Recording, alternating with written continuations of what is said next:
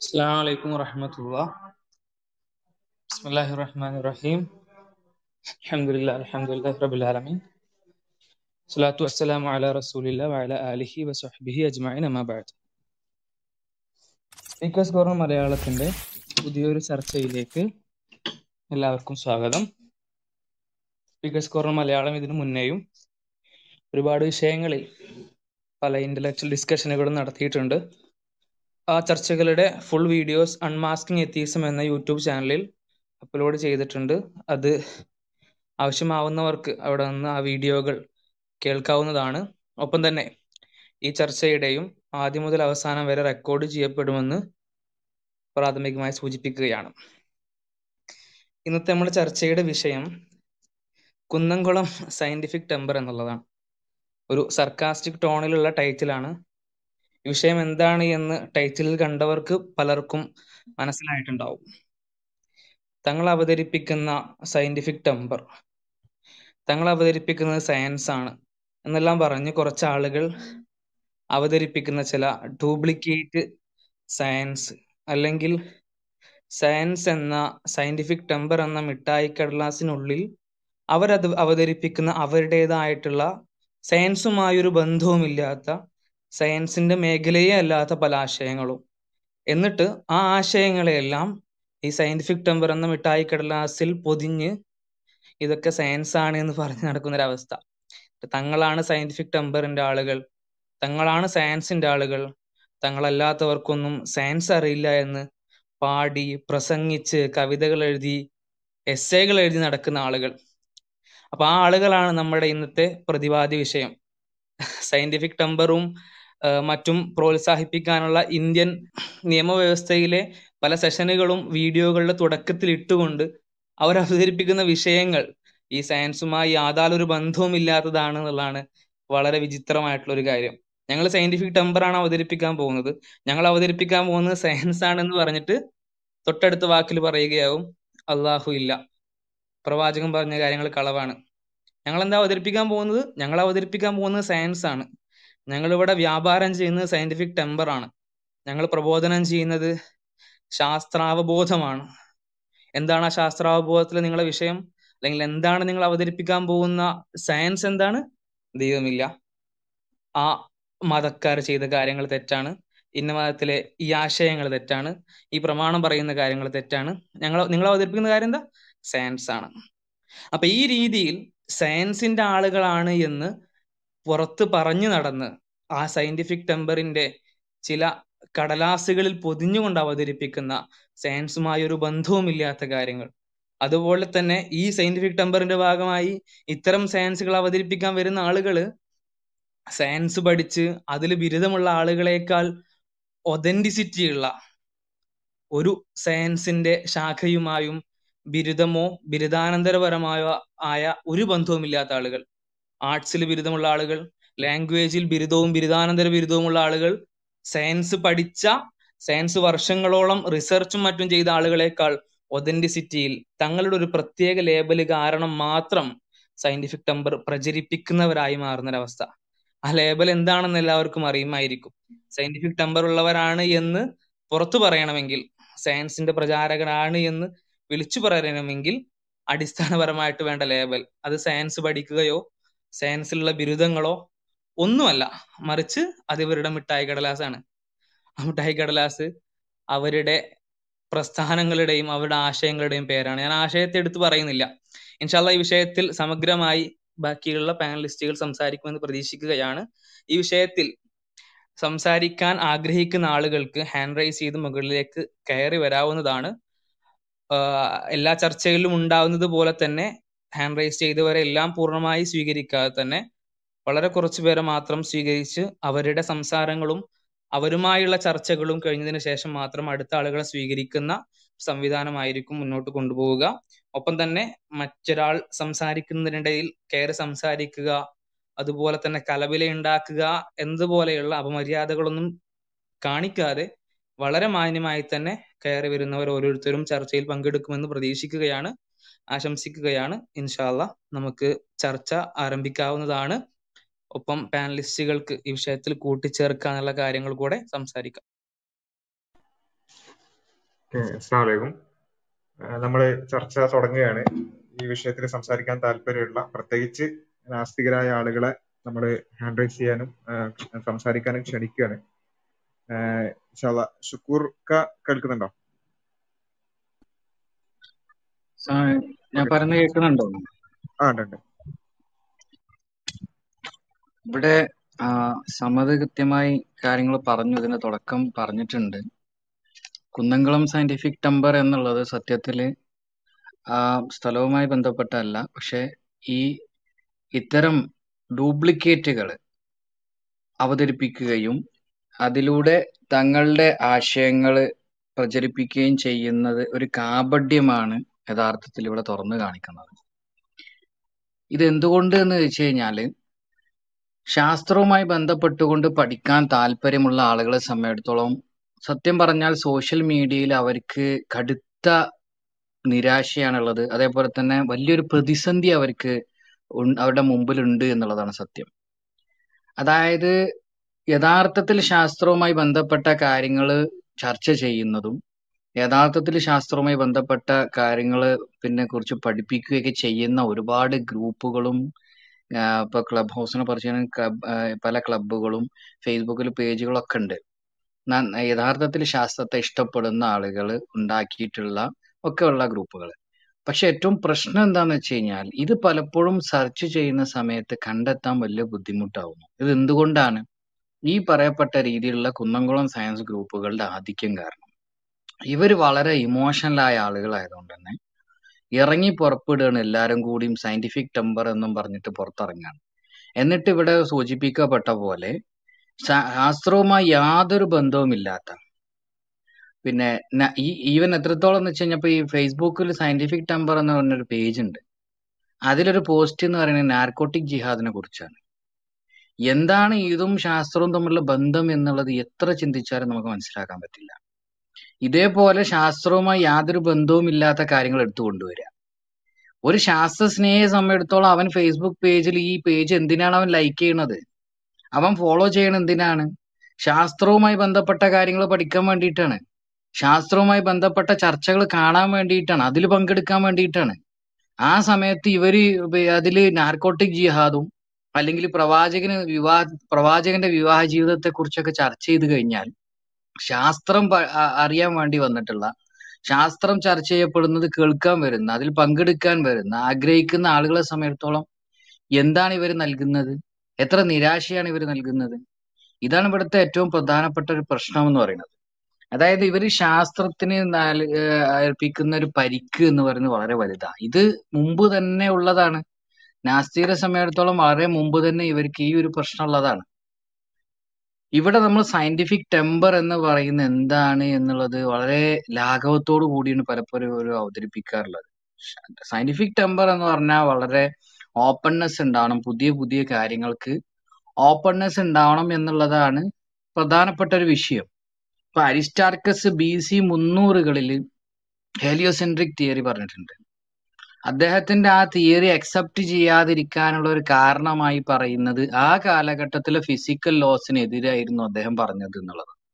സൗരകേന്ദ്രീകൃത വ്യവസ്ഥ പിന്നെ കോപ്പർനിക്കസ് യൂറോപ്പിൽ അവതരിപ്പിച്ചതിന് ശേഷം ഉണ്ടായിട്ടുള്ള മാറ്റങ്ങളെ കുറിച്ച് നമുക്ക് കൃത്യമായി അറിയാം. ഇതേ സൗരകേന്ദ്രീകൃത വ്യവസ്ഥ അരിസ്റ്റാർക്കസ് മുൻ അതിനെ എതിർക്കപ്പെടാനുള്ള ഒരു കാരണം ഫിസിക്കൽ ലോസിനെതിരായിരുന്നു അന്നത്തെ കാലത്ത് എന്നുള്ളതാണ്. പിന്നെ ഈ ആ കാലഘട്ടത്തിലെ ചരിത്രവുമായി ബന്ധപ്പെട്ട ഗ്രന്ഥങ്ങളിലൊക്കെ പ്രതിഭാച്ചായിട്ട് കാണാൻ കഴിയുന്നത്. അപ്പൊ ഈയൊരു പിന്നെ പ്രശ്നത്തെ പരിഹരിക്കുന്നതിനാണ് ഓപ്പൺനെസ് വേണം എന്നുള്ളത് പറയുന്നത്. ഇവിടെ നാസ്തികർ പലപ്പോഴും പറയുന്നത് ഈ ഓപ്പൺനെസ്സിനെതിരായിട്ടാണ് അതായത് നമ്മൾ ഈ പറയുന്ന പോലെ അന്നത്തെ അരിസ്റ്റാർക്കസ് പറഞ്ഞപ്പോൾ അന്നത്തെ ഫിസിക്കൽ ലോസിനെതിരായിരുന്നു എന്നുള്ളത് കൊണ്ട് അതിനെ എതിർക്കുക എന്നുള്ള പോലെ ഇവർ ചെയ്യുന്നത് എന്താണ്? മതത്തിൽ പറഞ്ഞിട്ടുള്ള മത ഇസ്ലാമിലൊക്കെ പറഞ്ഞിട്ടുള്ള ചില കാര്യങ്ങളുണ്ട്. ബുറാക്ക് അങ്ങനെയുള്ള കാര്യങ്ങളൊക്കെ ഉണ്ട്. ഇതൊന്നും തന്നെ സംഭവ്യമല്ല. എന്തുകൊണ്ടാ? ഇന്നത്തെ ഫിസിക്കൽ ലോസിനെതിരാണ് ഇത് യഥാർത്ഥത്തിൽ സയന്റിഫിക് ടെമ്പറിന് അടിസ്ഥാനപരമായി തന്നെ എതിരാണ് എന്നുള്ളതാണ് ആദ്യമായിട്ട് നാസ്തികർ മനസ്സിലാക്കേണ്ട ഒരു കാര്യം. നിങ്ങൾ തുറന്ന സമീപനം കാണിക്കണം. ശാസ്ത്രത്തെ വെറുതെ വിടണം. വെറുതെ വിടണം എന്നുള്ളത് നമ്മൾ അപേക്ഷിക്കുന്നല്ല നിങ്ങൾ ഒന്ന് എന്ത് ചെയ്താലും ഇവിടെ ശാസ്ത്രം വളർന്നുകൊണ്ടിരിക്കും. നിങ്ങളുമായിട്ട് യാതൊരു ബന്ധവുമില്ലാത്ത ഒരു കാര്യമാണ് ശാസ്ത്രം. കൃത്യമായി നമുക്കറിയാം. അതുകൊണ്ട് നമ്മളത് അപേക്ഷിക്കല്ല. പക്ഷെ നിങ്ങൾ അങ്ങനെ ഒരു മര്യാദ കാണിക്കണം എന്നുള്ളതാണ് നാസ്തികരോട് പറയാനുള്ള ഒരു കാര്യം. സയന്റിഫിക് ടെമ്പറിന്റെ അടിസ്ഥാനം എന്ന് പറയുന്നത് തന്നെ ഓപ്പൺ ആയിട്ട് നിർത്തുക എന്നുള്ളതാണ്. അതിനുള്ള അതായത് പുതിയ പുതിയ കണ്ടെത്തലുകൾ വരുമ്പോൾ അതിനെ മുമ്പുണ്ടായിരുന്ന ഏതെങ്കിലും കൺസെപ്റ്റുകൾ നിലനിർത്തിയിട്ട് അല്ലെങ്കിൽ ആ മുൻപുണ്ടായിരുന്ന കൺസെപ്റ്റിനോട് എന്തെങ്കിലും ഒരു ആഭിമുഖ്യം വെച്ച് പുലർത്തിക്കൊണ്ട് പുതിയ കണ്ടെത്തലിനെ എതിർക്കുക എന്നുള്ള ഇതിനെതിരെയാണ് സയന്റിഫിക് ടെമ്പർ എന്നുള്ള കാര്യമുള്ളത്. അപ്പോ ഇത് ഒരു പിന്നെ അടിസ്ഥാനപരമായി തന്നെ നാസ്തികർക്ക് ഈ വിഷയത്തിൽ പ്രശ്നമുണ്ട് എന്നാണ് ഒന്നാമത് പറഞ്ഞ കാര്യം. രണ്ടാമത്തെ ഒരു വിഷയം എന്താണെന്ന് വെച്ച് കഴിഞ്ഞാൽ ഇവർ ഞാൻ പറഞ്ഞല്ലോ ഇത്തരത്തിൽ ബുറാക്ക് എന്ന് പറയുന്നത് സംഭവ്യമല്ല. ഇന്നത്തെ ഫിസിക്കൽ ലോസ് പ്രകാരം ഒരിക്കലും പറ്റില്ല. അതിന് പല റീസൺസും പറയാറുണ്ട്. എനർജി അങ്ങോട്ട് പോകും പ്രകാശ വേഗതയേക്കാൾ കടന്നു പോകില്ല. പ്രകാശ വേഗത്തേക്കാൾ കടന്നു പോയാൽ ടൈം നെഗറ്റീവ് ആവും. പ്രകാശ വേഗത്തേക്കാൾ അടുത്തു കഴിഞ്ഞാൽ മാസ് വളരെ കൂടും. ഇങ്ങനെയൊക്കെ പറഞ്ഞുകൊണ്ടിരിക്കും. എത്രത്തോളം എന്ന് വെച്ച് കഴിഞ്ഞാൽ ഞാൻ ഈ അടുത്തൊരു ചർച്ച കേട്ട സമയത്ത് ദൈവവും ഫിസിക്കൽ അല്ലാത്ത പിന്നെ ഫിസിക്കൽ അല്ലാത്ത ദൈവവും ഫിസിക്കലായ പ്രപഞ്ചവും തമ്മിൽ എങ്ങനെ ഇന്ററാക്ട് ചെയ്യും എന്നുള്ളതായിരുന്നു ഒരു നാസ്തികന്റെ വലിയ പിന്നെ ഒരു ചോദ്യം എന്ന് പറയുന്നത് ഇതൊക്കെ എന്ന് പറഞ്ഞു കഴിഞ്ഞാൽ അതാത് കാലഘട്ടത്തിലുള്ള സയൻസിന് മാത്രം അത് മാത്രമേ ഉള്ളൂ. ഇതിന്റെ അപ്പുറത്തേക്ക് ഒന്നുമില്ല എന്ന ചിന്തയിൽ നിന്നാണ് ഈ പ്രശ്നം വരുന്നത്. എന്താണ് ഇത്തരം ചിന്തകൾ കൊണ്ടുണ്ടാകുന്ന അപകടം എന്ന് വെച്ച് കഴിഞ്ഞാൽ ഇപ്പൊ ഈ തരത്തിൽ ബുറാക്ക് സംഭവിക്കുകയില്ല എന്ന് പറഞ്ഞു കഴിഞ്ഞാൽ അതോടുകൂടി പിന്നെ എന്താണ് സംഭവിക്കുക? യഥാർത്ഥത്തിൽ ഇത്തരത്തിൽ പിന്നെ ഒരു പിന്നെ പ്രകാശ വേഗതയേക്കാൾ പോകാൻ കഴിയുമോ? അതേപോലെ തന്നെ പ്രപഞ്ചങ്ങൾ വളരെ ദൂരമുള്ള ലക്ഷോപലക്ഷം പ്രകാശ വർഷങ്ങൾക്ക് അപ്പുറത്തുള്ള ഇതിലേക്ക് എത്തിച്ചേരാൻ നമ്മൾക്ക് കഴിയുമോ എന്നുള്ള ചോദ്യത്തിന് ഉത്തരം കണ്ടെത്താൻ വേണ്ടിയിട്ട് ഒരുപാട് ശാസ്ത്രജ്ഞന്മാർ പരിശ്രമിക്കുന്നുണ്ട്. അതിനുവേണ്ടി ഒരുപാട് ഫണ്ടുകൾ വിനിയോഗിക്കപ്പെടുന്നുണ്ട്. പിന്നെ ഏതെങ്കിലും തരത്തിൽ ഈ സ്പേസിനെ വളച്ചുകൊണ്ട് എത്തിക്കാൻ കഴിയുമോ? ഇങ്ങനെയുള്ള ഒരുപാട് ചോദ്യങ്ങളുണ്ട്. ഈ നാസ്തികര് ഇതൊന്നും സംഭവിക്കില്ല. ഇതൊക്കെ പൊട്ടത്തരം. മത മതത്തിലെ പൊട്ടത്തരം മതത്തിലെ മണ്ടത്തരം മതത്തിലെ വിഡ്ഢിത്തരം എന്ന് പറഞ്ഞുകൊണ്ട് ഇവരിങ്ങനെ പറഞ്ഞുകൊണ്ടിരിക്കുമ്പോൾ ഒരു പ്രശ്നം എന്താന്ന് വെച്ച് കഴിഞ്ഞാൽ ഇവർ വിചാരിക്കുന്നത് മതത്തെ എങ്ങനെയെങ്കിലും എതിർക്കാൻ വേണ്ടി ശാസ്ത്രത്തെ ഉപയോഗപ്പെടുത്താമെന്നാണ് അവർ വിചാരിക്കുന്നത്. പക്ഷെ അതിന് ശാസ്ത്രം നിന്നു കൊടുക്കുന്നില്ല എന്ന് മാത്രമല്ല ശാസ്ത്രം ഭൗതികവാദത്തെ തകർത്ത് തരിപ്പണമാക്കിക്കൊണ്ടാണ് ശാസ്ത്രം മുന്നേറിക്കൊണ്ടിരിക്കുന്നത്. ഇത് പിന്നെ ഏറ്റവും ഷോജിൻഡനെ ഷോജിൻഡനെ പോലെയുള്ള പല ഫേമസ് സയന്റിസ്റ്റുകളാണ് ഇതൊക്കെ പറഞ്ഞിട്ടുള്ളത്. പിന്നെ മെറ്റീരിയലിസം തകർന്നു കഴിഞ്ഞു എന്ന് തന്നെ പറഞ്ഞിട്ടുള്ള ശാസ്ത്രജ്ഞന്മാരുണ്ട് ഫിസിസ്റ്റുകളുണ്ട് ഞാൻ പറഞ്ഞു വന്നത് ഭൗതികവാദത്തെ തകർത്തുകൊണ്ടാ പോകുന്നത്. ഇവിടെ ഇത്തരത്തിൽ ബുറാക്ക് സംഭവിക്കില്ല എന്ന് പറയുമ്പോൾ ഞാൻ നമ്മൾ നേരത്തെ പറഞ്ഞ പിന്നെ ശാസ്ത്രജ്ഞന്മാര്. ഈ ഇത്തരം മുന്നോട്ട് പോകാൻ കഴിയുമോ? പ്രകാശ വേഗതയെ മറികടന്നു പോകാൻ കഴിയുമോ? എന്നൊക്കെ പഠിച്ചുകൊണ്ടിരിക്കുന്ന ശാസ്ത്രജ്ഞന്മാരുടെ ഒരു സ്റ്റോപ്പ് ഇനി ഒന്നും പഠിക്കേണ്ട ആവശ്യമില്ല. കാരണം ഈ പ്രകാശ വേഗതയേക്കാൾ പോകാൻ കഴിയില്ല. അങ്ങനെ നിങ്ങൾ എങ്ങാനും അത് കണ്ടെത്തി കഴിഞ്ഞാൽ അത് ബുറാക്ക് പോകും എന്നുള്ളതിനൊക്കെ അതിന് ഗുണകരമായ തരത്തിലുള്ള തെളിവുകളായി പോകും. അതുകൊണ്ട് ഇപ്പൊ തന്നെ നിങ്ങൾ ഇത് നിർത്തണം. എന്ന് അവർക്ക് ചിലപ്പോ ഇതിലൊക്കെ അധികാരം സ്വാധീനിക്കാൻ കഴിഞ്ഞെങ്കിൽ പറഞ്ഞു പോകും എന്ന് നമുക്ക് തോന്നിപ്പോകും. ഇതാണ് ഇവിടുത്തെ പ്രധാന പ്രശ്നം എന്ന് പറയുന്നത് ശാസ്ത്രത്തിന്റെ മുന്നോട്ടുള്ള ഗമനത്തെ തടയുന്ന തരത്തിലാണ് ഇവരുടെ നിഷേധാത്മക നിലപാട് എന്ന് പറയുന്നത്. ശാസ്ത്രം എന്ന് പറയുന്ന നിഷേധാത്മക നിലപാട് സ്വീകരിക്കുന്നതല്ല ശാസ്ത്രം മുന്നേറിക്കൊണ്ടിരിക്കുകയാണ് വീണ്ടും വീണ്ടും കണ്ടെത്താൻ ശ്രമിക്കുകയാണ്. എന്നാൽ അടിസ്ഥാനപരമായി ഈ നാസ്തികത എന്ന് പറയുന്നത് ഇങ്ങനെയുള്ള മതത്തിലുള്ള ഇത്തരം കാര്യങ്ങൾ എതിർക്കാൻ വേണ്ടിയിട്ട് അവർ ശാസ്ത്രത്തെ ഉപയോഗപ്പെടുത്തുമ്പോൾ സംഭവിക്കുന്നത്. അത് ശാസ്ത്ര വിരുദ്ധതയിലേക്ക് കടന്നു ചെല്ലുന്നു എന്നുള്ളതാണ് വിഷയം. പിന്നെ മറ്റൊരു വിഷയം എന്ന് പറഞ്ഞിട്ടുണ്ടെങ്കിൽ ഇവർക്ക് എതിരെ വരുന്ന കാര്യങ്ങൾ ശാസ്ത്രവുമായി ബന്ധപ്പെട്ടുകൊണ്ട് മുന്നോട്ട് വരികയാണെങ്കിൽ അതിനെതിർക്കുക. അതേപോലെ തന്നെ ഇവർക്ക് അനുഗുണമായ തരത്തിൽ എന്തെങ്കിലും കാര്യങ്ങൾ ഉണ്ട് എന്ന് തോന്നിക്കഴിഞ്ഞാൽ അതിനു വേണ്ടിയിട്ട് കൃത്രിമമായിട്ടുള്ള തെളിവുകൾ ഉണ്ടാക്കുക. ഇതാണ് യഥാർത്ഥത്തിൽ ഇപ്പൊ പരിണാമ സിദ്ധാന്തവുമായി ബന്ധപ്പെട്ടുകൊണ്ട് നമുക്കറിയാം പരിണാമ സിദ്ധാന്തം ദൈവത്തെ നിരാകരിക്കുന്നു എന്നൊരു തെറ്റിദ്ധാരണ എങ്ങനെയോ ഇവർക്ക് വന്നുപെട്ടു. അങ്ങനെ വന്നുപെട്ട പ്രത്യേകിച്ച് അതിന്റെ ഒരു കാരണം കൃത്യമായി പിന്നെ ചില ഗ്ര മതഗ്രന്ഥങ്ങളിൽ കൃത്യമായി ഈ പരിണാമവുമായി യോജിക്കാത്ത തരത്തിലുള്ള ചില സ്റ്റേറ്റ്മെന്റ്സ് ഉള്ളത് കൊണ്ട് എന്ത് ചെയ്തു? ആ മതഗ്രന്ഥങ്ങളുമായിട്ട് കോൺഫ്ലിക്റ്റ് വരുന്നു എന്ന് അവർക്ക് തോന്നി.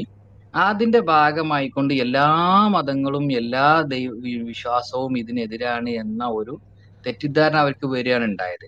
ഇതിന്റെ ഭാഗമായിക്കൊണ്ട് സംഭവിച്ചത് എന്താന്ന് വെച്ച് കഴിഞ്ഞാൽ ഏറ്റവും വലിയ പ്രശ്നം ഉണ്ടായത് ഇതിനു വേണ്ടിയിട്ട് അവരുടെ ഈ നാസ്തികതയ്ക്കും വേണ്ടിയിട്ട് അവർ ഈ പിന്നെ ഫോർജറികൾ നടത്താൻ തുടങ്ങി. അതിന്റെ ഒരു ഉത്തമ ഉദാഹരണമായിരുന്നു പിൽഡോൺ മാൻ എന്ന് പറയുന്നത്. യഥാർത്ഥ പിൽഡോൺ മാൻ എന്ന് പറയുന്നത് മനുഷ്യന്റെ തലയോട്ടിയുമായിട്ട് മറ്റേ ചിമ്പാൻസിയുടെ ഒക്കെ ശരീരഭാഗങ്ങൾ യോജിപ്പിച്ചുകൊണ്ട് അവർ പുതിയ ഫോസിൽ ഉണ്ടാക്കി. ഇതിന്റെ ഭാ ഇത് ഇത് സംഭവിക്കുന്ന എന്താണ്? ശാസ്ത്രത്തിന്റെ വിശ്വാസ്യത തന്നെ നഷ്ടപ്പെടുത്തി എന്നുള്ളതാണ്. ഇതാണ് നാസ്തികർ ശാസ്ത്രത്തിന് ഏൽപ്പിച്ച വലിയ പരിക്ക് എന്ന് പറയുന്നത്. പ്രത്യേകിച്ച് പരിണാമവുമായി ബന്ധപ്പെട്ടുകൊണ്ട് ഒരുപാട് ആളുകൾ വളരെ ഉയർന്ന സയന്റിഫിക് ആയിട്ട് പിന്നെ ഔട്ട്പുട്ട് നൽകുന്ന പല രാജ്യങ്ങളുണ്ട്. അമേരിക്ക പോലുള്ള രാജ്യങ്ങളുണ്ട്.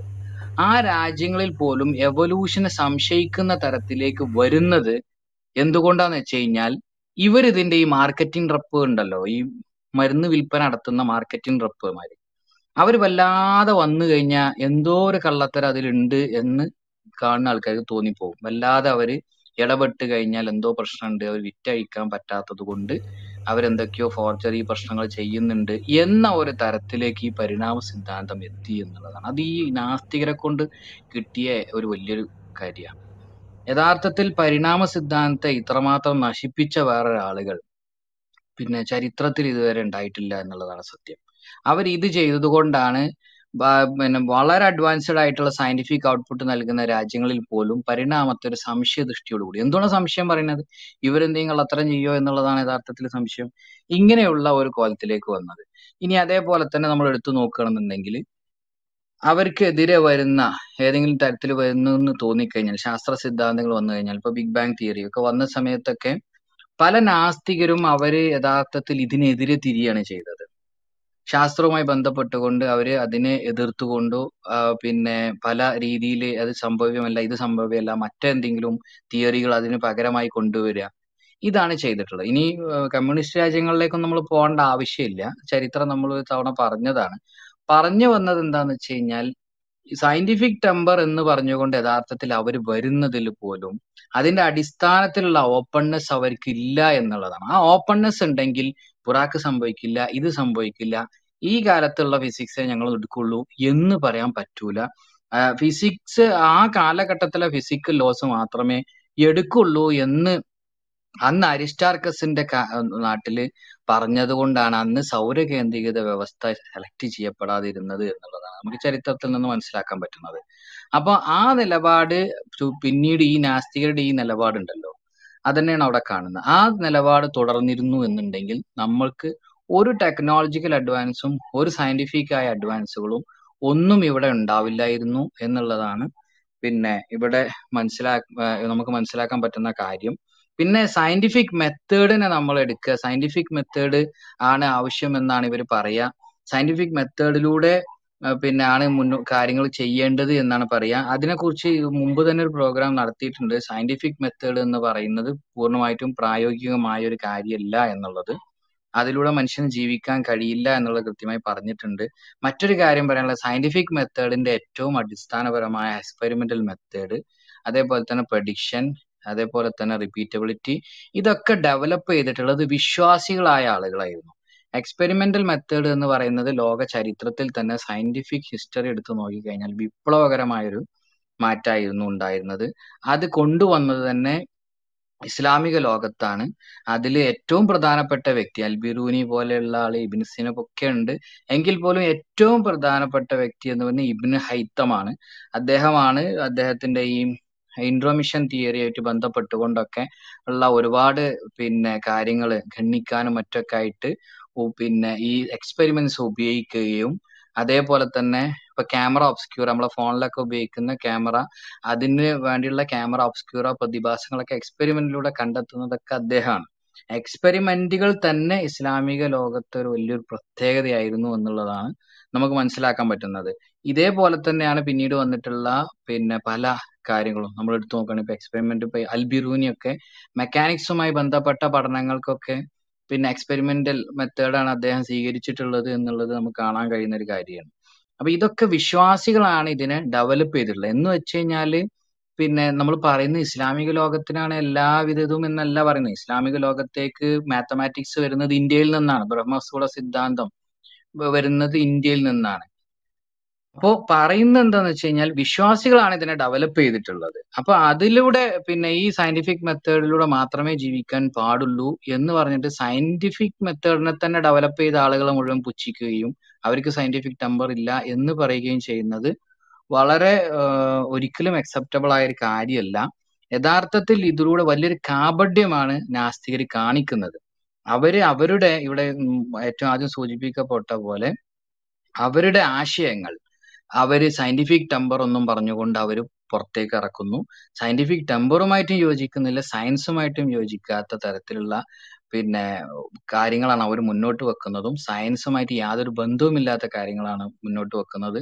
ഇത്തരം കാര്യങ്ങൾ കൊണ്ട് ബുദ്ധിമുട്ട് അനുഭവിക്കുന്നത് സയൻസിനെ ഇഷ്ടപ്പെടുന്ന സയൻസ് ചർച്ചകൾ ആഗ്രഹിക്കുന്ന നം ഒരുപാട് ആളുകൾക്ക് ഇവരെ കൊണ്ട് വലിയൊരു ശല്യം തന്നെയാണുള്ളത് എന്നുള്ള വിഷയമാണ് ഇവിടെ. ഓക്കെ അപ്പോ വിഷയത്തിന്റെ ഒരു ആമുഖം എന്തുകൊണ്ട് ഈ ഒരു ടൈറ്റിൽ എന്നുള്ളതും ഒക്കെ വളരെ വിശദമായി തന്നെ ഇവിടെ സംസാരിക്കപ്പെട്ടു. അതായത് ഏതൊരു കാര്യത്തിനും ഡ്യൂപ്ലിക്കേറ്റ് പ്രൊഡക്റ്റുകൾ നമ്മുടെ വിപണിയിൽ ലഭ്യമാണ്. അപ്പോ ചിലപ്പോ ചില സന്ദർഭത്തിൽ ഡ്യൂപ്ലിക്കേറ്റും ഒറിജിനലും തിരിച്ചറിയാൻ പറ്റൂല എന്ന് മാത്രമല്ല ഒറിജിനലിനെ വെല്ലുന്ന ഡ്യൂപ്ലിക്കേറ്റ് വരെ നമ്മുടെ പിന്നെ മാർക്കറ്റിലൊക്കെ ലഭ്യമാകുന്ന അല്ലെങ്കിൽ ഒറിജിനലിനേക്കാൾ ഡ്യൂപ്ലിക്കേറ്റ് കൂടി വരുന്ന അവസ്ഥ വരെ നമ്മൾ പൊതുവെ കാണാറുണ്ട്. അപ്പൊ അത്തരത്തിലുള്ള ഒരു കാര്യമാണ് പലപ്പോഴും ഈ ശാസ്ത്ര ചർച്ചകളിൽ നിരീശ്വരവാദികളുടെ സംസാരം കേൾക്കുമ്പോൾ ശാസ്ത്ര ചർച്ചകൾ കേൾക്കുമ്പോൾ നമുക്ക് തോന്നാറുള്ളത്. കാരണം ഇവരുടെ ഈ ഒരു കുന്നംകുളം അല്ലെങ്കിൽ ഡ്യൂപ്ലിക്കേറ്റ് സയന്റിഫിക് ടെമ്പർ അത് ഇവരുടെ പിന്നെ നമുക്കറിയാം ഇവരുടെ പ്രധാനപ്പെട്ട ആശയങ്ങൾ തന്നെ ഏറ്റവും ശാസ്ത്ര വിരുദ്ധമായിട്ടുള്ള ശാസ്ത്ര പഠനത്തിന്റെ തന്നെ അടി ഏറ്റവും അടിസ്ഥാനത്തിൽ തന്നെ കടക്കിൽ കത്തിവെക്കുന്ന രൂപത്തിലുള്ള അതായത് പിന്നെ absence of evidence is the evidence of absence തെളിവില്ല എന്നുള്ളത് ഇല്ല എന്നുള്ളതിന്റെ തെളിവാണ് എന്ന് പറയുന്ന ലോകത്തെ ഏറ്റവും വലിയ ശാസ്ത്രവിരുദ്ധതയാണ് യഥാർത്ഥത്തിൽ അല്ലെങ്കിൽ അന്വേഷണാത്മകതക്ക് കടക്കൽ കത്തിവെക്കുന്ന ഒരു ആശയമാണ്. യഥാർത്ഥത്തിൽ ഇന്ന് നിരീശ്വരവാദികൾ കൊണ്ട് നടക്കുന്ന പിന്നെ ചിന്തകന്മാർ വരെ മുന്നോട്ട് വെച്ചിട്ടുള്ളത്. ആ നിലക്കുള്ള ശാസ്ത്രചിന്തയുടെ എല്ലാ നിലക്കും എതിരെ നിൽക്കുന്ന ആളുകൾ അവർ ശാസ്ത്രത്തിന്റെ ആളുകളായി ചമഞ്ഞ് രംഗത്ത് വരികയും അത്തരത്തിലുള്ള ഒരു ഡ്യൂപ്ലിക്കേറ്റ് സയന്റിഫിക് ടെമ്പർ അത് എന്ന് വെച്ചാൽ അവർ ഉദ്ദേശിക്കുന്ന അവരുടെ ആശയപ്രചാരണത്തിന് അനുഗുണമായി നിൽക്കുന്ന ഒരു ഡ്യൂപ്ലിക്കേറ്റ് പ്രൊഡക്റ്റ് അത് പിന്നെ ഉയർത്തിക്കാട്ടുകയും അതിന് വിരുദ്ധമായി നിൽക്കുന്നവർക്ക് ഒന്നും സയന്റിഫിക് ടെമ്പർ ഇല്ല ശാസ്ത്രാവബോധമില്ല അന്വേഷണാത്മകത ഇല്ല എന്ന് പറഞ്ഞുകൊണ്ട് രംഗത്ത് വരുന്ന വളരെ പരിഹാസ്യമായ ഒരു കാര്യത്തെയാണ് നമ്മൾ ഇന്ന് ചർച്ചക്ക് വെച്ചിട്ടുള്ളത്. ഇൻഷാല്ല നമ്മൾ നേരത്തെ പറഞ്ഞതുപോലെ പാനൽ പാനലിലേക്ക് എത്തിസ്റ്റുകളായ ആളുകളെ തന്നെയാണ് നമ്മൾ കൂടുതലായി പ്രതീക്ഷിക്കുന്നത്. അവർക്ക് അവരോട് തന്നെയാണ് നമ്മൾ സംസാരിക്കാനും സംവദിക്കാനും ആഗ്രഹിക്കുന്നതും. ഇൻഷാല്ല അത്തരത്തിലുള്ള ചർച്ചക്ക് പിന്നെ നമ്മൾ തുടങ്ങുകയാണ്. പിന്നെ ഹാൻഡ് റൈസ് ചെയ്തു വന്ന ആളുകൾക്ക് പിന്നെ ഓർഡറിൽ തന്നെ നമ്മൾ സംസാരിച്ചു പോകേണ്ടത് അടുത്തത് ഡോക്ടർ സയ്യൂബ് കേൾക്കുന്നുണ്ടോ? ആ ഓക്കെ. അസ്സാം വലൈക്കും ഗുഡ് ഈവനിങ്. നമ്മൾ ചർച്ച ചെയ്തുകൊണ്ടിരിക്കുന്നത് കുന്തംകുളം സയന്റിഫിക് ടെമ്പർ എന്നുള്ളതാണ്. ആ പിന്നെ ഹലോ കേൾക്കണ്ടല്ലോ അല്ലേ? പിന്നെ അപ്പൊ നമ്മൾ ചർച്ച ചെയ്തുകൊണ്ടിരിക്കുന്നത് കുന്തംകുളം സയന്റിഫിക് ടെമ്പർ എന്നുള്ള ഒരു ടോപ്പിക്കിലാണ് അപ്പോൾ നമ്മൾ ഇതിൽ ഞാൻ മനസ്സിലാക്കുന്ന നമ്മൾ ഉദ്ദേശിക്കുന്നത് നമ്മുടെ സമൂഹത്തിൽ പ്രത്യേകിച്ചും പിന്നെ ഫ്രീ തിങ്കേഴ്സ് എന്നൊക്കെ സ്വയം അവകാശപ്പെടുന്നവരും അതുപോലെ പിന്നെ പുരോഗമനത്തിന്റെ ആളുകൾ എന്ന് അവകാശപ്പെടുന്നവരുമായിട്ടുള്ള ആളുകൾക്കിടയിൽ വ്യാപകമായിട്ടുള്ള പിന്നെ എന്താ പറയുക വ്യാജ ശാസ്ത്രബോധം. അതായത് യഥാർത്ഥത്തിൽ ശാസ്ത്രമല്ലാത്ത അല്ലെങ്കിൽ മറ്റൊരർത്ഥത്തിൽ പറഞ്ഞാൽ സ്യൂഡോ സയന്റിഫിക് എന്ന് പറയാവുന്ന രീതിയിലുള്ള ചില ബോധങ്ങളെ പിന്നെ നമ്മൾ തുറന്നു കാട്ടുക എന്നുള്ളതാണ്.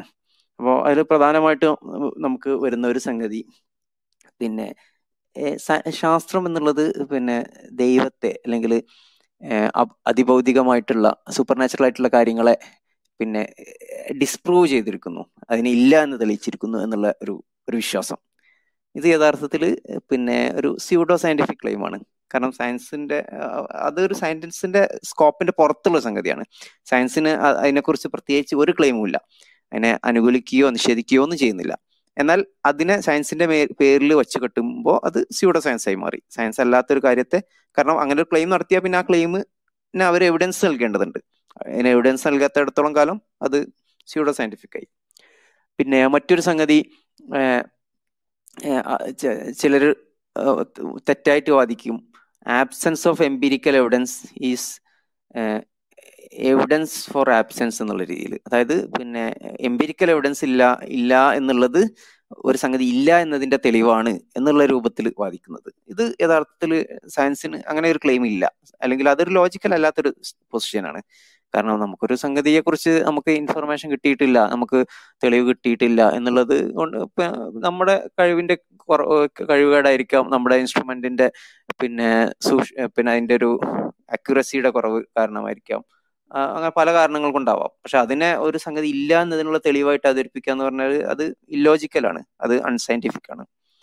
പിന്നെ മറ്റൊന്ന് നമ്മൾ സമൂഹത്തിൽ ഈ ഒരു സർക്കിളിൽ നിന്ന് കാണാറുള്ള മറ്റൊരു ക്ലെയിമാണ് റിലീജിയൻസിന്റെ ഒറിജിന് അത് അത് വളരെ പുതിയ ഒറിജിൻ ആണ്. അത് മനുഷ്യർ ഒരു പ്രത്യേക ഘട്ടത്തിൽ ഉണ്ടാക്കിയതാണ്. ഇതൊക്കെ നമുക്ക് കൃത്യമായിട്ട് നമുക്ക് തെളിയിക്കാൻ പറ്റുന്ന സംഗതികളല്ല. ഇത് പലരും തീർച്ചയായിട്ടും. പിന്നെ പിന്നെ ഈ ആർക്കിയോളജിയും മറ്റും പഠിക്കുന്ന ആളുകൾ അത് അതിനെക്കുറിച്ച് ഗവേഷണം ചെയ്യുന്ന ആളുകൾ പല രീതിയിലുള്ള സ്പെക്യുലേഷൻസ് നടത്തിയിട്ടുണ്ട് എന്ന് ചോദിച്ചു കഴിഞ്ഞാൽ അതിനെ നമുക്ക് ഉദാഹരണത്തിന് ഇപ്പോൾ അയ്യായിരം കൊല്ലം മുമ്പ് ഒരു റിലീജിയസ് ആയിട്ടുള്ള എന്തോ ഒരു അങ്ങനെ തോന്നിപ്പിക്കുന്ന ഒരു സൈറ്റിന്റെ കുറിച്ചുള്ള വിവരങ്ങൾ പിന്നെ നമുക്കിപ്പോൾ ഒരു എക്സ്കവേഷനിലൂടെ കണ്ടെത്താൻ കഴിഞ്ഞു. എന്ന് കഴിഞ്ഞാൽ അതിനർത്ഥം അതിന്റെ മുമ്പ് റിലീജിയൻ ഇല്ല എന്നല്ലല്ലോ. അന്ന് റിലീജിയൻ ഉണ്ട്. അന്ന് പ്രത്യേക രീതിയിലുള്ള റിലീജിയസ് രൂപത്തിലുള്ള എന്തോ ഒരു സംഗതി നമ്മൾ കണ്ടെത്തിയെന്ന് മാത്രമാണ്. അതിന്റെ മുമ്പ് ഇല്ല എന്നത് നിഷേധിക്കാൻ നമുക്ക് ആ തെളിവ് പറ്റൂലല്ലോ. അല്ലെങ്കിൽ അതിന്റെ മുമ്പ് അതിനേക്കാൾ പഴയ പഴക്കം കൂടിയ ഒരു പിന്നെ ഒരു റിലീജിയസ് സൈറ്റിനെ കുറിച്ചുള്ള ഒരു എക്സ്കവേഷൻ നമുക്ക് കിട്ടിയിട്ടില്ല. എന്നതുകൊണ്ട് അതില്ല എന്ന് പറയാൻ പറ്റുമോ? അതും അൺസയന്റിഫിക് ആയിട്ടുള്ള ഒരു ക്ലെയിമാണ് പിന്നെ അതുപോലെ തന്നെ മറ്റൊരു സംഗതി പിന്നെ ഇപ്പോൾ പല വിശ്വാസങ്ങളെ പരിഹസിക്കാൻ വേണ്ടിയിട്ട് ചില വിശ്വാസങ്ങൾ അത് പിന്നെ വിശദമായിട്ട് ഷുക്കൂർ പറഞ്ഞു. അപ്പോൾ അത്തരം ഒരു സംഗതി. പിന്നെ അതുപോലെ മറ്റൊരു സംഗതി പലപ്പോഴും ഇത്തരം ആളുകൾ ചിലരെങ്കിലും ഒരു പ്രത്യേക രീതിയിലുള്ള ശാസ്ത്രമാത്രവാദം ഉയർത്തിക്കൊണ്ട് പിന്നെ സയൻസ് മാത്രമാണ് അറിവിനുള്ള മാർഗ വാദം എന്ന് ഉയർത്തുന്ന ആളുകൾ തന്നെ പലപ്പോഴും ചില ന്യൂസ് റിപ്പോർട്ടുകളൊക്കെ കാട്ടിയിട്ട് അതിൽ ഏതെങ്കിലും മതക്കാർ മതത്തിന്റെ പേരിലുള്ള അല്ലെങ്കിൽ പേരിൽ അറിയപ്പെടുന്ന ഏതെങ്കിലും വിഭാഗം എവിടെയെങ്കിലും ഏതെങ്കിലും ഒരു വ്യക്തിയോ ഏതെങ്കിലും ഗ്രൂപ്പോ ഒക്കെ എന്തെങ്കിലും ചെയ്ത ഒരു സംഗതികൾ അതിന്റെ ന്യൂസ് റിപ്പോർട്ട് വായിച്ചുകൊണ്ട് മതത്തെ പരിഹസിക്കുക. അപ്പോൾ ശാസ്ത്രമാത്രം വാദം ഉയർത്തുന്ന ഒരാളാണെങ്കിൽ എങ്ങനെയാണ് അത് അതിന് കഴിയുക എന്നാണ് ഞാൻ ആലോചിക്കുന്നത്. കാരണം ന്യൂസ് റിപ്പോർട്ട് എന്ന് പറഞ്ഞ ഒരു ടെസ്റ്റിമോണിയാണ്. അതൊരു വിശ്വാസമാണ്. അത് പിന്നെ മതഗ്രന്ഥത്തെ വിശ്വസിക്കില്ല ഞങ്ങൾ പുസ്തകത്തെ ഫോളോ ചെയ്യുന്നില്ല പുസ്തകത്തെ ഞങ്ങൾ വിശ്വസിക്കില്ല ഒരു പുസ്തകത്തെയും തെളിവില്ലാതെ വിശ്വസിക്കില്ല എംപിരിക്കൽ എവിഡൻസ് വേണം എന്നൊക്കെ പറയുന്ന ആളുകൾ പിന്നെ ഏതോ ന്യൂസ് റിപ്പോർട്ടൊക്കെ വായിച്ചുകൊണ്ട് അത് പോസ്റ്റ് ചെയ്തുകൊണ്ട് അതിനെ തെളിവായിട്ട് അവതരിപ്പിക്കുക എങ്ങനെയാണ്? എങ്ങനെയാണ് അങ്ങനെ പിന്നെ ശാസ്ത്രമാത്രം ഉയർത്തുന്ന ഒരാൾക്ക് ഒരു ഒരു ടെസ്റ്റിമോണി അതും ന്യൂസ് റിപ്പോർട്ട് എന്നൊക്കെ പറഞ്ഞാൽ തീരെ വാലിഡ് അല്ലാത്തൊരു ടെസ്റ്റിമോണിയാണ് കാരണം ന്യൂസ് റിപ്പോർട്ട് പ്രത്യേകിച്ചും നമുക്കറിയാം എത്രമാത്രം ഫേക്ക് ആവാനുള്ള സാധ്യതകളുണ്ട് എന്നുള്ളത്. അത് എന്തൊക്കെ എന്തൊക്കെ പറഞ്ഞാലും അത് ഒരിക്കലും സയന്റിഫിക് ആയിട്ടുള്ളൊരു എവിഡൻസ് അല്ല അത്. അത് ടെസ്റ്റിമോണിയൽ എവിഡൻസ് ആണ്. അപ്പൊ ടെസ്റ്റിമോണിയൽ എവിഡൻസിനെ വിശ്വാസത്തെ നിഷേധിക്കുന്ന ആളുകൾ എങ്ങനെയാണ് അത്തരം റിപ്പോർട്ടുകളെ എവിഡൻസ് ആയി എടുത്തുകൊണ്ട് മതത്തെ വിമർശിക്കാൻ കഴിയുക? അപ്പോൾ അത് മറ്റൊരു സംഗതി. ഇനി നമുക്ക് പറയാൻ പറ്റുന്ന പിന്നെ നമ്മൾ ഈ ഈ ഒരു സർക്കിളിൽ കാണുന്ന മറ്റു ചില ക്ലെയിമുകൾ അതുപോലെ സമാനമായ മറ്റു ചില ക്ലെയിമുകളുണ്ട്. ഇപ്പോൾ ഉദാഹരണത്തിന് പിന്നെ ബയോളജി മനുഷ്യന്റെ ബേസിക് ബയോളജിയൊക്കെ തന്നെ പലപ്പോഴും നിഷേധിച്ചുകൊണ്ട് പിന്നെ ഒരു ഒരു കൃത്രിമമായിട്ടുള്ള ഒരു ഒരു ജെൻഡർ ഇക്വാലിറ്റിയെ കുറിച്ചൊക്കെ സംസാരിക്കുക. എന്ന് പറഞ്ഞാൽ എല്ലാം സോഷ്യൽ കൺസ്ട്രക്റ്റ് ആണ് എന്നുള്ള രൂപത്തിൽ സംസാരിക്കുക. എല്ലാം സോഷ്യൽ കൺസ്ട്രക്ട് എല്ലാ ഡിഫറൻസുകളും സോഷ്യൽ കൺസ്ട്രക്റ്റ് ആണ്. പിന്നെ അപ്പോൾ വളരെ ബേസിക് ആയിട്ടുള്ള ബയോളജിയുടെ കൺസെപ്റ്റുകളെ പോലും നിഷേധിക്കുന്ന രൂപത്തിൽ സംസാരിക്കുക. ഇതൊക്കെ എല്ലാവരും ചെയ്യുന്നു എന്നല്ല ഞാൻ പറയുന്നത്. ഈ സർക്കിളുകളിൽ ഈ പറഞ്ഞ പിന്നെ എത്തീസ്റ്റ് പുരോഗമന സർക്കിളുകളിൽ ഒക്കെ വ്യാപകമായിട്ട് കാണുന്ന ചില സംഗതികൾ ചൂണ്ടിക്കാണിക്കുന്നു എന്നുള്ളതാണ്. അതിനർത്ഥം എല്ലാവരും അങ്ങനെയാണ് എന്നല്ല. പക്ഷെ നല്ലൊരു വിഭാഗം അങ്ങനെ ഈ രൂപത്തിലൊക്കെ സംസാരിക്കുന്ന ആളുകളെ നമ്മൾ കാണാറുണ്ട്. പിന്നെ അതുപോലെ ചില സംഗതികൾ പിന്നെ ഈ ഈ പറഞ്ഞ രൂപത്തിൽ തന്നെ സയന്റിസം പറയുകയും അതായത് ഞങ്ങൾ സയൻസിന്റെ മാത്രം ആളുകളാണ് സയൻസ് മാത്രമാണ് അറിവിനുള്ള മാർഗം എന്ന് പറയുകയും അതേസമയം പിന്നെ ഏതെങ്കിലും മതവിശ്വാസത്തെ എതിർക്കാൻ വേണ്ടിയിട്ട് പിന്നെ അവരുടെ എന്തെങ്കിലും രൂപത്തിലുള്ള ഒരു മോറൽ പൊസിഷൻസ് വെച്ചുകൊണ്ട് മതവിശ്വാസത്തെ എതിർക്കുകയും ചെയ്യുക. സയൻസിന്റെ മാത്രം ആളുകളാണെങ്കിൽ എങ്ങനെയാണ് അവർക്ക് ഒരു മോറൽ പൊസിഷൻ എടുക്കാൻ കഴിയുക എന്നുള്ള ചോദ്യം അവിടെ വരില്ലേ? അപ്പോൾ അപ്പൊ അത് പിന്നെ അവർക്ക് അവിടെ ഒരു സയന്റിഫിക് ബേസ് ഉണ്ടാവണ്ടേ? അപ്പോൾ അത് നമുക്ക് ഈ ഈ രൂപത്തിൽ ചൂണ്ടിക്കാണിക്കാൻ കഴിയുന്ന മറ്റൊരു സംഗതി. പിന്നെ അതുപോലെ ഉള്ള മറ്റൊരു സംഗതിയാണ് പിന്നെ നമ്മൾ നമ്മൾ വളരെ ബേസിക് അസംഷൻസ് ആയിട്ട് എടുക്കുന്ന സംഗതികളെ പിന്നെ സയന്റിഫിക് അസംഷൻസ് ആയിട്ട് എടുക്കുന്ന സംഗതികളെ അതെടുത്തുകൊണ്ട് ഒരു കൺക്ലൂഷൻ ആയിട്ട് അല്ലെങ്കിൽ പ്രൂവൺ എന്നുള്ള രൂപത്തിലൊക്കെ അവതരിപ്പിച്ചുകൊണ്ട് അത് ഉപയോഗിച്ചിട്ട് മതത്തെ വിമർശിക്കാൻ ശ്രമിക്കുക. അപ്പോൾ conservation of energy mass within a closed system എന്നുള്ളത് തന്നെ ഉപയോഗിച്ചുകൊണ്ട് അത് മതത്തിനെതിരായിട്ട് സമർപ്പിക്കാൻ നോക്കുക. പിന്നെ പിന്നെ അതുപോലെ മറ്റൊരു സംഗതി നമുക്ക് ചൂണ്ടിക്കാണിക്കാൻ കഴിയുന്ന മറ്റൊരു സംഗതിയാണ് ഈ സ്യൂഡോ സയൻസ് കൺസ്പിറസി തിയറി എന്നുള്ള വാക്കുകളെ മിക്സപ്പ് ചെയ്യുക എന്നുള്ളത്.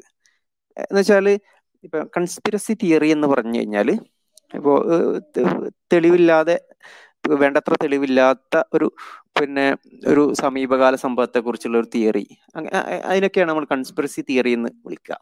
ആ കൺസ്പിറസി തിയറിന്റെ ഓപ്പോസിറ്റ് ആയിട്ട് എന്താണ് വരുന്നത്? അതിന്റെ ഓപ്പോസിറ്റ് വരുന്നത് അത് സയൻസ് ആണോ? അല്ല സയൻസ് അല്ല. ഉദാഹരണത്തിന് ഞാൻ ഒരു ഉദാഹരണം പറഞ്ഞു കഴിഞ്ഞാൽ ഇപ്പൊ നമ്മുടെ ഹോളോകാസ്റ്റ് നടന്നിട്ടില്ല. നമുക്ക് പിന്നെ പൊതുവെ നമ്മൾ ആ നടന്നിട്ടില്ല എന്നുള്ള വാദത്തെ ഒരു കൺസ്പിറസി തിയറി ആയിട്ട് മനസ്സിലാക്കുന്ന ഒരു സംഗതിയാണ്. അതിന്റെ ഓപ്പോസിറ്റ് എന്താണ്? ഹോളോകോസ്റ്റ് നടന്നു എന്നുള്ള വാദം. അപ്പൊ ഈ നടന്നു എന്നുള്ള വാദം എന്താണ്? സയൻസ് ആണോ? അല്ല അതും സയൻസ് അല്ല. അതും ഇതും സയൻസ് അല്ല. അത് രണ്ടും മറ്റൊരു മേഖലയാണ്. അത് പിന്നെ നമുക്ക് വേണമെങ്കിൽ ഹിസ്റ്ററിയോ ഒക്കെ എന്നൊക്കെ വിളിക്കാം. അപ്പൊ ഹിസ്റ്ററിയുമായിട്ട് അതിൽ ടെസ്റ്റിമോണിയൽ രൂപത്തിൽ വരുന്ന ഒരു പിന്നെ നമ്മളൊരു അതോറിറ്റിയെ വിശ്വസിച്ചുകൊണ്ട് ഒരു സമൂഹത്തെ വിശ്വസിച്ചുകൊണ്ട് നമ്മൾ മനസ്സിലാക്കുന്ന കാര്യങ്ങളാണ്. അത് നടന്നു എന്നുള്ള ഒരു സംഭവം പറയുമ്പോൾ നമ്മളതൊരു ടെസ്റ്റിമോണിയാണ് ടെസ്റ്റിമോണിയെ വിശ്വസിച്ചുകൊണ്ടാണ് ഹോളോകാസ്റ്റ് നടന്നു എന്ന് പറയുന്നത്. അപ്പൊ അത് നടന്നിട്ടില്ല എന്ന് പറയുന്നത് നമുക്ക് എന്നെ കോൺസ്പിറസി തിയറി എന്ന് വിളിക്കാം. പക്ഷേ ഈ ഒരു സർക്കിളിൽ നിന്ന് പലരും പ്രചരിപ്പിക്കുന്ന രൂപം എന്താണെന്ന് വെച്ചാൽ കോൺസ്പിറസി തിയറി എന്നുള്ളത് സ്യൂഡോ സയൻസിനെയും ഇക്വേറ്റ് ചെയ്തുകൊണ്ട് അതായത് ഇത് രണ്ടും ഒരേപോലെയാണ് എന്ന് പറഞ്ഞുകൊണ്ട് എന്നിട്ടും അതായത് അതിന്റെ അപ്പുറത്തുള്ള സയൻസ് ആണ് എന്നുള്ള രൂപത്തിൽ വരിക. അപ്പൊ എന്താ വെച്ചാൽ സമൂഹത്തിൽ തെറ്റിദ്ധാരണ പടരുകയാണ് ചെയ്യുക. അതായത് ഇത്തരം കാര്യങ്ങളിൽ സയൻസിന് എന്തോ ഇടപെടാനുണ്ട് എന്നുള്ള രൂപത്തിൽ. ഇപ്പൊ ഈവൻ നമ്മളിപ്പോ വളരെ ഒരു പിന്നെ ഒരു ഉദാഹരണം പറഞ്ഞു കഴിഞ്ഞാൽ ഇപ്പോ നമ്മൾ ചന്ദ്രനിൽ മനുഷ്യൻ ഇറങ്ങി എന്നുള്ളത് ഇറങ്ങിയോ ഇല്ലേ എന്നുള്ളത് അത് സയൻസ് അല്ല. ഇറങ്ങി എന്നുള്ള ആ ഒരു ആ ഒരു ഇൻഫർമേഷൻ സയൻസ് അല്ല. അതൊരു ഹിസ്റ്ററിയാണ് ഹിസ്റ്റോറിക് ഫാക്റ്റ് ആണ്. പിന്നെ അപ്പോൾ അതിനെ നിഷേധിക്കുന്ന ഒരാളുണ്ടെങ്കിൽ അയാൾ കോൺസ്പിറസി തിയറിസ്റ്റ് ആണ്. പക്ഷെ അത് സയൻസ് അല്ല. സയൻസിന്റെ സയൻസ് എന്താണെന്ന് വെച്ചാൽ പിന്നെ ആ ചന്ദ്രനിൽ പോകാനുള്ള ആ ഒരു സാങ്കേതിക വിദ്യയും അതിനുള്ള അതിന് നമ്മൾ നടത്തേണ്ട കാൽക്കുലേഷൻസ് ഇതൊക്കെയാണ് സയൻസ് അവിടെ അവിടെ ഒരാൾ പോയിട്ടുണ്ടോ ഇല്ലേ എന്നുള്ളത് ഹിസ്റ്ററിയാണ് അപ്പൊ ഈ രൂപത്തിൽ കാര്യങ്ങൾ മിക്സ് ചെയ്ത് കാണുക എന്നുള്ളത് തെറ്റിദ്ധാരണ വളർത്തുന്ന അല്ലെങ്കിൽ ശാസ്ത്രത്തിന്റെ തന്നെ പുരോഗതിയെ തടസ്സപ്പെടുത്തുന്ന ഒരു സംഗതിയാണ്. പിന്നെ ഏറ്റവും പ്രധാനപ്പെട്ട ഒരു സംഗതി എന്താണെന്ന് വെച്ചാൽ സയൻസ് പ്രൂവ് ചെയ്തു എന്ന് പറഞ്ഞുകൊണ്ട് പല കാര്യങ്ങളും അവതരിപ്പിക്കുക എന്നുള്ളതാണ്. അതായത് സയൻസ് പ്രൂവ് ചെയ്യുക എന്നുള്ളൊരു സംഗതി സയൻസിലുണ്ട് എന്ന് പറഞ്ഞ് പറയുന്നത് യഥാർത്ഥത്തിൽ ശാസ്ത്രത്തിന്റെ പുരോഗതിയെ തടസ്സപ്പെടുത്തുന്ന ഒരു സംഗതിയാണ്. കാരണം അങ്ങനെ സയൻസിൽ അങ്ങനെയല്ല സയൻസിൽ നമ്മളൊക്കെ അറിയാം. നമ്മൾ പിന്നെ മാത്തമാറ്റിക്സിൽ പിന്നെ നമ്മൾ ഡിഡക്റ്റീവ് ലോജിക് ഉപയോഗിച്ചുകൊണ്ട് മാത്തമാറ്റിക്സിൽ നമ്മൾ ഹെൻസ് പ്രൂവ്ഡ് എന്ന് പറഞ്ഞിട്ടുകൊണ്ടാണ് മാത്തമാറ്റിക്സിൽ നമ്മൾ കാര്യങ്ങളൊക്കെ കാര്യം ചെയ്യുക. അല്ലെങ്കിൽ ലോജിക്കിൽ അങ്ങനെയാണ് നമ്മൾ ചെയ്യുന്നത്. പ്രൂവൺ എന്ന് പറഞ്ഞുകൊണ്ട്. അപ്പോൾ പ്രൂവൺ എന്ന് എന്ന് പറഞ്ഞു കഴിഞ്ഞാൽ മാത്തമാറ്റിക്സിൽ ഒരു തിയറി ഒരു പ്രൂവൺ എന്ന് പറഞ്ഞു കഴിഞ്ഞാൽ പിന്നെ അത് മാറില്ല. അത് മാറാൻ പറ്റില്ല. കാരണം അതുകൊണ്ട് അതിനാണ് നമ്മൾ പ്രൂഫ് എന്ന് പറയുക. പ്രൂവൺ എന്ന് പറയുക. അതുകൊണ്ട് നമ്മൾ മാത്തമാറ്റിക്സ് ഹെൻസ് പ്രൂവ്ഡ് എന്ന് പറഞ്ഞു കഴിഞ്ഞാൽ പിന്നെ ആ കാര്യം രണ്ടായിരം കൊല്ലം കഴിഞ്ഞാലും മാറില്ല. രണ്ടായിരം കൊല്ലം മുമ്പും അങ്ങനെ ആയിരിക്കും. ഇനി രണ്ടായിരം കൊല്ലം കഴിഞ്ഞാലും അങ്ങനെ ആയിരിക്കും. അല്ലെങ്കിൽ അങ്ങനെയാണ് ആവേണ്ടത്. അതിനാണ് നമ്മൾ പ്രൂവൺ എന്ന് പറയുന്നത്. അത്രയും അത് ഒരിക്കലും മാറാൻ പറ്റില്ല. അല്ലെങ്കിൽ വളരെ വിരളമായ ഒരു സാധ്യതയെ അത് മാറാനുള്ള ആയിട്ട് നമ്മൾ കൽപ്പിക്കുന്നുള്ളൂ. അതിനെയാണ് നമ്മൾ ഹെൻസ് പ്രൂവ്ഡ് എന്ന് പറയുക. അങ്ങനെ ഒരു പ്രൂഫ് എന്ന് പറഞ്ഞൊരു സംഗതി സയൻസിൽ ആ രൂപത്തിലല്ല അത് വർക്ക് സയൻസ് വർക്ക് ചെയ്യുന്നത്. സയൻസ് എവിഡൻസുകളാണ് നൽകുന്നത്. എവിഡൻസും പ്രൂഫും തമ്മിൽ വ്യത്യാസമുണ്ട്. എവിഡൻസുകൾ എന്ന് പറഞ്ഞാൽ സജസ്റ്റീവ് ആണ്. പിന്നെ പ്രൂഫ് എന്ന് പറഞ്ഞാൽ കൺക്ലൂസീവ് ആണ്. കൺക്ലൂസീവ്ലി പ്രൂവൺ എന്നുള്ള രൂപത്തിലാണ് പ്രൂഫ് എന്ന് പറയുക. അപ്പോൾ സയൻസിൽ അത് വർക്ക് ചെയ്യുന്നത് പിന്നെ എവിഡൻസുകളാണ് അപ്പോൾ ഒരു സംഗതിക്ക് എവിഡൻസ് ഉണ്ട് എന്നേ നമുക്ക് പറയാൻ കഴിയുള്ളൂ. അല്ലെങ്കിൽ ഇന്ന സംഗതിക്ക് എവിഡൻസ് ഇല്ല. അല്ലാതെ നമ്മൾ സംഗതിയും സയൻസിൽ പ്രൂവൺ എന്ന് പറഞ്ഞിട്ട് പറയുന്നത് അങ്ങനെ പറഞ്ഞു കഴിഞ്ഞാൽ അതിന്റെ പ്രശ്നം എന്താണെന്ന് വെച്ചാൽ പിന്നെ ഗവേഷണങ്ങൾക്ക് സ്കോപ്പ് ഇല്ല. ഒരു ഇപ്പോൾ മാത്തമാറ്റിക്സിൽ നമ്മളൊരു കാര്യം പ്രൂവൺ എന്ന് പറഞ്ഞാൽ one plus one equal to two എന്ന് പറഞ്ഞു കഴിഞ്ഞാൽ പിന്നെ അതിന് വൺ പ്ലസ് വൺ ടു തന്നെയാണോ എന്ന് പറഞ്ഞുകൊണ്ട് നമുക്ക് ഗവേഷണം കാര്യമില്ല. One plus one equal to two it's conclusive ഇനി അതിൽ അതിൽ ചർച്ചേന്റെ ആവശ്യമില്ല. പക്ഷെ സയൻസിൽ അങ്ങനെയല്ല. സയൻസിൽ ഒരു കാര്യം പറഞ്ഞു കഴിഞ്ഞാൽ പിന്നെ അങ്ങനെ ഇനി അത് ചർച്ച ചെയ്യേണ്ട ആവശ്യമില്ല എന്ന് പറഞ്ഞാൽ നമുക്ക് നിർത്താൻ പറ്റില്ല. നമ്മൾ പിന്നെ ഇനിയും ഇനിയും ഇനിയും ഇനിയും പഠിച്ചുകൊണ്ട് ഇരിക്കുകയാണ്. പുരോഗതി നേടിക്കൊണ്ടിരിക്കുകയാണ് ചെയ്യേണ്ടത്. അപ്പോൾ സയൻസിനെ കുറിച്ച് അങ്ങനെ ഒരു വാദം ഒരു സംഗതിയെക്കുറിച്ച് പ്രൂവൺ എന്ന് പറഞ്ഞു കഴിഞ്ഞാൽ അത് സയൻസിന്റെ പുരോഗതിയെ തടസ്സപ്പെടുത്തലാണ്. അത് അൺസയന്റിഫിക് ആയിട്ടുള്ള ഒരു ചിന്താ രീതിയാണ്. അതും നമുക്ക് ഈ ഒരു സർക്കിളുകളിൽ നിന്ന് പലരുടെ ഇടയിൽ നിന്നും നമുക്ക് കാണാവുന്ന ഒരു ഒരു ചിന്തയാണ്. അപ്പൊ ഞാൻ എന്റെ ശ്രദ്ധയിൽപ്പെട്ട ചില കാര്യങ്ങൾ നിങ്ങളെ മുന്നോട്ട് വെച്ചു എന്നുള്ളൂ നമുക്കിനി ചർച്ചയിൽ തുടരാം. അസ്സാം വലൈക്കും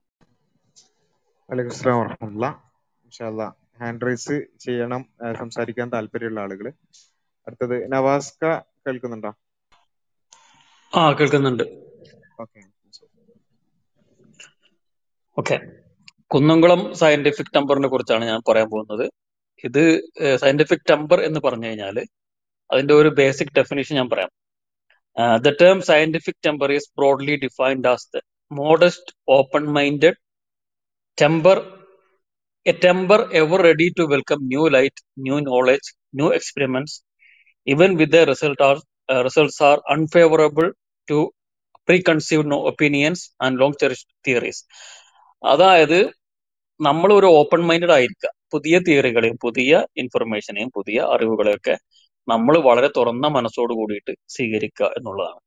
അതിന് വേണമെങ്കിൽ നമുക്ക് ഈ പറയുന്ന സയന്റിഫിക് മെത്തേഡിലെ കാര്യങ്ങളൊക്കെ ഒബ്സർവേഷനും അതുപോലുള്ള സംഗതികളൊക്കെ ഉപയോഗിക്കാം എന്ന് പറയുന്നു ഇതിന്റെ മുമ്പ് ഇതാണ് ശരിക്ക് ഇന്ത്യൻ ഭരണഘടനയിൽ ഈ സയന്റിഫിക് ടെമ്പർ എന്നുള്ളത് ഒരു ഭരണകൂടത്തിന്റെ ലക്ഷ്യമായിട്ട് ശരിക്കും ഇന്ത്യയിൽ മാത്രമേ ഇങ്ങനെ പറയുന്നുള്ളൂ എന്നുള്ളതാണ്. അത് നെഹ്റുവിന്റെ ഒരു പ്രത്യേക താല്പര്യ പ്രകാരം അങ്ങനെ എഴുതി ചേർത്താണ് ആയിരത്തി തൊള്ളായിരത്തി എഴുപത്തെട്ടിൽ ഒരു അമെന്റ്മെന്റ് മുഖേന. ഇനി അതിന്റെയൊക്കെ മുമ്പ് അതൊക്കെ അവിടെ കിടക്കട്ടെ. നമ്മൾ എന്താണ് ഈ സയന്റിഫിക് ടെമ്പർ അല്ലെങ്കിൽ എത്ര മനുഷ്യർ ഇതിനെ ഒരു പ്രശ്നമായിട്ട് കാണുന്നുണ്ട്? അവരുടെ ദൈനംദിന ജീവിതത്തിൽ സയന്റിഫിക് ടെമ്പർ ഇല്ലാത്തതുകൊണ്ട് ആർക്കെങ്കിലും എന്തെങ്കിലും പ്രശ്നം ഉണ്ടായിട്ടുണ്ടോ? അല്ലെങ്കിൽ സയന്റിഫിക് ടെമ്പറിന് ആരെങ്കിലും എതിര് നിൽക്കുന്നുണ്ടോ എന്ന് നമ്മൾ പരിശോധിക്കുന്നത് വളരെ രസകരമായിരിക്കും. ഇവിടെ ചെയ്യുന്ന ഒരു കാര്യം എന്താ വെച്ചാൽ നമ്മൾ ഈ ഒരു ഇപ്പൊ ഈ ഫാൾസ് ഡൈക്കോട്ടമി എന്നല്ല ഫാൾസ് ഡിവിഷൻ എന്നൊക്കെ പറയുന്ന ഒരു സംഗതിയാണ് ഇവിടെ ഉള്ളത്. അതായത് മതം അടിസ്ഥാനപരമായി ശാസ്ത്രത്തിനെതിരാണ് എന്നുള്ളതാണ്. അപ്പൊ ഇവരുടെ ഒരേ ഒരു മുദ്രാവാക്യം ഇവരുടെ ഒരേ ഒരു ഒരു ഡിസ്കോഴ്സ് അല്ലെങ്കിൽ ജനങ്ങളുമായിട്ട് ബന്ധപ്പെടുന്ന ഒരേ ഒരു സംഗതി അവർക്ക് സയൻസ് മാത്രമായിട്ട് കിട്ടിയിരിക്കുകയാണ്. ഇതുകൊണ്ടുള്ള പ്രശ്നം എന്താണെന്ന് വെച്ചാൽ മനുഷ്യന്റെ ജീവിതത്തിൽ സയൻസുമായിട്ട് ആരും കലഹത്തിലല്ല എന്നുള്ളതാണ്. ഇപ്പൊ നമ്മൾ ഒരു കുരങ്ങൻ ഒരു കല്ലെടുത്തെറിയുകയാണ് ചെയ്യുന്നത്. അല്ലെങ്കിൽ ഒരു മൃഗങ്ങൾ ഒരു ആന കല്ലെടുത്തെറിയുന്നുണ്ട്. മൃഗങ്ങളുമായിട്ട് അല്ലെങ്കിൽ മനുഷ്യനെ ഒരു പക വെച്ച് നടന്നിട്ട് ഒരു മനുഷ്യനെ എറിഞ്ഞു വീഴ്ത്തിയ കഥയൊക്കെ നിങ്ങൾ കേട്ടിട്ടുണ്ടാവും. കുറെ വർഷങ്ങൾ മുപ്പത്തി ആറ് വർഷങ്ങൾക്ക് ശേഷം എന്നൊക്കെ പറഞ്ഞിട്ടുണ്ട്. അന്ന് കേട്ടിട്ടുണ്ട്. ശരിയാണോ അല്ലേ എനിക്കറിയില്ല പക്ഷെ ഒരു കല്ല് എടുത്ത് എറിയുമ്പോൾ നമ്മൾ ആ ഒരു കല്ല് ഇയാളെ വേദനിപ്പിക്കണം എന്നുണ്ടെങ്കിൽ ഈ ജീവിക്ക് അടിസ്ഥാനപരമായിട്ട് ന്യൂട്ടന്റെ ഒരു സമവാക്യമായ ന്യൂട്ടൻ കണ്ടുപിടിച്ച സമവാക്യമായ F is equal to M A എന്നുള്ള ഒരു സമവാക്യം അറിയണം. അതായത് force is equal to mass into acceleration എന്നാണ് പറയുന്നത്. അതായത് എത്ര വേഗതയിലാണോ ഒരു ഒബ്ജക്റ്റ് ഈ ജീവിയുടെ ശരീരത്തിൽ കൊള്ളുന്നത് അതിനനുസരിക്കും അതിന്റെ ഫോഴ്സും അങ്ങനെ ഫോഴ്സ് കൂടുന്തോറും ഈ ജീവിക്ക് ഏൽക്കുന്ന പരിക്ക് മാരകമായി തീരുകയും ചെയ്യും. അവിടെ ഈ അപ്പോ ഈ ഒരു എലിഫന്റിന് ഈ ഒരു ആനക്കും ഈ കുരങ്ങനും സയന്റിഫിക് ടെമ്പർ ഉണ്ടോ ചോദിച്ചു കഴിഞ്ഞാൽ നമ്മൾ എന്താ പറയേണ്ടത്? അതിന് സയന്റിഫിക് ടെമ്പർ ഉണ്ട്. അതുപോലെ രാവിലെ നമ്മുടെ ഉമ്മ അല്ലെങ്കിൽ അമ്മ പോയിട്ട് കട്ടൻ ചായ ഉണ്ടാക്കുകയാണെന്ന് വിചാരിക്കും അത് എന്ന് പറഞ്ഞാൽ നമ്മൾ കുറെ ഫിസിക്സും കുറെ കെമിസ്ട്രിയും വെള്ളവും അതിന്റെ ബോയിലിംഗ് പോയിന്റും ആ ബോയിലിംഗ് പോയിന്റിൽ പരിസ അത്രയും തിളച്ചും പറയുന്ന ഒരു വെള്ളത്തിൽ പഞ്ചസാരയുടെ സോലുബിലിറ്റിയും ഒക്കെ നോക്കി കഴിഞ്ഞാൽ ഇതൊക്കെ കുറെ നേരം തീസിസ് ഒക്കെ എഴുതി ഉണ്ടാക്കേണ്ട വലിയൊരു പരീക്ഷണമാണ് അതിന് നിറം വരുന്നതും അതിന്റെ രുചിയിൽ മാറ്റങ്ങൾ ഉണ്ടാവുന്നതും അതിൽ ഈ മൈക്രോ ന്യൂട്രിയൻസും അതുപോലെ കഫീനൊക്കെ അടങ്ങിച്ചേരുന്ന വലിയൊരു പ്രോസസ്സാണ് പക്ഷെ ഇതൊന്നും അറിയാതെയാണ് നമ്മുടെ അമ്മമാരും ഉമ്മമാരും ചായ ഉണ്ടാക്കിയിരുന്നത്. ഇവർ ശാസ്ത്രത്തിനെതിരാണോ? അല്ല. അതുപോലെ നമ്മുടെ ശാസ്ത്രത്തിന്റെ ഇന്നത്തെ ഏറ്റവും പ്രത്യക്ഷ ഭാവങ്ങളായിട്ടുള്ള നമ്മുടെ ടെക്നോളജി നമ്മുടെ കയ്യിലുള്ള മൊബൈൽ ഫോൺ ഇന്ന് വരെ ആരെങ്കിലും ഈ മൊബൈൽ ഫോൺ എന്ന് പറഞ്ഞാൽ അത് അന്ധവിശ്വാസമാണ് എന്നുള്ളതോ അല്ലെങ്കിൽ മൊബൈൽ ഫോൺ കേട് വന്നു കഴിഞ്ഞാൽ അതിനെ ഏതെങ്കിലും മന്ത്രവാദിയുടെ അടുത്ത് കൊണ്ടുപോയിട്ട് ചിരട്ട് കെട്ടിക്കൊടുക്കണമെന്നോ ആരെങ്കിലും പറയുന്നത് നിങ്ങൾ കേട്ടിട്ടുണ്ടോ? ഇല്ല. അതായത് സയൻസുമായിട്ട് ഒരു അന്ധവിശ്വാസിയും പോലും കലഹത്തിലല്ല എന്നുള്ളതാണ്. അതേസമയം അന്ധവിശ്വാസവും സയൻസും പാരലായിട്ട് കൊണ്ടുപോകുന്ന ആളുകളുണ്ട്. തൽക്കാലം ആ ഒരു വിഷയം നമ്മൾ മാറ്റിവെക്കാം.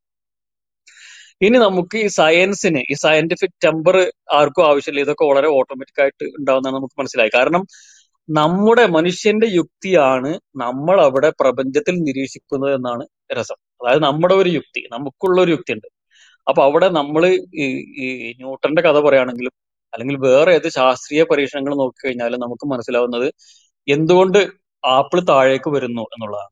അപ്പൊ എന്തുകൊണ്ട് മുകളിലേക്ക് പോയില്ല എന്നുള്ള രീതിയിൽ ആലോചിക്കുക. അപ്പൊ ഓട്ടോമാറ്റിക് ആയിട്ട് ഈ ന്യൂട്ടന്റെ മുമ്പ് ഇതുവരെ ഒരു അസ്വാഭ അസ്വാഭാവികതയും ഈ ആപ്പിൾ താഴേക്ക് വരുന്നത് തോന്നാത്ത എന്തുകൊണ്ടാണ്? കാരണം അവരുടെ യുക്തി കൊണ്ട് അവർക്ക് മനസ്സിലാക്കാൻ കഴിയുന്ന ഒരു സംഗതിയാണ് അങ്ങനെ നമ്മുടെ യുക്തിക്കനുസരിച്ച് നമ്മൾ ഈ പ്രപഞ്ചത്തിൽ ഒരു ഓർഡർ ഒരു പാറ്റേൺ കണ്ടുപിടിക്കാനുള്ള ശ്രമമാണ് നമ്മൾ ഈ സയന്റിഫിക് മെത്തേഡിലും അതുപോലെ സയൻസിലേക്കും എത്തിയിരിക്കുന്നത്. ഇതുമായിട്ട് ആരും കലഹത്തിലല്ല എന്നുള്ളതാണ്. എന്ന് മാത്രമല്ല മനുഷ്യന്റെ ജീവിതത്തിൽ ഈ സയൻസ് എന്ന് പറയുന്നതിന്റെ പ്രാധാന്യം ഇവർ വളരെ ഓവർ എംഫസൈസ് ചെയ്തിരിക്കുകയാണ് എന്നാണ് നമ്മൾ മനസ്സിലാക്കേണ്ടത്. കാരണം അവർക്ക് വേറെ പറയാനൊന്നുമില്ല. ഇപ്പൊ നമ്മളുടെ ഒരു ജീവിതത്തിൽ ഏറ്റവും വലിയ പ്രശ്നം എന്താണ്? പണമാണോ ഈ പണവും ശാസ്ത്രവുമായിട്ട് പ്രത്യേകിച്ച് ബന്ധമൊന്നുമില്ല. മനസ്സിലായാലും ഇത് വേണമെങ്കിൽ എക്കണോമിക്സ് എന്നൊക്കെ പറഞ്ഞിട്ട് വേറെ ശാസ്ത്രീയ പണം ഉണ്ടാക്കേണ്ട രീതിയും അതിന്റെ പ്രൊഡക്ടിവിറ്റിയെ കുറിച്ചൊക്കെ വേറെ അത് നമുക്ക് ശാസ്ത്രമായിട്ട് വികസിപ്പിക്കാന്ന് മാത്രം. പക്ഷെ ശാസ്ത്രം ഇല്ലെങ്കിൽ പോലും നമ്മുടെ പണം അല്ലെങ്കിൽ നമുക്കൊരു പശു ഉണ്ടാവുക. അല്ലെങ്കിൽ അന്നത്തെ മുമ്പത്തെ കാലത്തൊക്കെ പശുക്കളുടെ എണ്ണം വൈക്കോൽ കൂനയുടെ വലുപ്പം അല്ലെങ്കിൽ അവയുടെ എണ്ണക്കായിരുന്നു നമ്മൾ സമ്പത്തിന്റെ ഒരു മാനദണ്ഡമാക്കി എടുത്തിട്ടുണ്ടായിരുന്നത്. അതുപോലെ വിശപ്പ് അതുപോലെ ദാഹം അതുപോലെ ബന്ധങ്ങൾ അതുപോലെ ലൈംഗികത അല്ലെങ്കിൽ സ്നേഹം അതുപോലെ ബ്യൂട്ടി സൗന്ദര്യം എന്ന് പറയുന്നത്. അപ്പൊ നമ്മളൊരു പെയിന്റിങ് കിട്ടിക്കഴിഞ്ഞാൽ അതിലെന്ത് ശാസ്ത്രമാണുള്ളത്? അത് നമ്മുടെ ഒരു പെർസെപ്ഷൻ ആണ്. അതിനെ നമുക്ക് ശാസ്ത്രം കൊണ്ട് വെരിഫൈ ചെയ്യാൻ പറ്റില്ല. നമ്മുടെ ബന്ധങ്ങൾ എത്രമാത്രം തീവ്രമാണെന്ന് നമുക്ക് ഇങ്ങനെ പറയാൻ പറ്റുക? അതുപോലെ സ്നേഹം. സ്നേഹം നമുക്ക് മെഷർ ചെയ്യാൻ പറ്റുന്ന ഒരു സംഗതിയാണോ? അല്ലെങ്കിൽ വെറുപ്പ്. നമ്മുടെ വൈകാരികമായിട്ടുള്ള സംഭവങ്ങൾ മുഴുവനും നമുക്കൊന്നും മെഷർ ചെയ്യാൻ പറ്റില്ല. അതുപോലെ രാഷ്ട്രീയം. രാഷ്ട്രീയത്തിൽ എത്രമാത്രം ശാസ്ത്രമുണ്ട്? എന്തെങ്കിലും ഒരു തിയറി തെളിച്ചതിന് ശേഷമാണ് ഏതെങ്കിലും ഒരു പോളിസി നമ്മുടെ രാഷ്ട്രീയക്കാർ രൂപീകരിക്കുന്നത്? അല്ല. നമ്മുടെ ജീവിതത്തിൽ ശാസ്ത്രം ഭരിക്കുന്ന സംഗതി എന്ന് പറഞ്ഞാൽ ആൾമോസ്റ്റ് സീറോ ആണ് എന്ന് നമുക്ക് പറയാം. വളരെ നെഗ്ലിജബിൾ ആയിട്ടുള്ള ഒരു സംഗതി മാത്രമാണ്. അത് നമ്മൾ അതിനെക്കുറിച്ച് വിഷമിച്ചാൽ മാത്രം. നമ്മൾ അതിനോട് കലഹത്തിൽ പോലും അല്ലെന്നുള്ളതാണ് അപ്പൊ ഈ സയന്റിഫിക് ടെമ്പർ എന്ന് പറയുന്ന ഒരു സംഗതി ഇവിടെ ആരും എന്തെങ്കിലും സ്ക്രൂ ഒന്ന് മുറുക്കിയതിനു ശേഷം ഒക്കെ അങ്ങോട്ട് അലൈൻമെന്റ് ആക്കിയിട്ട് ശരിയാക്കി എടുക്കേണ്ട ഒരു സംഗതിയല്ല ഇത് വളരെ ഓട്ടോമാറ്റിക് ആയിട്ട് അവന്റെ യുക്തിയുമായിട്ട് ഉണ്ടാവുന്ന ഒരു സംഗതിയാണ്. നമ്മൾ പ്രാന്തന്മാർക്ക് മാത്രമേ നമുക്ക് യുക്തി കുറച്ച് അല്ലെങ്കിൽ ശാസ്ത്രത്തെ അവർ അവർക്ക് അങ്ങനത്തെ ഒരു വിഷയം തന്നെ ഇല്ല എന്നുള്ളതാണ് സത്യം. അല്ലാതെ അവരും ശാസ്ത്രവുമായിട്ട് കലഹത്തിലാണെന്ന് നമുക്ക് പറയാൻ പറ്റില്ല. നമ്മുടെ കാഴ്ചപ്പാടിൽ അവർ കുറെ ശാസ്ത്രീയ തത്വങ്ങൾ അംഗീകരിക്കണം എന്നില്ല. അതുകൊണ്ട് അവർക്ക് പറഞ്ഞാലും മനസ്സിലാവില്ല. ഈ ഒരു സംഗതി മാത്രമേ ഉള്ളൂ. അപ്പോൾ നമ്മുടെ ജീവിതത്തിൽ ഏറ്റവും കാര്യമായിട്ടുള്ള സംഗതി എന്ന് പറഞ്ഞാൽ ഈ സംഗതികളൊക്കെ. നമ്മുടെ ബന്ധങ്ങളും നമ്മുടെ പണവും നമ്മുടെ ജീവനും മരണവും ഈ പറയുന്ന കാര്യങ്ങളാണ് ഉള്ളത്.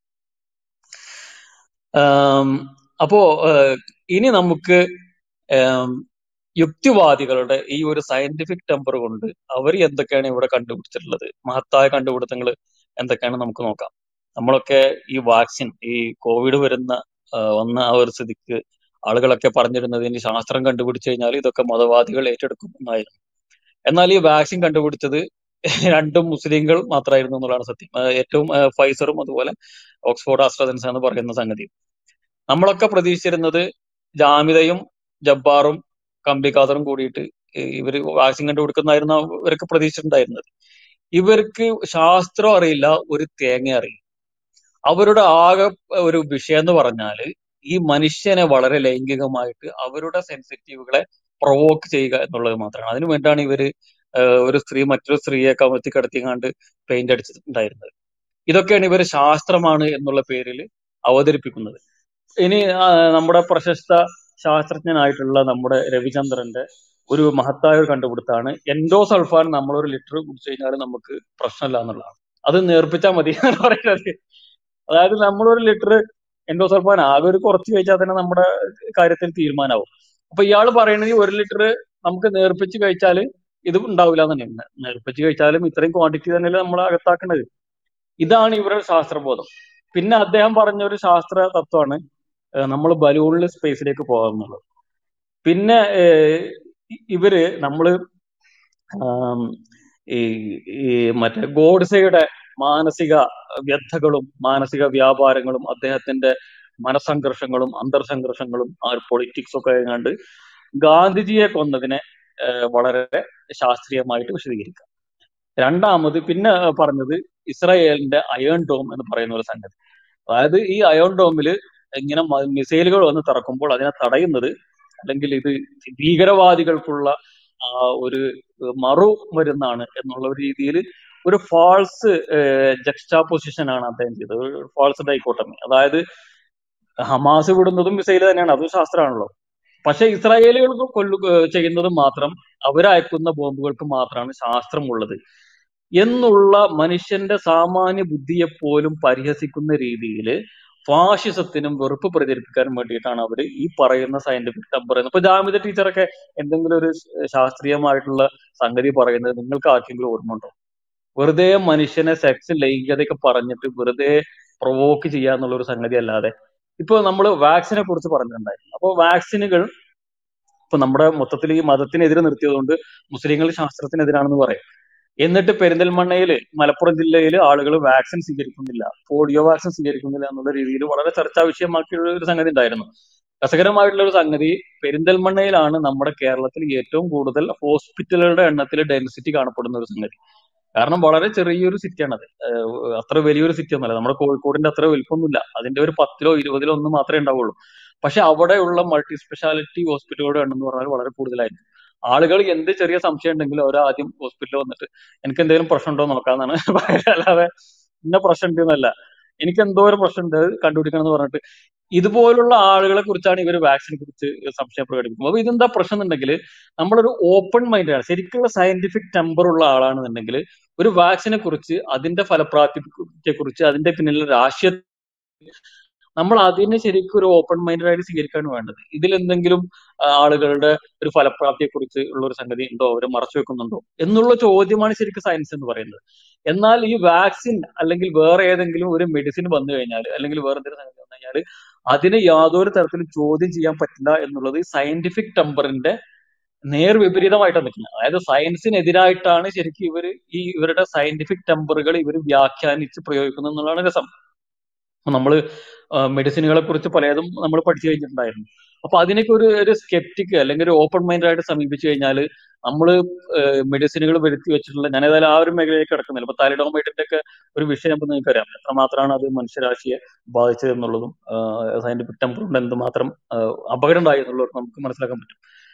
ഇന്ന് അവർ ഈ പോസ്റ്റ് ട്രൂത്ത് കാലഘട്ടത്തിൽ ഇവരുടെ സയന്റിഫിക് ടെമ്പർ എന്ന് പറഞ്ഞിട്ട് അവർ അവതരിപ്പിക്കുന്നത് മുഴുവനും നുണകളാണ് എന്നുള്ളതാണ്. അപ്പൊ നമ്മൾ ഇപ്പോ ഒരു പട്ടിയെ വലിച്ചു കൊണ്ടുപോയിട്ടുള്ള ഒരു മുസ്ലിമിന്റെ മുസ്ലിം എന്ന് പറയുന്നത് പള്ളിയിലും പോകാതെ ഒരു ജബ്ര പട്ടിയെ വലിച്ചു കൊണ്ടുപോയതിന് അത് മത മതവുമായിട്ട് ബന്ധപ്പെട്ട്. ഇതിലൊക്കെ എന്ത് സയന്റിഫിക് നമ്പറാണുള്ളത് ഗോഡ്സയുടെ കാര്യത്തിൽ എന്ത് സയന്റിഫിക് നമ്പറാണുള്ളത് ഈ പെയിന്റഡിയിൽ എന്ത് സയന്റിഫിക് നമ്പറാണുള്ളത് ഇപ്പൊ നമ്മൾ ഈ അയോൺ ഡോം നമ്മൾ സയൻസ് സയൻസിന്റെ ഒരു ഡെവലപ്മെന്റ് ആണെന്നുണ്ടെങ്കിൽ ഹിരോഷമിയിൽ വീണ ആറ്റം ബോംബും ഒക്കെ സയൻസ് തന്നെയല്ലേ?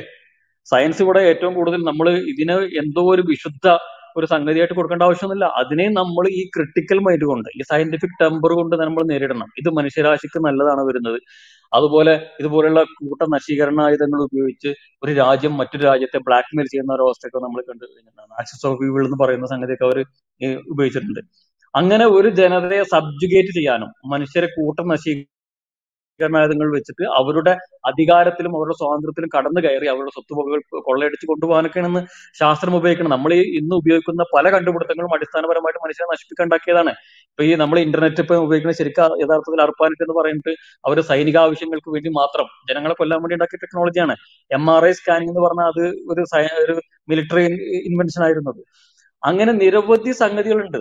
ഇതൊക്കെ സയൻസ് എന്ന് പറഞ്ഞാൽ അതിനെന്തോ ഒരു വിശുദ്ധി കൊടുത്തിട്ട് അതാണ് മനുഷ്യന്റെ ലക്ഷ്യം. അത് കണ്ടുപിടിക്കുന്ന എല്ലാ സംഗതികളും ഉത്തമമായ സംഗതികളാണ്. നമ്മൾ ശരികളുടെയും തെറ്റുകളുടെയും ഒരു യഥാർത്ഥ നിലവാരം അതിന്റെ ശരിയ തെറ്റുകൾ തീരുമാനിക്കുന്നത് അത് അത് ശരിയാണോ തെറ്റാണോ എന്ന് തെളിയിക്കാൻ പറ്റും. അതായത് സയൻസ് ഒരു ബോംബ് സ്ഫോടനം നടത്തുമ്പോൾ ന്യൂക്ലിയർ സ്ഫോടനം നടക്കുകയാണെന്നുണ്ടെങ്കിൽ അത് പൊട്ടിത്തെറിച്ച് കഴിഞ്ഞാൽ സയന്റിഫിക് ആയിട്ട് അത് ശരിയായി. അപ്പൊ അത് മനുഷ്യന് ശരിയാണെന്ന് നമുക്ക് പറയാൻ പറ്റുമോ? ഇങ്ങനെ മനുഷ്യന്റെ ബുദ്ധിയെ വളരെ മോശമായ രീതിയിൽ പരിഹസിക്കുന്ന അവരുടെ അണികളെ തന്നെ പരിഹസിക്കുന്ന രീതിയിൽ സയൻസുമായിട്ട് യാതൊരു വിവരമില്ലാത്ത ആളുകളാണ് ഇതിനെക്കുറിച്ച് പറയുന്നത്. ഏതായാലും നമ്മുടെ ഒരു മാടശ്ശേരിയുടെ മാടയുടെ ഒരു പ്രധാന കണ്ടുപിടുത്തായിരുന്നു സയന്റിഫിക് ടെമ്പർ കൊണ്ട് പറഞ്ഞതായിരുന്നു മഹദി. നമ്മൾ സ്കൂളിൽ മൃഗങ്ങൾ കാട്ടിൽ അവർ വസ്ത്രം ധരിക്കുന്നുണ്ടോ? അവർ സ്കൂളിൽ പോകുന്നുണ്ടോ? അവർ പള്ളി പോകുന്നുണ്ടോ? അവർ മദ്രസയിൽ പോകുന്നുണ്ടോ? എന്നിട്ടും അവർ എത്ര സന്തോഷകരമായിട്ട് ജീവിക്കുന്നു. ഇതൊക്കെ കേട്ട് കഴിഞ്ഞാൽ ഇവരിങ്ങനെ വിജൃംഭിക്കുകയാണ് ഇതിങ്ങനെ കോൾമേർ കൊള്ളുകയാണ് അല്ലോ എന്തുമാതിരി ഫിലോസഫിയാണ് ഇത് പറയുന്നത്. കണ്ടു കഴിഞ്ഞാൽ അന്തെല്ലാം തോന്നും. പക്ഷെ എന്തുമാതിരി വെയിറ്റ് ഉള്ള വാക്കുകളാണ് ഈ മഹതിയുടെ വായിലൂടെ വരുന്നത് എന്നുള്ള രീതിയിൽ ഇതൊക്കെ പ്രോത്സാഹിപ്പിക്കുകയാണ്. ഇതൊക്കെ എന്തോ ഭയങ്കര തിയറി ആയിട്ടാണ് അവതരിപ്പിക്കുന്നത്. അങ്ങനെ മനുഷ്യനും മൃഗവും തമ്മിലുള്ള വ്യത്യാസം പോലും അവരുടെ നാഗരികതയും അവരുടെ സാംസ്കാരിക മൂല്യങ്ങളും അവരുടെ സാമൂഹിക സവിശേഷതകളൊന്നും പഠിക്കാതെ ഇങ്ങനെ ഓരോരോ താരതമ്യങ്ങളൊക്കെ ചെയ്തിട്ട് ഓരോ തിയറികൾ അടിച്ചു വിടുകയാണ് ഇതൊക്കെ നമുക്ക് സയന്റിഫിക് നമ്പർ എന്ന് പറയാൻ പറ്റുമോ? അപ്പൊ സയൻസിന് എതിര് നിൽക്കുന്നത് ഏതായാലും ഇവരാണ്. ഞാൻ കുറച്ച് കാര്യങ്ങൾ നമുക്ക് മനസ്സിലാവുന്ന ഒരു ഭാഷയിൽ പറയാൻ ശ്രമിച്ചു എന്ന് മാത്രം ഏതായാലും നമുക്കിനി അടുത്ത ആളിലേക്ക് പോകാം. അല്ലെങ്കിൽ നമ്മുടെ എന്റെ ഇത് ഇവിടെ അവസാനിപ്പിക്കുന്നു. അസ്സാം വലൈക്കും നമ്മുടെ ചർച്ചക്ക് സമയം കുറച്ച് അധികമായിട്ടുണ്ട് അപ്പോൾ നമ്മുടെ ചർച്ചയിലേക്ക് നേരിട്ട് കടക്കുകയാണ്. ശരൺ സംസാരിച്ചോളൂ. ശരൺ? അതുപോലെ തന്നെ ഓഡിയൻസിലുള്ള പ്രത്യേകിച്ച് എത്തിസ്റ്റുകളായ ആളുകൾക്ക് അല്ലെങ്കിൽ ഇത്തരത്തിലുള്ള നാസ്തികതയുമായോ അല്ലെങ്കിൽ യുക്തിവാദമായിട്ടൊക്കെ ബന്ധപ്പെടുന്ന ആളുകൾ ഉണ്ടെങ്കിൽ അവർക്ക് ഹാൻഡ് റൈസ് ചെയ്ത് മുകളിലേക്ക് വരാവുന്നതാണ്. പ്രത്യേകിച്ചും അത്തരം ആളുകൾക്കാണ് നമ്മൾ സംസാരിക്കാൻ പ്രിഫറൻസ് കൊടുക്കുന്നത്. കാരണം അവരുമായിട്ട് ബന്ധപ്പെട്ടുള്ള വിഷയമാണല്ലോ ചർച്ച. ഓക്കെ ശരൺ? ശരൺ കേൾക്കുന്നില്ല. ഒന്ന് മൈക്ക് റെഡി ആക്കണേ. ഫാരിസ് കേൾക്കുന്നുണ്ടോ? ആ, എന്നെ കേൾക്കുന്നുണ്ടോ? സൗണ്ട് ഓക്കെ ആണോ? ഓക്കെ ഓക്കെ ആണ്. ഓക്കെ ആണല്ലേ? ബിസ്മില്ലാ റഹ്മാൻ റഹീം ഞാൻ ഒറ്റ കാര്യം പറയുന്നുള്ളൂ. ഇപ്പോൾ ഇവരുടെയൊക്കെ വീഡിയോ തുടങ്ങുന്നതിന്റെ മുമ്പ് ഇങ്ങനെ കാണിക്കുമല്ലോ article fifty one A H scientific number പ്രചരിപ്പിക്കുക എന്നുള്ളത് നമ്മുടെ മൗലിക കർത്തവ്യമാണെന്നുള്ളത്.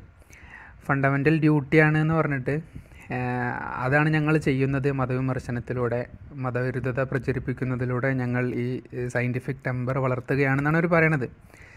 സത്യത്തിൽ ഫണ്ടമെന്റൽ ഡ്യൂട്ടി എന്ന് പറഞ്ഞാൽ നമ്മൾ സുന്നത്ത് എന്നൊക്കെ പറയണ പോലെ റെക്കമെൻഡഡ് ആയ കാര്യങ്ങളാണ് ഒരാളിപ്പോൾ സയന്റിഫിക് ടെമ്പർ വളർത്തിയില്ല എന്ന് വെച്ചിട്ട് അവൻ ഇന്ത്യൻ പൗരനാവാതിരിക്കൊന്നുമില്ല.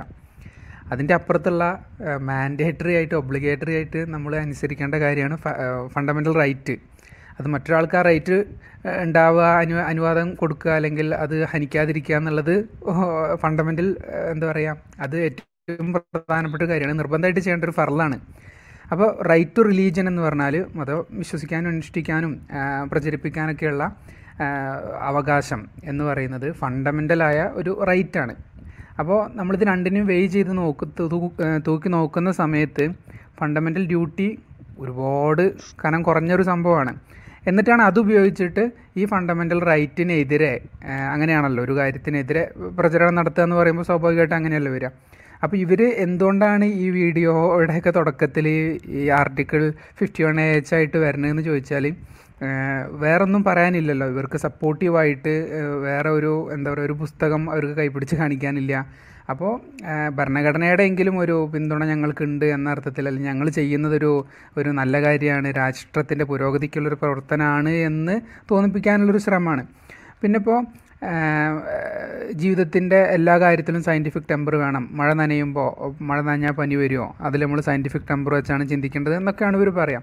അപ്പോൾ ജീവിതത്തിന്റെ നേരത്തെ നവാസ്ക സൂചിപ്പിച്ച പോലെ തൊണ്ണൂറ്റൊമ്പത് ശതമാനം കാര്യത്തിലും നമ്മൾ സയൻസുമായിട്ട് യാതൊരു ബന്ധവുമില്ല. ഇനി സയൻസുമായിട്ട് ബന്ധിപ്പിക്കാൻ കഴിയുന്ന കുറച്ച് മേഖലകളുണ്ട്. ഇപ്പോൾ സ്നേഹം അളക്കാൻ കഴിയില്ല എന്ന് പറഞ്ഞു. അങ്ങനെ ബന്ധിപ്പിക്കാൻ കഴിയാത്ത ഒരുപാട് കാര്യങ്ങൾ അതാണ് കൂടുതൽ.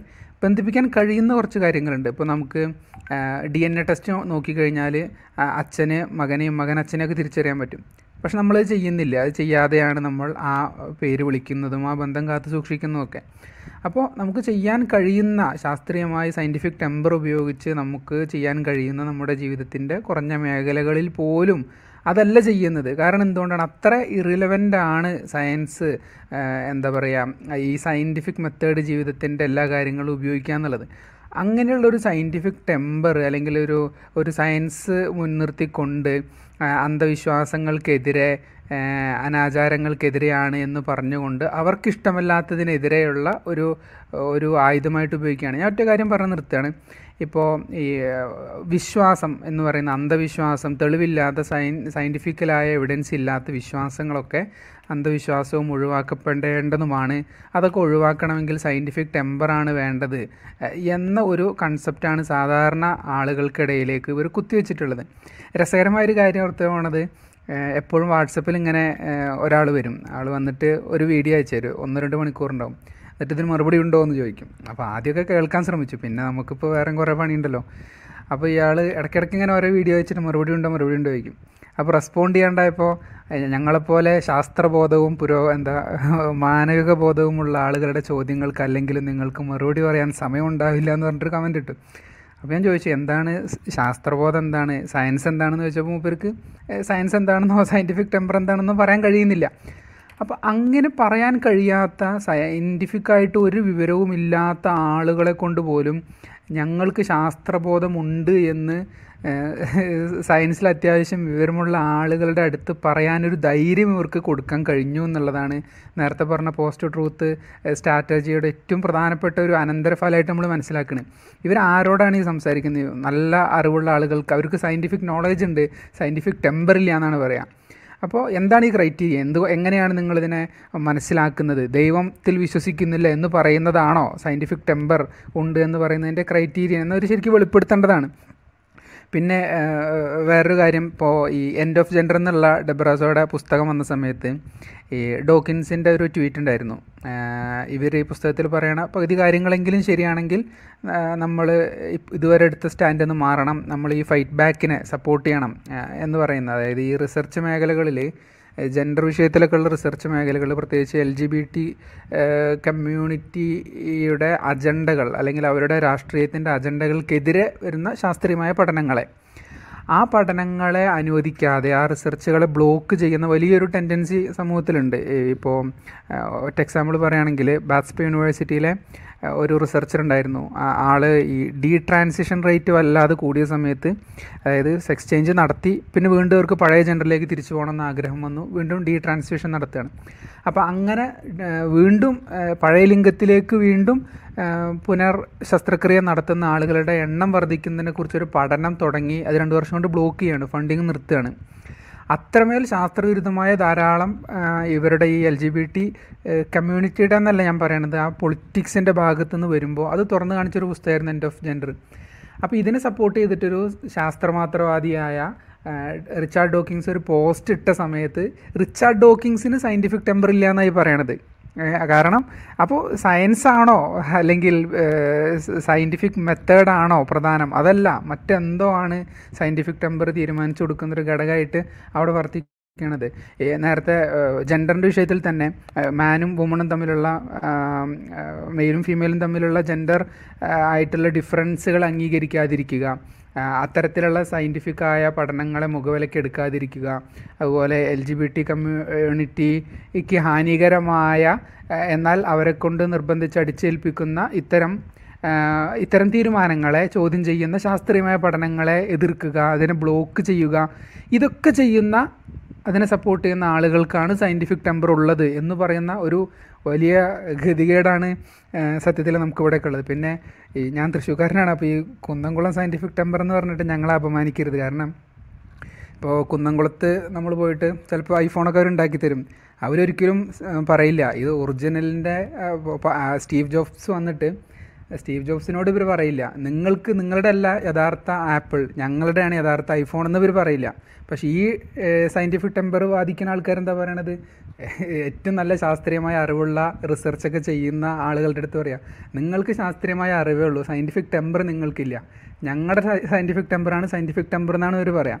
അപ്പോൾ കുന്നംകുളം എന്ന പേരിനോട് ചേർത്തതിന്റെ ഒരു പ്രതിഷേധം കൂടി ഞാൻ രേഖപ്പെടുത്തിയിട്ട് അവസാനിപ്പിക്കുകയാണ്. അതെ അതെ. പിന്നെ കുന്നംകുളംകാരോട് ഒന്ന് മാപ്പ് പറയാണ്. കാരണം ഈ നാസ്തികരുടെ സയന്റിഫിക് ടെമ്പർ എന്നുള്ളത് നമുക്ക് കുന്നംകുളത്തിന്റെ ആ ഒരു ഡ്യൂപ്ലിക്കേറ്റ് പിന്നെ സാധനങ്ങളോട് പോലും ഉപയോഗിക്കാൻ പറ്റൂല എന്നുള്ളത് പിന്നെ പലപ്പോഴും. കാരണം ഇപ്പോ ഫാരിസിയോട് പറഞ്ഞതുപോലെ പിന്നെ ഒറിജിനൽ ഒരിക്കലും ഇവരെ ഒറിജിനൽ ആണെന്ന് വാദിക്കുന്നില്ല.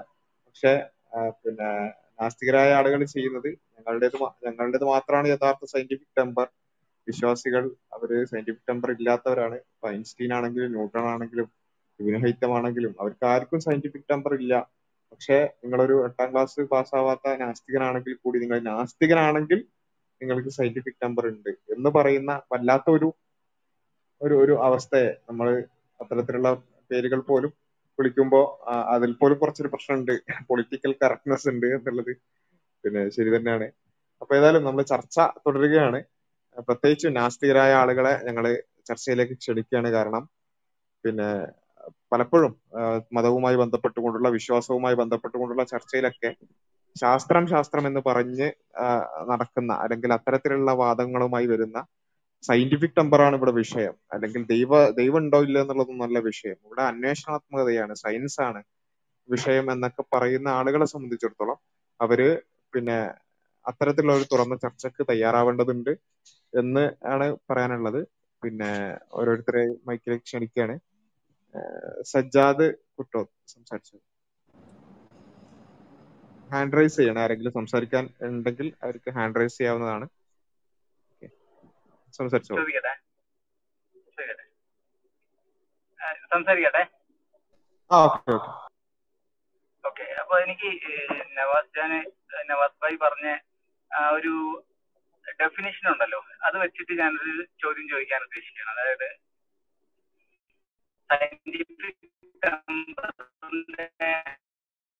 സൗണ്ട് ക്ലിയർ അല്ല. സജാക്ക ഒരു പിന്നെ റേഞ്ച് ഇഷ്യൂ ഉണ്ടെന്ന് തോന്നുന്നു. റേഞ്ച് ഇഷ്യൂ ഉണ്ടെന്ന് തോന്നുന്നു. ചെറുതായിട്ട് കട്ടായി ഒന്ന് ഞാൻ ജോയിൻ ഒന്ന് ലീവ് ചെയ്ത് ചോദിക്കാം. ക്ലിയർ അല്ലല്ലോ? ക്ലിയർ ആണോ? ഇപ്പൊ കട്ടാവുന്നുണ്ടായിരുന്നു. ആവുന്നുണ്ടായിരുന്നു ഒന്ന് ലീവ് ചെയ്ത് വന്നാൽ കുറച്ച് നന്നാവും. ഓക്കെ. ഇപ്പൊ കിട്ടുന്നുണ്ടോ കേൾക്കാം.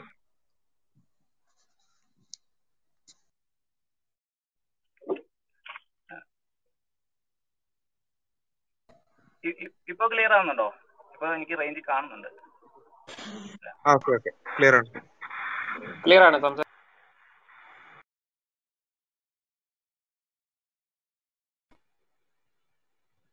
സജദ് സാഹിബ് നിങ്ങൾ സംസാരിക്കുന്നുണ്ടെങ്കിൽ കേൾക്കുന്നില്ല. ഓക്കെ അത് എന്തോ പ്രശ്നമാണെന്ന് തോന്നുന്നു. നജീബ് സാഹിബ്. കേൾക്കുന്നുണ്ടോ?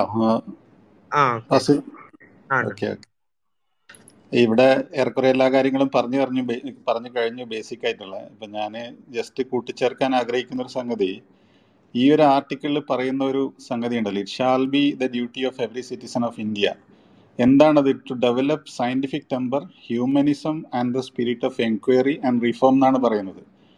അപ്പൊ ഈ സയന്റിഫിക് ടെമ്പർ എന്നുള്ളതുകൊണ്ട് എന്താ ഉദ്ദേശിച്ചതെന്നുള്ളത് സത്യത്തിൽ നെഹ്റു തന്നെ വിവരിച്ചിട്ടുള്ള കാര്യമാണ്. ഒരു ശാസ്ത്രീയ മനോഭാവം എന്ന് പറയുന്നത് മുൻധാരണകളിൽ നിന്ന് മുക്തമായി പുതിയ അറിവുകളെ സ്വീകരിക്കാനും പുതിയ വെളിച്ചങ്ങളെ സ്വീകരിക്കാനും ഒക്കെയുള്ള ഒരു ഓപ്പൺ മൈൻഡഡ്നെസ് ആണ് ഈ സയന്റിഫിക് ടെമ്പർ കൊണ്ട് ഉദ്ദേശിക്കുന്നത്.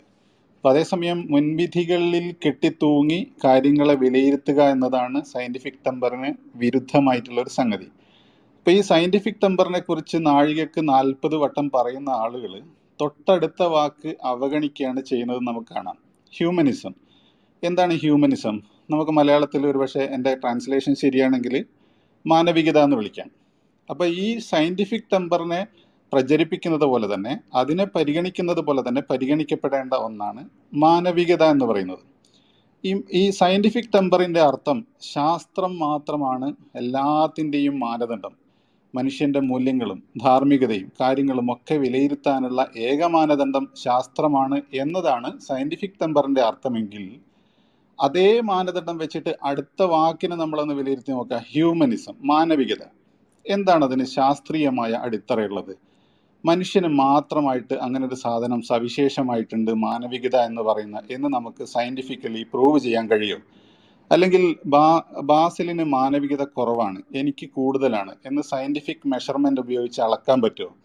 എന്ന് വെച്ചാൽ സയന്റിഫിക് ടെമ്പറിന് ശേഷം പറയുന്ന വാക്ക് തന്നെ ആക്ച്വലി പറഞ്ഞാൽ സയന്റിഫിക് ആയിട്ട് തെളിയിക്കാൻ പറ്റാത്ത അല്ലെങ്കിൽ ആ മാനദണ്ഡം വെച്ചിട്ട് വിലയിരുത്തേണ്ട ഒരു വാക്കേ അല്ല. എങ്ങനെയാണ് സയൻസ് മാത്രമാണ് അറിവിന്റെ മാനദണ്ഡമെങ്കിൽ അങ്ങനെ ഉപയോഗിക്കാൻ പാടില്ലല്ലോ. അൺസയന്റിഫിക് ആയ ഒരു സംഗതിയല്ലേ നെക്സ്റ്റ് വേർഡായിട്ട് അതേ ആർട്ടിക്കിളിൽ പറയുന്നത്. അപ്പൊ നമുക്ക് മനസ്സിലാവുന്ന കാര്യം സയന്റിഫിക് ടെമ്പർ കൊണ്ട് ഉദ്ദേശിക്കുന്നത് ഇവർ ഈ പറയും പോലെ ശാസ്ത്ര ശാസ്ത്രമാത്ര വാദമല്ല മറിച്ച് മനുഷ്യർ നേരത്തെ നവാസൊക്കെ ഇവിടെ ചൂണ്ടിക്കാണിച്ചതുപോലെ എല്ലാ മനുഷ്യരും ജീവിതത്തിൽ പുലർത്തി വരുന്ന ഒരു തുറന്ന മനസ്ഥിതിയും പുതിയ അറിവുകളെയും പുതിയ കാഴ്ചപ്പാടുകളെയും സ്വാംശീകരിക്കാനും സ്വാഗതം ചെയ്യാനും വിലയിരുത്താനും അനലൈസ് ചെയ്യാനും സംവദിക്കാനൊക്കെയുള്ള ഒരു മനോഭാവം ഒരു ക്രിയാത്മകമായ മനോഭാവം സൂക്ഷിക്കണം എന്ന് മാത്രമാണ്. അതേസമയം നേരെ തിരിച്ച് ഇവർ ഈ ഹ്യൂമനിസത്തെ എങ്ങനെ പരിഗണിക്കുന്നു എന്ന് നമ്മൾ കണ്ടതാണ്. ഇപ്പൊ കഴിഞ്ഞ ദിവസം ആസാമിൽ ഒരു മനുഷ്യനെ പോലീസ് വെടിവെച്ചു. ആ മരിച്ച് വീണ അല്ലെങ്കിൽ മരിക്കാറായ മനുഷ്യന്റെ മേലെ ഒരു വേറൊരുത്തൻ ചാടി ഡാൻസ് ചെയ്ത് ആർമാദിക്കുന്ന ഒരു ഒരു സിറ്റുവേഷൻ വരുന്നു. അപ്പൊ ആ സിറ്റുവേഷനിൽ സയന്റിഫിക് ടെമ്പർ ഉപയോഗിച്ച് നമുക്ക് എന്താ മനസ്സിലാകുക ഒരാൾ വെടിവെക്കുന്നു വേറൊരാൾ ചാടുന്നു ആ ഭൂഗുരുത്വാകർഷണം കൊണ്ട് മേലോട്ട് ചാടിയപ്പോൾ താഴോട്ട് തന്നെ വരുന്നു എന്നൊക്കെയാണ് നമുക്ക് മനസ്സിലാകുക അത് തെറ്റാണ് എന്ന് വിലയിരുത്തേണ്ടത് എന്ത് മാനദണ്ഡത്തിന്റെ ബേസിലാണ് അതാണ് മാനവികത എന്ന് പറയുന്നത്. അപ്പൊ സയന്റിഫിക് ടെമ്പർ സദാസമയവും തലയിൽ വെച്ച് നടക്കുന്ന ആൾക്ക് അയാൾ എന്തുകൊണ്ടാണ് ചാടിയെന്ന് മനസ്സിലാവുന്നില്ല. അയാൾക്ക് ഇന്ത്യയിൽ നിലനിന്നുകൊണ്ടിരിക്കുന്ന ഇന്ത്യയിൽ നടന്നുകൊണ്ടിരിക്കുന്ന ഫാസിസ്റ്റ് അധിനിവേശങ്ങൾ എന്താണെന്ന് മനസ്സിലാവുന്നില്ല. മാനവികത എങ്ങനെയാണ് ചവിട്ടി അരക്കപ്പെടുന്നത്? മാനവികതയുടെ ശരീരത്തിന് മുകളിൽ എങ്ങനെയാണ് ഫാസിസം ചാടിക്കളിക്കുന്നതെന്ന് അയാൾക്ക് മനസ്സിലാകുന്നില്ല പക്ഷെ അയാൾക്ക് വേറൊന്നും മനസ്സിലാകുന്നുണ്ട്. എന്താണ്? ഏതോ ഒരു മനുഷ്യൻ സ്വന്തം താല്പര്യപ്രകാരം പട്ടിയെ വലിക്കുമ്പോൾ അത് മത സോഫ്റ്റ്വെയർ കാരണമാണ് എന്ന് അയാൾക്ക് മനസ്സിലാകുന്നുണ്ട്. യഥാർത്ഥത്തിൽ ഇവിടെയാണ് അൺസയന്റിഫിക് ടെമ്പർ കടന്നു വരുന്നത്. അതാ അഥവാ ഒരു മതത്തോടുള്ള അല്ലെങ്കിൽ മതവിശ്വാസത്തോടുള്ള മുൻധാരണ ഒരാൾ പട്ടിയെ വലിക്കുമ്പോൾ പ്രവർത്തിക്കുകയാണ്. നെഹ്റു എന്താണ് കൃത്യമായിട്ട് വ്യാഖ്യാനിച്ചിട്ടുള്ളത്? മുൻധാരണകളിൽ നിന്ന് മുക്തമാവുക എന്നതാണ് സയന്റിഫിക് നമ്പർ എന്നാണ് ഇയാളുടെ മുൻധാരണകളിൽ നിന്ന് അത് മുക്തമായിട്ടില്ല. അതുകൊണ്ടാണ് പട്ടിയെ കാണുമ്പോൾ ഉടനെ അയാൾക്കൊരു മതവും മത സോഫ്റ്റ്വെയർ ഓർമ്മ വരുന്നത്. എന്നാൽ ഇപ്പുറത്ത് വേറൊരു മുൻധാരണ അയാളുടെ കയ്യിലുണ്ട്. എന്താണത്? സത്യത്തെ സത്യമായിട്ട് കാണാതിരിക്കുകയും ഇന്ത്യയിൽ നിലനിൽക്കുന്ന ഫാഷിസ്റ്റ് ഭരണകൂടത്തെ അല്ലെങ്കിൽ അതിന്റെ നിലപാടുകളെ വിമർശിക്കാതിരിക്കുകയും ചെയ്യുക എന്നൊരു മുൻധാരണ അയാൾ നേരത്തെ സ്വാംശീകരിച്ചു വെച്ചിട്ടുണ്ട്. അതിന്റെ അടിസ്ഥാനത്തിലാണ് അയാൾ ആസാമിലേക്ക് നോക്കുന്നത്. അപ്പൊ നമ്മൾ മനസ്സിലാക്കേണ്ടത് സയന്റിഫിക് ടെമ്പർ കടകടകട എന്ന് പറഞ്ഞിട്ട് എന്തെങ്കിലും ഒരു വീഡിയോ കാണിക്കുമ്പോൾ തുടക്കത്തിൽ അടിക്കേണ്ട ഒരു സംഗതി മാത്രമല്ല സയന്റിഫിക് ടെമ്പറും ഹ്യൂമനിസവും സ്പിരിറ്റ് ഓഫ് ഇൻക്വയറിയും അതനുസരിച്ച് മനുഷ്യനെ റിഫോം ചെയ്യാനുള്ള മനസ്സും ഒന്നിച്ച് വളർത്തിയെടുക്കേണ്ട ഒരു സംഗതിയാണ്. അത് ഇവിടുത്തെ എത്തീസ്റ്റുകളിൽ നമ്മൾ കാണുന്നില്ല എന്ന് മാത്രമല്ല പലപ്പോഴും അവർ ഇതിന് വിരുദ്ധമായ നിലപാടാണ് സ്വീകരിക്കുന്നത് എന്നാണ് നമുക്ക് കാണാൻ കഴിയുന്നത്. ഞാൻ അവസാനിപ്പിക്കുന്നു. നന്ദി. ഓക്കെ. നജീബിക്ക് വളരെ വ്യക്തമായിട്ട് തന്നെ ആ വിഷയം അവതരിപ്പിച്ചു. മറ്റേ ചില വിഷയങ്ങളിൽ കാണിക്കുന്ന ഒരു ഇരട്ടത്താപ്പുകളും ചിലതിനെ കാണാതിരിക്കുകയും ചിലതിനെ കാണുകയും ചെയ്യുന്ന ഈ സയന്റിഫിക് ടെമ്പറിന്റെ ഒരു വ്യാപാരികളുടെ ഒരു പ്രശ്നം. അപ്പോ നെക്സ്റ്റ് സംസാരിക്കുന്നത് സജാദ് വന്നിട്ടുണ്ടോ? ഓക്കെ ഞാൻ ചോദിക്കാം. ഒരു സംശയം ചോദിക്കാനാണ്. അതായത് നവാസ് ഭായി പറഞ്ഞതുപോലെയുള്ള ഒരു ഡെഫിനിഷൻ ഉണ്ടല്ലോ. നമ്മളുടെ അറിവ് നമുക്ക് കിട്ടുന്ന പുതിയ അറിവുകളെ അത് അംഗീകരിച്ച് പുതിയ തെളിവുകളുടെ അടിസ്ഥാനത്തിലുള്ള അറിവുകളെ അംഗീകരിക്കുക. മുൻധാരണകൾക്ക് എതിരാണെങ്കിലും അതിനെ അംഗീകരിക്കുക എന്നുള്ള ഒരു ക്ലോസ് അപ്പൊ എനിക്ക് എന്റെ ഒരു ചോദ്യം അവിടെയാണുള്ളത്. ഈ വിശ്വാസികൾ ആ ഭാഗത്ത് സയന്റിഫിക് നമ്പർ കാണിക്കാറുണ്ടോ? അതായത് മുൻധാരണകൾക്കെതിരാണെങ്കിലും നിലവിലുള്ള തെളിവുകളുടെ അടിസ്ഥാനത്തിൽ നമുക്ക് കിട്ടുന്ന അറിവുകളെ അംഗീകരിക്കാറുണ്ടോ? അപ്പോൾ ഏറ്റവും കൂടുതൽ ഞാൻ അതിന് ഒരു എക്സാമ്പിൾ മാത്രം മുന്നോട്ട് വെക്കുകയാണ്. അപ്പൊ അതൊരു എക്സാമ്പിളിനകത്തോട്ട് നമ്മുടെ ഡിസ്കഷൻ കയറി പോവുകയും വേണ്ട. എന്നാലും ഞാനൊരു എക്സാമ്പിൾ മുന്നോട്ട് വെക്കുകയാണ്. ഇപ്പം എവല്യൂഷൻ പറയുകയാണെങ്കിൽ എവല്യൂഷൻ അതിനകത്ത് ഒരുപാട് തെളിവുകളുണ്ട്.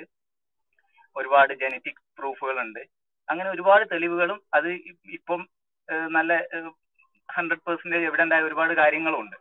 അപ്പൊ അതെല്ലാം നിലനിൽക്കെ പലപ്പോഴും വിശ്വാസികൾ ചെയ്യാറുള്ളത് ഇതൊരു തിയറി മാത്രമാണ് എന്നും അത്തരത്തിലുള്ള വാദങ്ങൾ മുന്നോട്ട് വെക്കുകയും ഇതിൽ മതം പഠിപ്പിക്കുന്ന ആ ഒരു മുൻധാരണ അതായത് സ്പോണ്ടേനിയസ് ക്രിയേഷൻ ഇത് ദൈവം സൃഷ്ടിച്ചതാണ് എന്ന മുൻധാരണയാണ് ശരിയ ഭാവിയിൽ ശരിയാവാൻ സാധ്യതയുള്ളത് എന്ന മുൻധാരണയെ മുമ്പോട്ട് അവർ അതിനെ കൂടുതൽ ഡിപ്പെൻഡ് ചെയ്യുകയും ശാസ്ത്രം മുമ്പോട്ട് സൗണ്ട് പോയി എന്ന് എനിക്ക് തോന്നുന്നത്. അത് നിങ്ങൾക്ക് സയന്റിഫിക് ടെമ്പറിന്റെ ചെറിയ പ്രശ്നം. അത് സയന്റിഫിക് ടെമ്പറിന്റെ പ്രശ്നമല്ല ടെക്നോളജിയുടെ ഒരു എററാണ് അതാണ് അവിടെയാണ് സയന്റിഫിക് ടെമ്പർ എന്താണെന്നുള്ള പ്രശ്നം ചോദ്യം കഴിഞ്ഞോ? ചോദ്യം മനസ്സിലായി ചോദ്യം മനസ്സിലായി എന്ന് പ്രതീക്ഷിക്കുന്നു. ഈ മുൻധാരണകൾക്കെതിരെയാണ് ഞാൻ നൽകുന്ന അറിവെങ്കിൽ അത് മതം മനസ്സിൽ മനസ്സ് മതം മടുപ്പ് അത് എന്താ പറയാ ഒരു വിമുഖത കാണിക്കാറില്ലേ എന്നാണ് എന്റെ ചോദ്യം. ഓക്കെ ചോദ്യം മനസ്സിലായി. ഇവിടെ നിങ്ങൾ ഇവിടെ സിഗ്നലിനെ കുറിച്ച് പറഞ്ഞിട്ടുണ്ടായിരുന്നു. അവിടെ സയന്റിഫിക് ടെമ്പറിന്റെ ഒരു കമ്മി ഞാൻ കാണുന്നുണ്ട്. കാരണം നമ്മൾ ഇപ്പൊ ഒരു പീക്ക് അവർ ആണുള്ളത്. ഇപ്പൊ നമ്മൾ മൊബൈൽ ഇന്റർനെറ്റ് ഉപയോഗിച്ച് കഴിഞ്ഞാൽ അതിൽ അപ്ലോഡ് ചെയ്യാൻ പറ്റുന്നതിന് ഒരു പരിമിതി ഉണ്ടാവും. രണ്ടാമത്തെ കാര്യം എന്ന് വെച്ച് കഴിഞ്ഞാൽ നിങ്ങൾക്ക് കൂടുതൽ സിഗ്നൽ കിട്ടുന്ന സ്ഥലത്ത് വന്ന് നിൽക്കേണ്ടതായിരുന്നു. അപ്പൊ ഇതിലൊക്കെ താങ്കൾക്ക് പറ്റിയ പിഴവുകളാണ് ഇവിടെ ഒരു സിഗ്നലിന്റെ കമ്മിയായിട്ട് ഇവിടെ വന്നിട്ടുണ്ടായിരുന്നത്. ഇനി നിങ്ങളുടെ ചോദ്യം. ചോദ്യത്തിലേക്ക് വരാം. അതായത് പരിണാമം പോലെ വളരെ വ്യക്തമായിട്ടുള്ള തെളിവുകളുള്ള ഒരു സംഗതിയെ പറഞ്ഞു കഴിഞ്ഞാൽ നിങ്ങൾക്ക് അംഗീകരിക്കാൻ പറ്റുമോ എന്നുള്ളതാണ്. ഇവിടെ നമ്മൾ ഈ ഒരു വിഷയമായിട്ട് നമ്മൾ ചർച്ച ചെയ്തിട്ടുണ്ടായി. അതായത് പരിണാമം എന്ന് പറയുന്ന ഒരു സംഗതി ഒരു ജീവിയുടെ സവിശേഷതയായിട്ട് അതിന്റെ ഉള്ളിൽ അതിന്റെ ജനിതകത്തിൽ തന്നെ അതിന്റെ ഒരു പ്രോസസ്സിന്റെ ഭാഗമായിട്ട് ഇങ്ങനെ ഹാർഡ്വെയർ ചെയ്യപ്പെട്ടിട്ടുണ്ടെങ്കിൽ മ്യൂട്ടേഷനും അതുപോലെ നിങ്ങൾക്കറിയാലോ മൈറ്റോസിസും മയോസിസും ഒക്കെ. ഇത്രയും സങ്കീർണമായ ഒരു സംഗതി അതിന്റെ ഉള്ളിൽ തന്നെ സെലക്ട് ചെയ്യാനും സെലക്ടർ ഓഫ് ചെയ്യാനൊക്കെ ഉള്ള ഒരു സജ്ജീകരണം ഉണ്ടായിട്ടുണ്ടെന്നുണ്ടെങ്കിൽ അതിനൊരിക്കലും ഒരു വിശ്വാസിയും എതിരല്ല എന്നുള്ളതാണ് സത്യം. കാരണം അത് അതിന്റെ ഒരു കോംപ്ലക്സിറ്റി ഒന്നുകൂടി കൂട്ടാണ്. എന്ന് മാത്രമല്ല അത് ദൈവത്തിന് ഒന്നും കൂടി തെളിവ് ഉണ്ടാക്കുകയാണ് ചെയ്യുന്നത്. കാരണം ഇങ്ങനത്തെ ഒരു സെൽഫ് സസ്റ്റൈനിങ് ആയിട്ടുള്ള ഒരു ഒരു ശരീരത്തിന്റെ ഓരോ ഭാഗങ്ങളും അതിന്റെ correct M R N A കൊണ്ടുപോയിങ്ങാണ്ട് tissue ഉണ്ടാക്കേണ്ട സ്ഥലത്ത് ടിഷ്യൂവും അതുപോലെ ബ്രെയിൻ സെൽ ഉണ്ടാക്കേണ്ട അടുത്ത് അതും അതുപോലെ വെയിൻസ് ഉണ്ടാക്കേണ്ട സ്ഥലത്ത് അങ്ങനെയും ആർട്ടറി ഉണ്ടാക്കേണ്ട സ്ഥലത്ത് അങ്ങനെയൊക്കെ ചെയ്യുന്ന ഒരു മെക്കാനിസം എന്ന് പറഞ്ഞു കഴിഞ്ഞാൽ അത് അതിന്റെ സ്വഭാവത്തിന്റെ ഭാഗമായിട്ടുണ്ടായിരുന്നു എന്ന് പറഞ്ഞു കഴിഞ്ഞാൽ ഇത് ദൈവത്തിന്റെ ഒരു കോംപ്ലക്സിറ്റി ഒന്നും കൂടി അധികമാണ് ചെയ്യുന്നത്. ഇനി നിങ്ങൾക്ക് ഇവിടെ ഒരു പ്രശ്നം പരിണാമം അംഗീകരിക്കാത്തതിന്റെ പ്രശ്നം എന്താ വെച്ച് കഴിഞ്ഞാൽ ഈ പരിണാമം ഈ ശാസ്ത്രമാത്രവാദികളോ അല്ലെങ്കിൽ ഈ പറയുന്ന ആളുകളോ തമ്മിൽ മുന്നോട്ട് വെക്കുന്ന ഒരു തെളിവുകളും മനുഷ്യന്റെ നമ്മൾ ഒബ്സർവേഷന് അതിന് ഇല്ല. മനസ്സിലായില്ലേ? കാരണം അത് ലക്ഷക്കണക്കിന് വർഷങ്ങൾ കഴിഞ്ഞുകൊണ്ട് നടക്കുന്ന സംഭവമാണ്. അതിനെ നമുക്ക് ഫാൾസിഫൈ ചെയ്യാൻ പറ്റില്ല. അതിനെ നമുക്ക് മറ്റേ വെരിഫൈ ചെയ്യാൻ പറ്റില്ല. റിപ്പീറ്റ് ചെയ്യാൻ പറ്റില്ല. മനസ്സിലായില്ല? അങ്ങനെ ശാസ്ത്രം കൊണ്ട് തന്നെ തെളിയിക്കാൻ പറ്റാത്ത ഒരു സംഗതിയാണുള്ളത്. ഇത് സയന്റിഫിക് തിയറി എന്നുള്ള രീതിയിൽ ഇങ്ങനത്തെ ഒരു സംഗതി നേരത്തെ അംഗീകരിച്ച് വെച്ചിട്ട് അതിന്റെ കൺക്ലൂഷൻ ആദ്യം തീരുമാനിച്ചതിന് ശേഷം പിന്നെ നമ്മൾ വ്യത്യസ്തമായിട്ടുള്ള വഴികൾ ഇങ്ങനെ വെട്ടിക്കൊണ്ടിരിക്കാൻ ചെയ്യുന്നത്. മനസ്സിലായില്ലേ? ഇപ്പോ നിങ്ങളോട് ഞാൻ ചോദിക്കുകയാണ് നിങ്ങൾക്ക് പരിണാമം അറിയാമെങ്കിൽ നിങ്ങൾക്ക് ഏതെങ്കിലും ഒരു പ്രോസസ്സിനെ കുറിച്ച് പറയാമെങ്കിൽ പറയാൻ കഴിയുമെങ്കിൽ നിങ്ങൾ എങ്ങനെയാണ് ഇറെഡ്യൂസബിൾ കോംപ്ലക്സിറ്റി വിശദീകരിക്കുക? അല്ലെങ്കിൽ ഒന്നും വേണ്ട. നമുക്ക് വളരെ ഞാൻ നേരത്തെ ഒരാൾ ചെങ്ങായനോട് ഒരു പക്ഷി എങ്ങനെയാണ് കൂടുണ്ടാക്കാൻ ചോദിച്ചിട്ടുണ്ടായിരുന്നു. അത് പോട്ടെ. ഒരു പക്ഷി മുട്ടയിടാൻ അത് അതിന്റെ വ്യത്യസ്ത തലങ്ങളിലൂടെ വന്ന സ്റ്റെപ്പുകൾ ഒന്ന് നിങ്ങൾക്ക് എക്സ്പ്ലെയിൻ ചെയ്യാൻ പറ്റുമോ? ബുദ്ധി നിങ്ങളുടെ തെളിവൊന്നും വേണ്ട. അതിനെ ഒബ്സർവ് ചെയ്യാൻ വേണ്ട ഒന്നും വേണ്ട. നിങ്ങൾക്ക് യുക്തിപരമായിട്ട് സ്റ്റെപ്പ് ബൈ സ്റ്റെപ്പ് ആയിട്ട് ശരി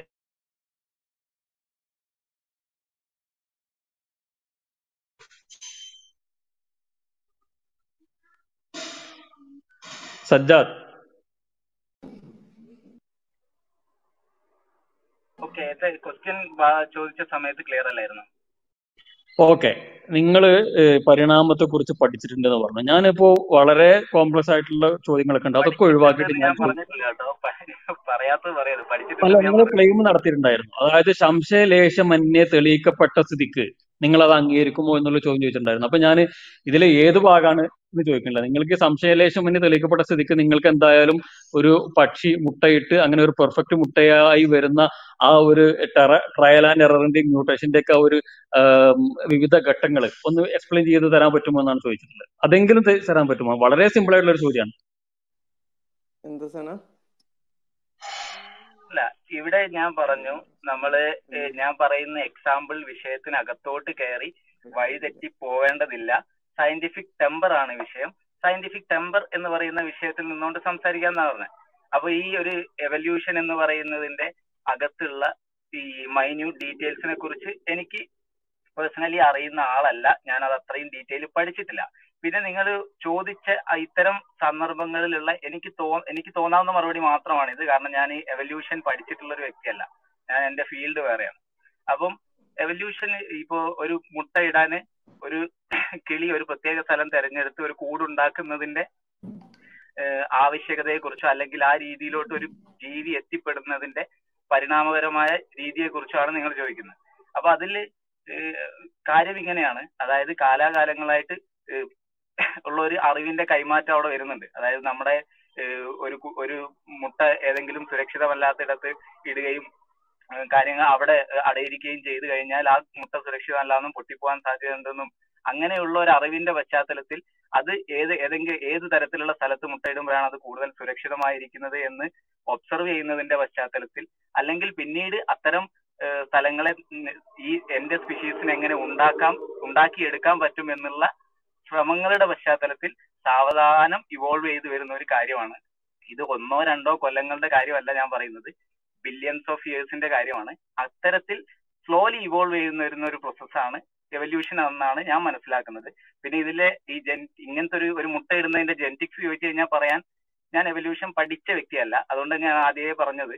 ഈ ഒരു എവല്യൂഷൻ എന്ന് പറഞ്ഞ ഡീറ്റെയിലോട്ട് കയറാനല്ല സയൻസ് ഒരു ഒരു ഫാക്ട് മുമ്പോട്ട് വെക്കുമ്പോൾ ആ ഫാക്ട് നിങ്ങളുടെ മതവിശ്വാസത്തിന്റെ മുൻധാരണകൾക്ക് വിരുദ്ധമാണെങ്കിൽ നിങ്ങൾ അത് ആക്സെപ്റ്റ് ചെയ്യാറാണോ പതിവ്? അതോ അത് തെറ്റായിരിക്കാം.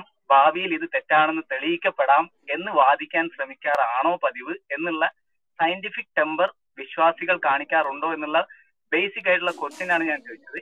ആ ക്വസ്റ്റ്യൻ ഒരു തെളിവ് തന്നെയാണ് എന്റെ മറുപടിക്കുള്ള ഒരു തെളിവ് തന്നെയാണ് താങ്കൾ ഇപ്പം തിരിച്ചിങ്ങോട്ട് എന്താ പറയാ എവല്യൂഷനെ കോൺട്രഡിക്ട് ചെയ്യാനുള്ള ഒരു ശ്രമം നടത്തിയതും അതിന്റെ ഭാഗമാണ്. കാരണം എന്താ വെച്ചാൽ താങ്കളുടെ മുൻധാരണകൾ മതത്തിന് അടിസ്ഥിത അടിസ്ഥാനപ്പെടുത്തിയിട്ടുള്ള ഒരു ആണ് അതിനെ പ്രൊട്ടക്ട് ചെയ്യാനാണ് താങ്കൾ ഇപ്പോഴും ശ്രമിച്ചുകൊണ്ടിരിക്കുന്നത്. അതാണ് ഞാൻ സയന്റിഫിക് നമ്പർ അല്ല. താങ്കൾ തന്നെ പറഞ്ഞ സയന്റിഫിക് നമ്പറിന്റെ ഡെഫിനിഷൻ അത് യോജിക്കില്ല എന്ന് പറയാനാണ് ഞാൻ ഉദ്ദേശിച്ചത്. ഓക്കെ ആദ്യമായിട്ട് താങ്കളോട് പറയാനുള്ളത് നമ്മൾ ഇവിടെ പരീക്ഷിച്ചറിയാൻ പറ്റുന്ന കാര്യങ്ങളിൽ മാത്രമാണ് നമ്മൾ ഈ സയന്റിഫിക് നമ്പർ ഉപയോഗിക്കുന്നത്. ഇപ്പൊ ഞാൻ നേരത്തെ വിഷയം അവതരിപ്പിച്ചു കഴിഞ്ഞപ്പോൾ കുറെ സംഗതികൾ പറഞ്ഞിട്ടുണ്ടായിരുന്നു.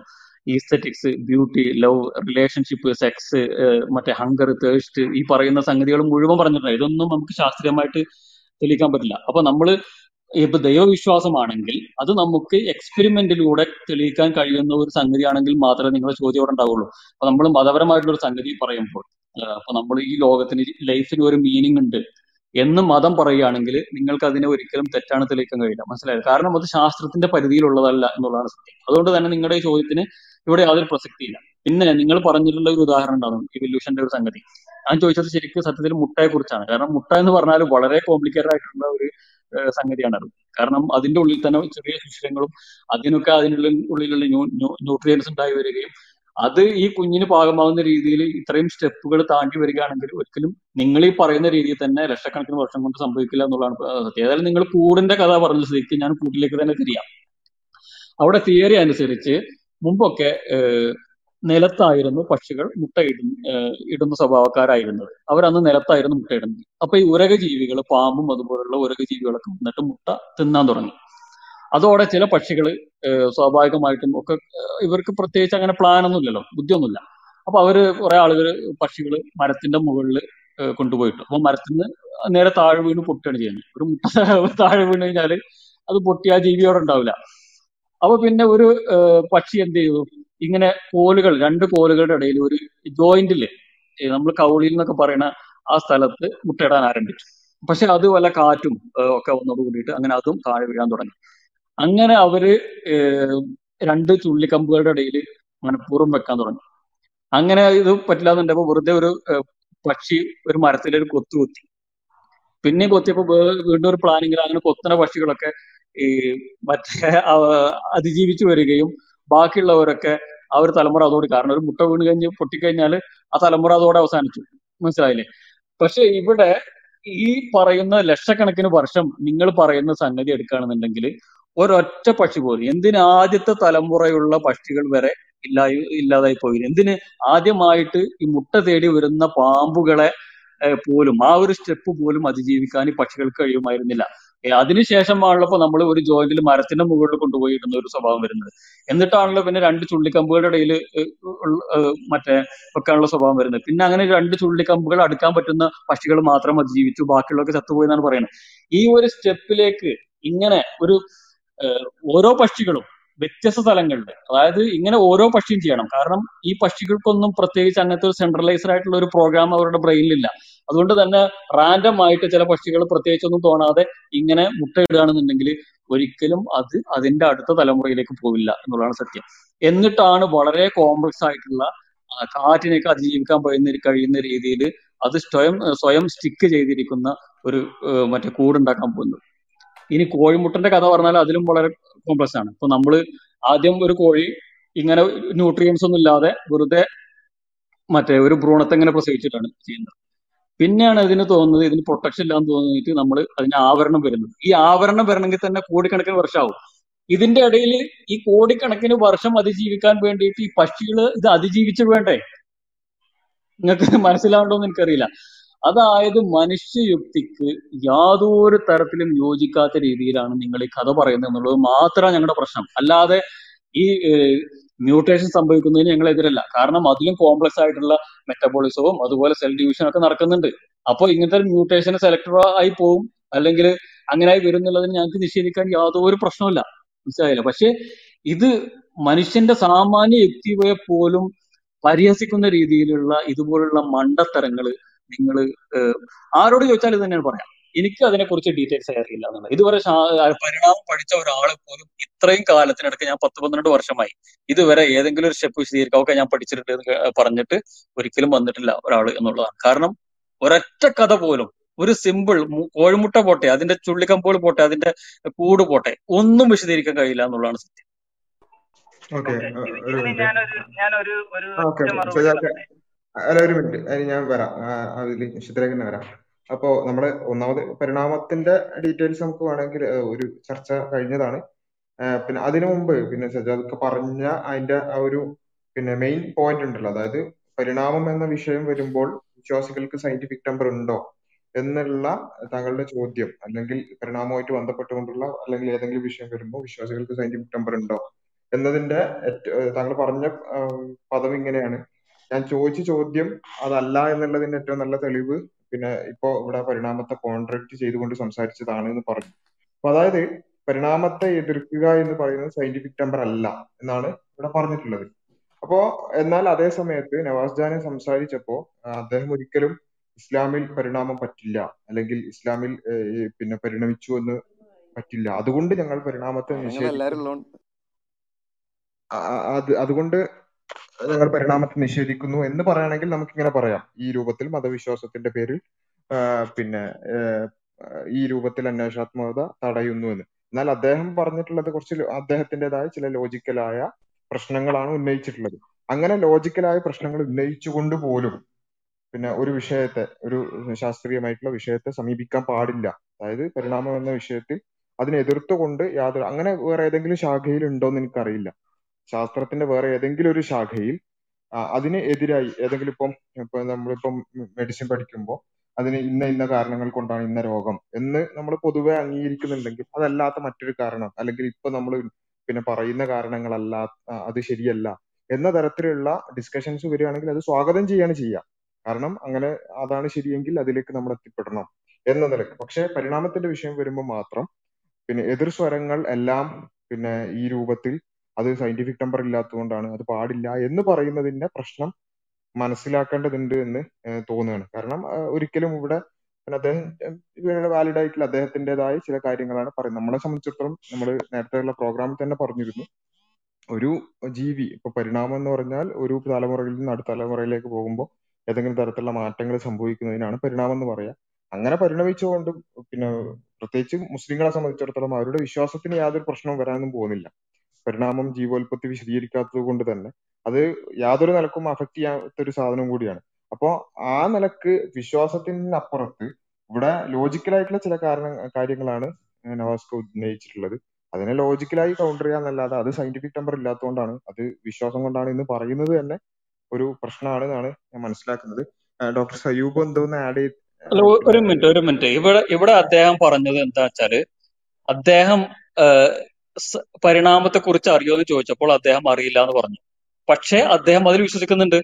എന്നിട്ട് നമ്മോട് ചോദിക്കാണ് നിങ്ങൾ എന്തുകൊണ്ട് വിശ്വസിക്കില്ല. എന്നിട്ട് ഇദ്ദേഹമാണ് നമുക്ക് സയന്റിഫിക് ടെമ്പർ ഉണ്ടോ എന്ന് ചെക്ക് ചെയ്യാൻ വേണ്ടി വന്നിട്ടുള്ളത്. ഇദ്ദേഹത്തിന് പരിണാമത്തെ കുറിച്ച് ഒന്നും അറിയില്ല. പക്ഷെ അതിൽ നൂറ് ശതമാനം വിശ്വാസമാണ്. എന്നിട്ട് നമ്മളോട് എന്തുകൊണ്ടാണ് നിങ്ങൾ നിഷേധിക്കുന്നത്? ഇത്രയും തെളിയിച്ച സംഗതി അല്ലേ എന്ന് പറയാണ്. എന്നാൽ അതിനെക്കുറിച്ച് എന്തെങ്കിലും അറിയോ? അതോ അറിയില്ല. ഇതിനാണോ നിങ്ങൾ ഈ സയന്റിഫിക് നമ്പർ എന്ന് പറയുന്നത്? അതൊന്ന് എക്സ്പ്ലെയിൻ ചെയ്യാൻ പറ്റുമോ? മറുപടി പറയട്ടെ? അപ്പോ അതെന്താന്ന് വെച്ച് കഴിഞ്ഞാൽ ഇപ്പോ അബ്ദുൽ വസീഫ് അബ്ദുള്ള ബാസിൽ ബാസിൽ പറഞ്ഞത് മുമ്പോട്ട് വെച്ച ആർഗ്യുമെന്റ് എനിക്ക് എന്റെ സ്റ്റാൻഡ് ക്ലിയർ ആക്കാൻ പറ്റിയ ഒരു നല്ലൊരു പോയിന്റ് ആണ് മുമ്പോട്ട് വെച്ചത്. അതുകൊണ്ട് തന്നെ ആ ആ ചോദ്യത്തിന് താങ്ക്സ് അതായത് ഇങ്ങനെ പരിണാമത്തിന് വിരുദ്ധമായിട്ട് അതായത് പരിണാമം എന്നത് ഞാൻ ഒരു എക്സാമ്പിൾ ഇട്ടുന്നേ ഉള്ളൂ കേട്ടോ. ഞാൻ ഇതിൽ ഈ ഒരു പോയിന്റിൽ ഈ ഒരു സ്ഥലത്ത് ഞാൻ ഉദ്ദേശിച്ച ഒരുപാട് എക്സാമ്പിളുകൾ ഉണ്ട് അതായത് ചന്ദ്രൻ പിളർക്കപ്പെട്ടു എന്ന് മതം പറയുന്നു. എന്നാൽ പിളർന്ന് പിളർന്നതിന് തെളിവില്ല തെളിവില്ല എന്ന് നിലനിൽക്കുന്ന ഒരു സാഹചര്യത്തിൽ നിങ്ങൾ ഏതിനെ ഡിഫെൻഡ് ചെയ്യും? അതേപോലെ ഹൃദയത്തിലാണോ തലച്ചോറിലാണോ നമ്മുടെ ചിന്തകൾ കിടക്കുന്നത് എന്നുള്ള ചർച്ചകൾ വരുമ്പോൾ നിങ്ങൾ ഏത് രീതിയിലാണ് ഡിഫെൻഡ് ചെയ്യുന്നത്? ഇങ്ങനെയുള്ള ഒരുപാട് വിഷയങ്ങളിലുള്ള ഒരു സയന്റിഫിക് ടെമ്പർ എന്താണ് എന്നുള്ളതിനെ അടിസ്ഥാനപ്പെടുത്തിയാണ് ഞാൻ ഈ ഒരൊറ്റ എക്സാമ്പിൾ മാത്രം മുമ്പോട്ട് വെച്ച് അതുകൊണ്ട് തന്നെ എവല്യൂഷൻ അകത്തോട്ട് ഒരുപാട് കയറി പോകുന്നത് പോകണം എന്നല്ല. സയന്റിഫിക് ടെമ്പർ എന്ന് പറയുന്ന പ്രധാന വിഷയത്തിൽ നിൽക്കണം എന്ന് തന്നെയാണ് ഞാൻ ഞാനും ആഗ്രഹിക്കുന്നത്. അപ്പൊ അതുകൊണ്ട് തന്നെ ഇപ്പൊ ബാസിൽ മുമ്പോട്ട് വെച്ച ഒരു പ്രധാന പോയിന്റ് ഉണ്ട്. അതായത് എവല്യൂഷനെതിരെ ഒരാൾ സംസാരിക്കുന്നത് അത് സയന്റിഫിക് നമ്പർ അല്ല എന്ന് ഞാൻ പറയുന്നു. ഒരിക്കലും പറയുന്നില്ല. ഒരിക്കലും പറയുന്നില്ല. കാരണം എല്ലാത്തിനെയും ക്രിറ്റിസൈസ് ചെയ്യപ്പെടണം. അതിന് അത് തെറ്റാണെന്ന് തെളിയിക്കാനുള്ള കണ്ടുപിടുത്തം അല്ലെങ്കിൽ പരീക്ഷണങ്ങൾ നടന്നുകൊണ്ടിരിക്കണം. ഇപ്പം ആൽബർട്ട് ഐൻസ്റ്റീൻ പറഞ്ഞത് തെറ്റാണെന്ന് കണ്ടുപിടിക്കാനുള്ള പരീക്ഷണങ്ങൾ നടത്തുമ്പോൾ സ്റ്റെപ്പിലോട്ട് മുമ്പോട്ട് പോവുക. അദ്ദേഹം മിസ് ചെയ്ത എന്തെങ്കിലും പോയിന്റുകൾ കണ്ടുപിടിക്കാൻ പറ്റുക. അദ്ദേഹം തെറ്റാണെന്ന് തെളിയിക്കാൻ അദ്ദേഹത്തെ തെറ്റാണെന്ന് തെളിയിക്കാൻ ശ്രമിക്കുമ്പോഴായിരിക്കും. അതേപോലെ തന്നെ പരിണാമം തെറ്റാണ് എന്ന് തെളിയിക്കാൻ ആളുകൾ ശ്രമിക്കട്ടെ. അതിലെനിക്ക് ഒരു ഒരു പരാതിയില്ല അത് തന്നെയാണ് സയൻസിന്റെ മെത്തേഡ് തെറ്റാണെന്ന് തെളിയിക്കാൻ ശ്രമിക്കുന്നവരും ശരിയാണ് ശരിയാണോ എന്ന് അന്വേഷിക്കുന്നവരും അതിന് തെളിവ് കണ്ടെത്താൻ ശ്രമിക്കുന്നവരും എല്ലാവരും കൊണ്ടുവരുന്ന തെളിവുകളുടെ ആകത്തുകയായിട്ടാണ് ശാസ്ത്രം മുമ്പോട്ട് പോകുന്നത്. അപ്പൊ ഇവിടെ എനിക്ക് ഞാൻ നവാസ് ഭായിയോട് മുമ്പോട്ട് വെക്കുന്നതിന്റെ ഒരൊറ്റ കാരണം മാത്രമേ ഉള്ളൂ. താങ്കൾ ഇതിനെ എതിർക്കുമ്പോൾ അതിൽ അതിന്റെ കാരണമായി വരുന്നത് താങ്കളുടെ ഈ പരിണാമത്തെ ക്രിട്ടിക്കലി അനലൈസ് ചെയ്യുക എന്നുള്ള ഒരു ചിന്തയാണെങ്കിൽ ഐ എം ആക്സെപ്റ്റിംഗ് ഇറ്റ് എനിക്ക് ഒരു പരാതിയുമില്ല. അതേസമയം താങ്കൾ പരിണാമത്തെ എതിർക്കുന്നത് മതത്തിൽ അല്ലെങ്കിൽ മതവിശ്വാസപരമായിട്ട് മനുഷ്യനെ മണ്ണിൽ നിന്ന് കുഴച്ചുണ്ടാക്കി എന്ന് പറയുന്ന ആ ഒരു വിശ്വാസത്തിന്റെ അല്ലെങ്കിൽ ആ ഒരു മുൻധാരണയുടെ അടിസ്ഥാനത്തിലാണെങ്കിൽ അത് താങ്കൾ പറഞ്ഞ സയന്റിഫിക് ടെമ്പറിന്റെ എവിഡൻസിന് വിരുദ്ധമാണ് എന്ന് മാത്രമേ എനിക്ക് വാദമുള്ളൂ. അല്ലാതെ സയൻസിന്റെ മുമ്പോട്ടുള്ള പോക്കിന് വേണ്ടി എന്താ പറയാ എവല്യൂഷൻ തെറ്റാണെന്ന് തെളിയിക്കാൻ ശ്രമിക്കുന്ന ശ്രമിക്കുക വഴി താങ്കൾ മുമ്പോട്ട് വെക്കുന്ന ആർഗ്യുമെന്റിന് ഞാൻ ഒരുപാട് സ്വാഗതം ചെയ്യുന്നു. പിന്നെ ഈ പറഞ്ഞതിൽ ഈ പറഞ്ഞതിൽ നവാസ് ഭായ് നവാസ് ഭായ് പറഞ്ഞതിലെ ആ ഒരു നാച്ചുറൽ സെലക്ഷൻ എന്ന് പറയുന്ന വിഷയത്തിനകത്തോട്ട് കയറി മറുപടി പറയാൻ താല്പര്യമുണ്ട്. ആ ഒരു നാച്ചുറൽ സെലക്ഷൻ ഒന്ന് എക്സ്പ്ലെയിൻ ചെയ്യാൻ പറ്റുന്ന നല്ലൊരു ഒരു കുറച്ച് ആർഗ്യുമെന്റ്സ് അദ്ദേഹം മുമ്പോട്ട് വെച്ചിരുന്നു. അതിലോട്ട് കയറണമെങ്കിൽ കയറാം അല്ലെങ്കിൽ സയന്റിഫിക് ടെമ്പറിൽ തന്നെ നിൽക്കും. ഓക്കെ അല്ല അതിലെ ഇപ്പൊ ഈ പറഞ്ഞതിൽ ഞാൻ ഒന്ന് ജസ്റ്റ് ഇടപെടാണ്. പിന്നെ അത് ഇപ്പൊ പറഞ്ഞ കാര്യം ഞാൻ അതിന് ഓൾറെഡി മറുപടി പറഞ്ഞു കഴിഞ്ഞു. അതായത് നവാസ്ക പറയാണ് പിന്നെ മതത്തിൽ ഇങ്ങനെ പറഞ്ഞിട്ടുണ്ട്. അതുകൊണ്ട് ഈ വിഷയം ഞങ്ങൾ സ്വീകരിക്കില്ല എന്ന ആർഗ്യുമെന്റ് ആണ് പറഞ്ഞതെങ്കിൽ താങ്കളുടെ പിന്നെ വാദം ഇവിടെ വാലിഡ് ആണ്. പക്ഷെ നവാസ്ക അതിന്റെ പിന്നെ ഇത് പിന്നെ ഇങ്ങനെ ഒരു തിയറി ഉണ്ട്. ഇന്നതിന് ഇന്ന ഇന്ന ലോജിക്കൽ ആയിട്ടുള്ള കോൺട്രഡിക്ഷൻസ് ഉണ്ട്. അത് താങ്കൾക്ക് വിശദീകരിക്കാൻ പറ്റുമോ എന്നാണ് ചോദിച്ചിട്ടുള്ളത്. അപ്പോ പിന്നെ ആ ഒരു ചർച്ചയിൽ താങ്കൾ പറഞ്ഞിട്ടുള്ളത് തന്നെ പിന്നെ ഞാൻ ഇതിൽ കൂടുതൽ പഠിച്ചിട്ടില്ല. എന്ന നിലക്കാണ്. അപ്പോ ശരിക്കും പറഞ്ഞാൽ അവിടെ നേരെ തിരിച്ചാണല്ലോ ഇപ്പൊ നമുക്ക് പിന്നെ ആരോപിക്കുകയാണെങ്കിൽ സയന്റിഫിക് ടെമ്പർ എന്ന വിഷയത്തിൽ ആരോപിക്കുകയാണെങ്കിൽ നമുക്ക് നേരെ തിരിച്ചാണല്ലോ ശരിക്കും ആരോപിക്കാൻ പറ്റുക.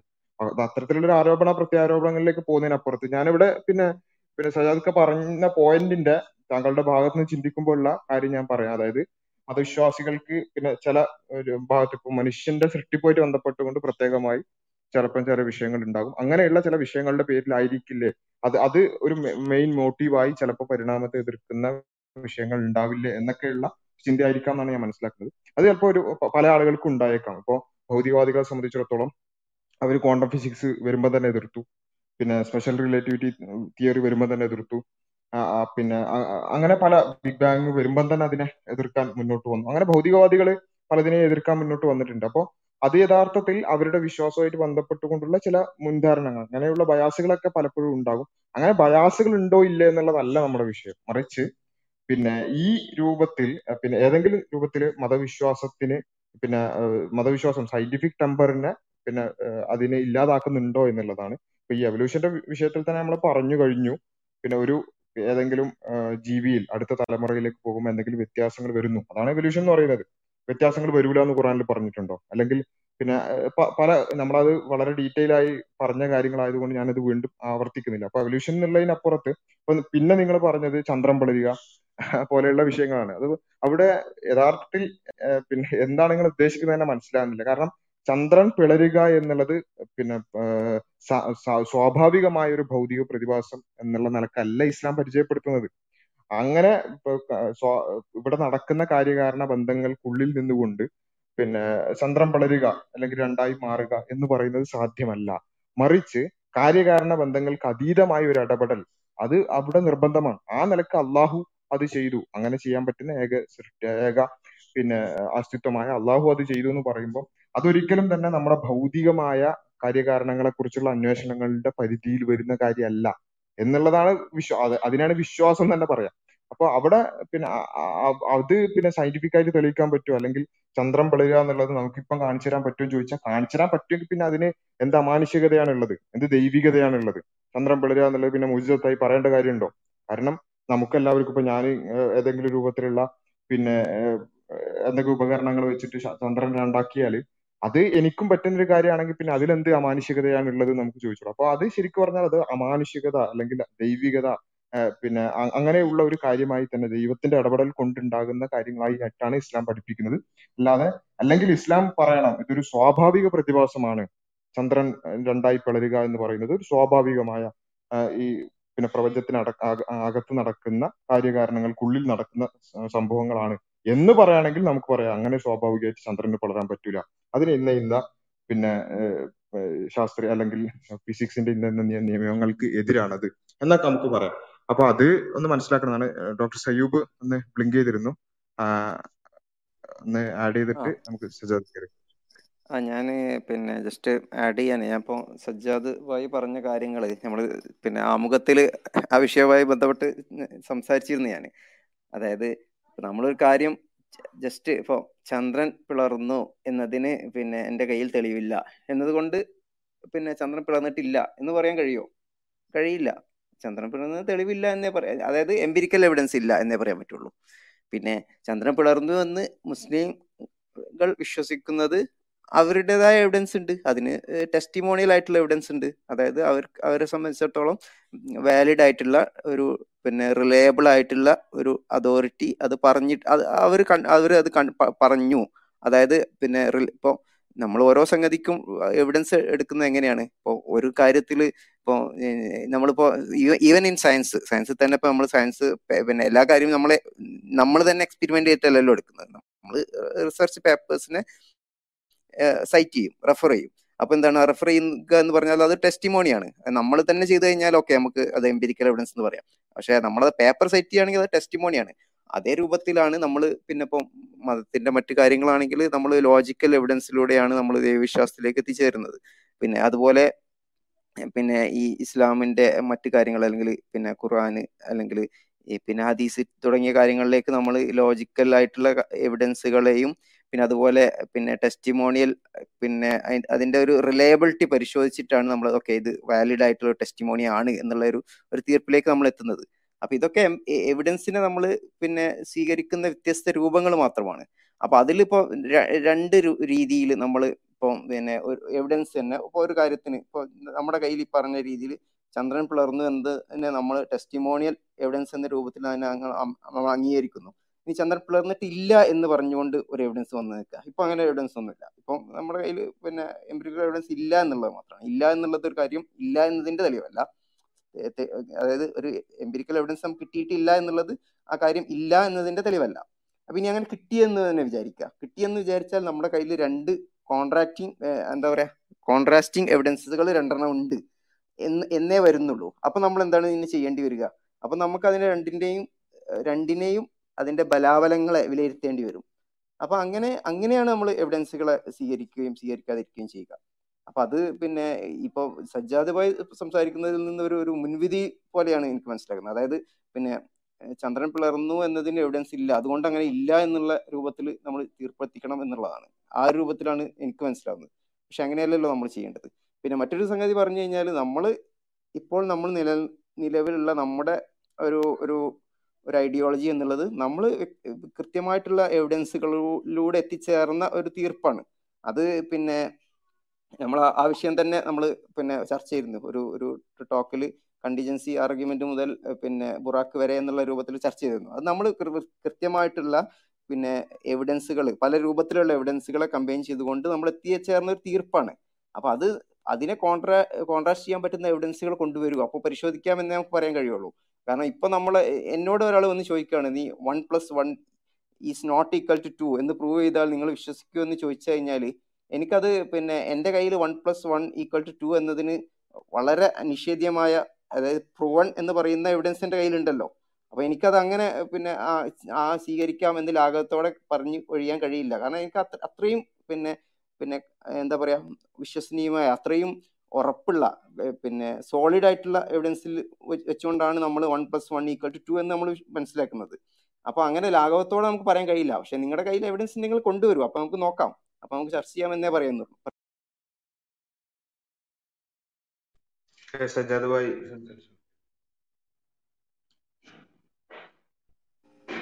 ബാസിൽ ആഡ് ചെയ്യാവോ? ആ ഓക്കെ. ഓക്കെ ഈ ഞാൻ ശ്രദ്ധിച്ചിട്ടുള്ളത് സജ്ജാദ് ഭായി പറയുമ്പോൾ പലതവണ അദ്ദേഹം ഈ എവല്യൂഷൻ ഫാക്ട് എന്നുള്ള അർത്ഥത്തിലാണ് പറഞ്ഞു. ഫാക്ട് എന്നുള്ള വാക്ക് തന്നെ ഉപയോഗിച്ചു അദ്ദേഹം.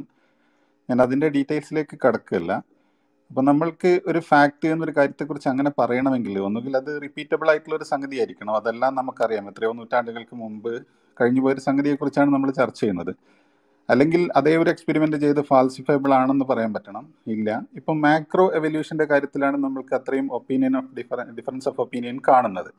മൈക്രോ എവല്യൂഷൻ ഏറെക്കുറെ എല്ലാവരും അംഗീകരിക്കുന്ന കാര്യം തന്നെയാണ്. അപ്പൊ ഈ മാക്രോ എവല്യൂഷൻ ഇന്ന് ചെയ്ത് കാണിക്കാനോ അല്ലെങ്കിൽ സംഭവിക്കുന്നു എന്ന് തെളിയിക്കാനോ നമുക്ക് കഴിയില്ല. കാരണം ശാസ്ത്രീയ വീക്ഷണം അനുസരിച്ച് തന്നെ നൂറ്റാണ്ടുകൾ കൊണ്ട് അങ്ങനെ സംഭവിച്ചു എന്നേ പറയാൻ പറ്റുള്ളൂ. അപ്പൊ അത്ര ഒരു കാര്യത്തെ ഇവാലുവേറ്റ് ചെയ്യുമ്പോൾ ഒരു ഫാക്ട് എന്നതിലപ്പുറം ഒരു തിയറി എന്നാണ് നമ്മൾ പറയുന്നത് തിയറി ഓഫ് എവല്യൂഷൻ അങ്ങനെ പറയാൻ കാരണം എന്താണ്?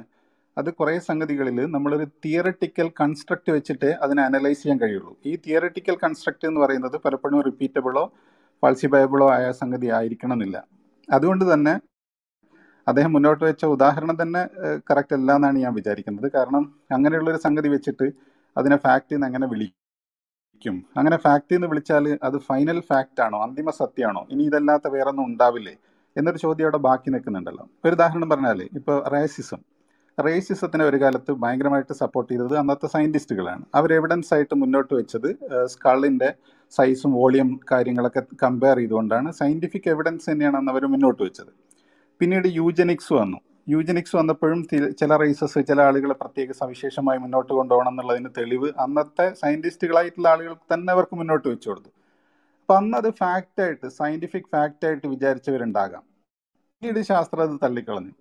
ഇങ്ങനെ തള്ളിക്കളയാൻ പറ്റുന്ന തള്ളിക്കളയബിളായ സംഗതികളെ നമ്മൾ അന്തിമ സത്യമായി വിലയിരുത്തിക്കൊണ്ട് അതിന്റെ ബേസിൽ നമ്മൾ സ്ക്രിപ്ചറിനെ വിലയിരുത്തിയാൽ അത് ശരിയാവുമോ എന്ന് സജ്ജാദ് തന്നെ ആലോചിച്ച് നോക്കാം കാരണം ഒന്ന് ചേഞ്ചബിൾ ആണ്. മാറ്റം സാധ്യതയുള്ള ഒരു സംഗതി വെച്ചിട്ടാണ് നമ്മൾ വേറെ ഒന്നിനെ വിലയിരുത്തുന്നത്. അതെങ്ങനെയാണ് സാധിക്കുക? അപ്പൊ അത് സാധിക്കില്ല. പിന്നെ നമ്മൾ നോക്കേണ്ടത് സജ്ജാദിന്റെ ഏറ്റവും വലിയ പേടി ഞാൻ വിചാരിക്കുന്നത് മുന്നോട്ട് വന്നുകൊണ്ടിരിക്കുന്ന ശാസ്ത്രീയ ഗവേഷണങ്ങളെയും കണ്ടുപിടുത്തങ്ങളെയും ഒക്കെ തന്നെ ഒരു ദൈവവിശ്വാസി അല്ലെങ്കിൽ വിശ്വാസി തള്ളിക്കളയില്ലേ? അവരുടെ വിശ്വാസത്തിന്റെ അടിസ്ഥാനത്തിൽ നിന്നുകൊണ്ട്. അങ്ങനെയാണെങ്കിൽ ഹിസ്റ്റോറിക്കലി അല്ലെങ്കിൽ സ്ക്രിപ്ചർ വൈസ് നമ്മൾ നോക്കണം. ഖുർആൻ അങ്ങനെ മനുഷ്യ ചിന്തയെയും അന്വേഷണത്തെയും തള്ളിക്കളയുന്ന ഒരു ഗ്രന്ഥമാണോ എന്ന് നമ്മൾ മൊത്തത്തിൽ പഠിച്ചു നോക്കിയാൽ ഞാൻ ഡീറ്റെയിൽസിലേക്ക് പോവല്ല. മൊത്തത്തിൽ പഠിച്ചു നോക്കിയാൽ ലോകത്തുള്ള എല്ലാവരും സമ്മതിക്കുന്ന ഒരു സംഗതിയാണ്. ചിന്തയെക്കുറിച്ചും അന്വേഷണത്തെക്കുറിച്ചും മനനത്തെക്കുറിച്ചും പ്രകൃതി പഠനത്തെക്കുറിച്ചും നിരന്തരമായി ആഹ്വാനം ചെയ്തുകൊണ്ടിരിക്കുന്ന ഒരു ഗ്രന്ഥമാണത്. ഇനി ഇസ്ലാമിക് ഹിസ്റ്ററി നമ്മൾ പഠിച്ചു നോക്കിക്കഴിഞ്ഞാൽ ഇസ്ലാം എപ്പോഴാണോ പ്രൊമിനന്റ് ആയിട്ട് നിന്നത് ആ കാലഘട്ടത്തിൽ സയൻസിന് വലിയ ഡെവലപ്മെന്റ് ഉണ്ടായിട്ടുണ്ട് എന്നുള്ളത് ശാസ്ത്രീയ വസ്തുതയാണ്. അത് നിങ്ങൾക്ക് വിയോജിപ്പ് ഉണ്ടാവില്ല എന്നാണ് ഞാൻ വിചാരിക്കുന്നത്. വിയോജിപ്പ് ഉണ്ടെങ്കിൽ ജസ്റ്റ് ഇസ്ലാമിക് സയൻസ് എന്നൊന്ന് ഗൂഗിൾ ചെയ്ത് നോക്കിയാൽ മതി. അപ്പോൾ ആ നിലക്കും എവിഡൻസ് ഇല്ല. പിന്നെ ഇതുപോലെയുള്ള സയൻസിന് തന്നെ കോൺട്രവേഴ്സിയലായ സംഗതികൾ മുന്നോട്ട് വരുമ്പോൾ അതിൽ ഏത് നിലപാട് ഒരാൾക്ക് സ്വീകരിക്കാം? അപ്പോൾ ഈ ഈ ഈ പറയുന്ന സയന്റിഫിക് ഡെവലപ്മെന്റ്സിലെല്ലാം തന്നെ വിശ്വാസികളുടെ കോൺട്രിബ്യൂഷൻ ഉണ്ടായിട്ടുണ്ടല്ലോ. അപ്പോൾ നമ്മളിപ്പോ ഒരു സ്ക്രിപ്ചറുമായിട്ട് ഏറ്റുമുട്ടുന്ന കോൺട്രാഡിക്ടറി ആയിട്ടുള്ള ഒരു സംഗതി സയൻസ് മുന്നോട്ട് വെക്കുന്നു എന്ന് വിചാരിക്കുക നമ്മളത് കാത്തിരിക്കും. കാരണം സയൻസ് ഇനിയും മാറാം. ഇനിയും മുന്നോട്ട് എവിഡൻസസ് വരാം. നമ്മൾ ചാടിക്കൂടി കയറി ഒരു കൺക്ലൂഷനിൽ എത്തേണ്ട കാര്യം വരുന്നില്ല. ഇനി അത്തരം കോൺട്രവേഴ്സിയൽ ആയിട്ടുള്ള സംഗതികൾ തന്നെ വളരെ വളരെ കുറവാണെന്ന് നമുക്ക് കാണാം. അങ്ങനെ വളരെ പ്രൂവൺ ആയിട്ടുള്ള അൺക്വസ്റ്റ്യനബിൾ ആയിട്ടുള്ള ഒരു സംഗതിയൊന്നും ഇതുവരെ ഉണ്ടായതായിട്ട് നമുക്കറിയില്ല. ഈ ഈ പറയുന്ന രീതിയിൽ ആരോപിക്കപ്പെടുന്നതല്ലാതെ അപ്പോൾ നമ്മൾ കാണുന്നത് സയന്റിഫിക് ടെമ്പർ വിശ്വാസികളുടെ ഭാഗത്ത് നിന്ന് സയൻസിന് നേരെ മുൻധാരണാപരമായ സയന്റിഫിക് ടെമ്പറിനെ നിഷേധിച്ചുകൊണ്ടുള്ള ഒരു സമീപനം വിശ്വാസികൾ എടുക്കുന്നില്ല. കുറച്ചുകൂടി ഓപ്പൺ മൈൻഡഡ് ആയിട്ട് സയൻസിനെ അവർ സ്വാഗതം ചെയ്യുകയും അതിന്റെ ഡെവലപ്പിൽ ഡെവലപ്മെന്റിൽ പങ്കുവയ്ക്കുകയും ചെയ്യുന്നു. അതേസമയം സയൻസിന്റെ ആളുകൾ എന്ന് അവകാശപ്പെടുന്ന എത്തീസ്റ്റുകളെ പോലെയുള്ള ആളുകളിൽ നിന്ന് നേരെ തിരിച്ചുള്ള സമീപനം എന്താണ്? മതം എത്ര ക്രിയാത്മകമായ കാഴ്ചപ്പാട് മുന്നോട്ട് വെച്ചാലും അവരുടെ ചരിത്രം കൊണ്ട് ധാർമ്മികതക്ക് അവർ നൽകിക്കൊണ്ടിരിക്കുന്ന സംഭാവനകൾ തെളിയിച്ചാലും മനുഷ്യന്റെ വാല്യൂ ബേസ്ഡ് ആയിട്ടുള്ള ഒരു ലൈഫിന് എത്ര ആവശ്യമാണെന്ന് ബോധ്യപ്പെട്ടാലും അതിനോട് മുൻധാരണാപരമായ വളരെ എന്താ പറയുക നികൃഷ്ടമായ ഒരു തരം കാഴ്ചപ്പാടോടുകൂടി മതത്തെ നിരീക്ഷിക്കുക അന്ധമായി അതിനെ എതിർത്തുകൊണ്ടിരിക്കുക അവർ സയൻസിനെതിരാണെന്ന് വരുത്തി തീർക്കുക. ഇത്തരം ഒരു സമീപനമാണ് ശാസ്ത്രത്തിന്റെ ആളുകൾ എന്ന് പറയുന്ന ആളുകളിൽ നിന്ന് കാണുന്നത്. യഥാർത്ഥത്തിൽ അതാണല്ലോ അൺസയന്റിഫിക് ടെമ്പർ എന്ന് പറയുമ്പോൾ നമ്മൾക്ക് വിളിക്കാൻ പറ്റുക. അതേസമയം മതം പുലർത്തുന്നത് കുറേ കൂടെ ഓപ്പൺനെസ്സും അന്വേഷണാത്മകതയും തുറന്ന മനസ്സൊക്കെ അല്ലേ? എന്നാണ് എനിക്ക് പറയാനുള്ളത് കൂട്ടിച്ചേർക്കാനുള്ളത്. കെ. സജാദ് ഭായ് സംസാരിക്കുന്നില്ലേ?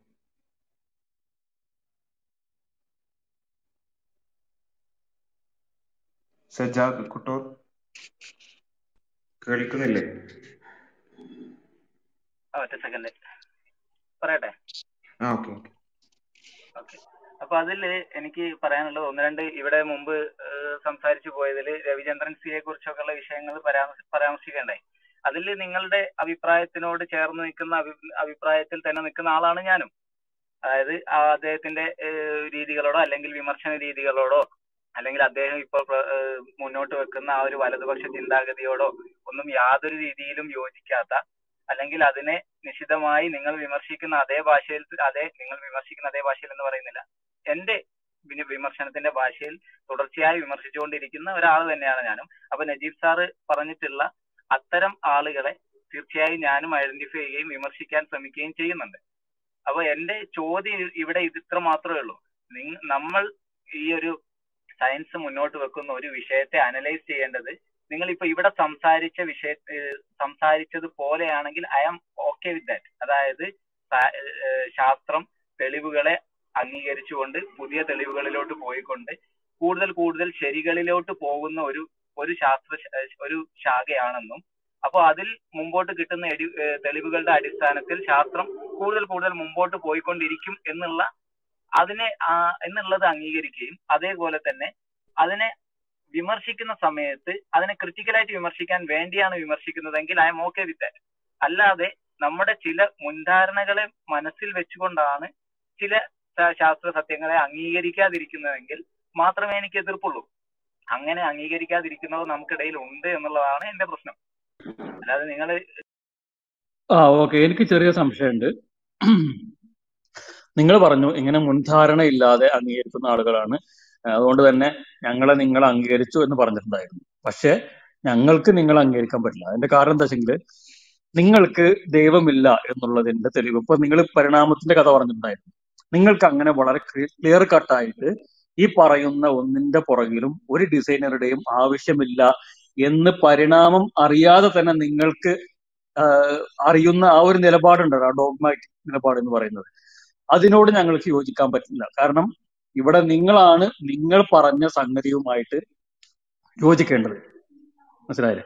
നിങ്ങൾ പറയുന്ന സംഗതി നിങ്ങൾ നിങ്ങളുടെ ജീവിതത്തിൽ അപ്ലൈ ചെയ്യുന്നില്ല എന്നുള്ളതാണ്. എന്നിട്ട് ഞങ്ങൾക്ക് മാർക്കിടം വരികയാണ്. താങ്കൾ പറയുമ്പോൾ എന്തുകൊണ്ടാണ് താങ്കൾ ഇവിടെ ദൈവത്തിൽ നിഷേധിക്കുന്നത് അല്ലെങ്കിൽ ഈ ഒരു ബയോളജിക്കൽ ആയിട്ടുള്ള ഒരു സംഗതി? നിങ്ങൾ വേണമെങ്കിൽ സെൽ ഡിവിഷനെ കുറിച്ച് പറയാം.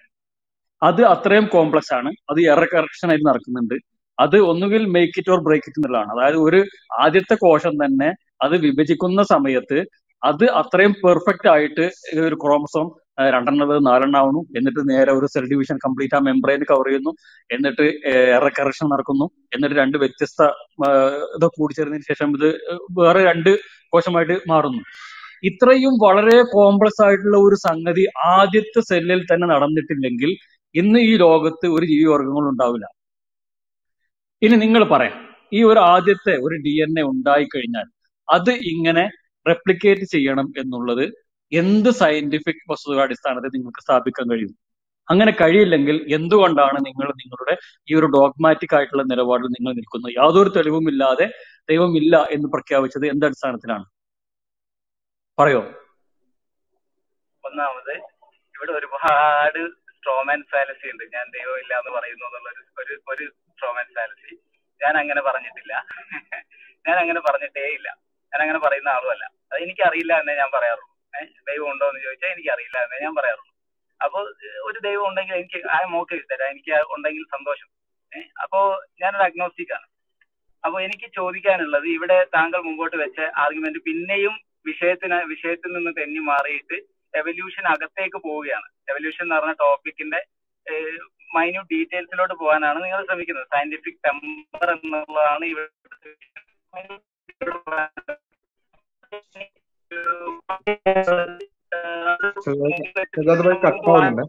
സൗണ്ട് ക്ലിയർ അല്ല സൗണ്ട് ക്ലിയർ അല്ല.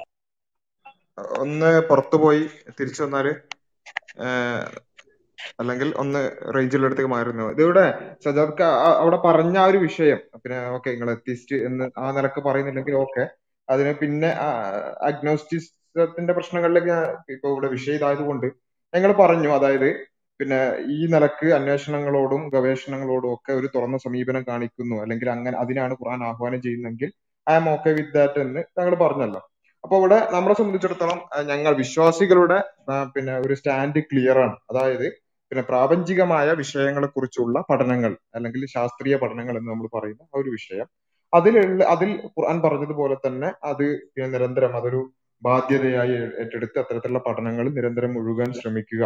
അത് പിന്നെ വിശ്വാസികളെ സംബന്ധിച്ചിടത്തോളം അതൊരു എക്സ്ട്രാ ആയി ഒരു മതപരമായ ഒരു ബാധ്യതയായി കൂടി. കാരണം പടച്ചവന്റെ പിന്നെ ഔന്നത്യം അറിയാൻ സൃഷ്ടി പ്രപഞ്ചത്തെ കുറിച്ച് പഠിക്കുക എന്ന ഒരു പിന്നെ ഒരു മതപരമായ ബാധ്യതയായി കൂടി അതിനെ എടുക്കുകയും അവർ ആ രൂപത്തിൽ ചെയ്യുകയും ചെയ്യുന്നതോടൊപ്പം സയൻസിനെ സംബന്ധിച്ചിടത്തോളം സയൻസിന് ഒരു പരിമിതിയുണ്ട്. അതായത് അത് കൈകാര്യം ചെയ്യുന്നത് മനുഷ്യരാണ്. മനുഷ്യന്മാർ കൈകാര്യം ചെയ്യുന്നതായതുകൊണ്ട് തന്നെ മനുഷ്യന്റേതായ എല്ലാ പരിമിതിയും അതിനുണ്ടാവും. സയൻസ് ഒരു അവസാന വാക്കാണെന്നോ സയൻസിന് ഒരിക്കലും തെറ്റുപറ്റില്ല എന്നോ പിന്നെ സജാദ് ബൈക്കും ഒരു അഭിപ്രായം ഉണ്ടാകുന്ന എനിക്ക് തോന്നുന്നില്ല. അപ്പൊ ആ ഒരു പരിമിതിയെ തിരിച്ചറിഞ്ഞുകൊണ്ട് പിന്നെ ആ സയൻസിനോട് പിന്നെ സയൻസിന്റെ വ്യവഹാരങ്ങളിൽ ഇടപെടുന്നവരാണ് വിശ്വാസികൾ.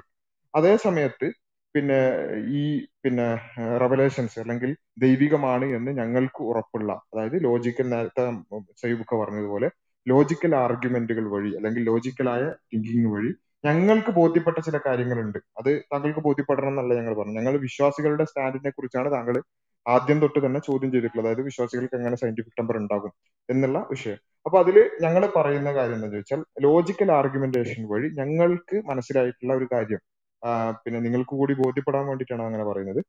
ദൈവമുണ്ട്.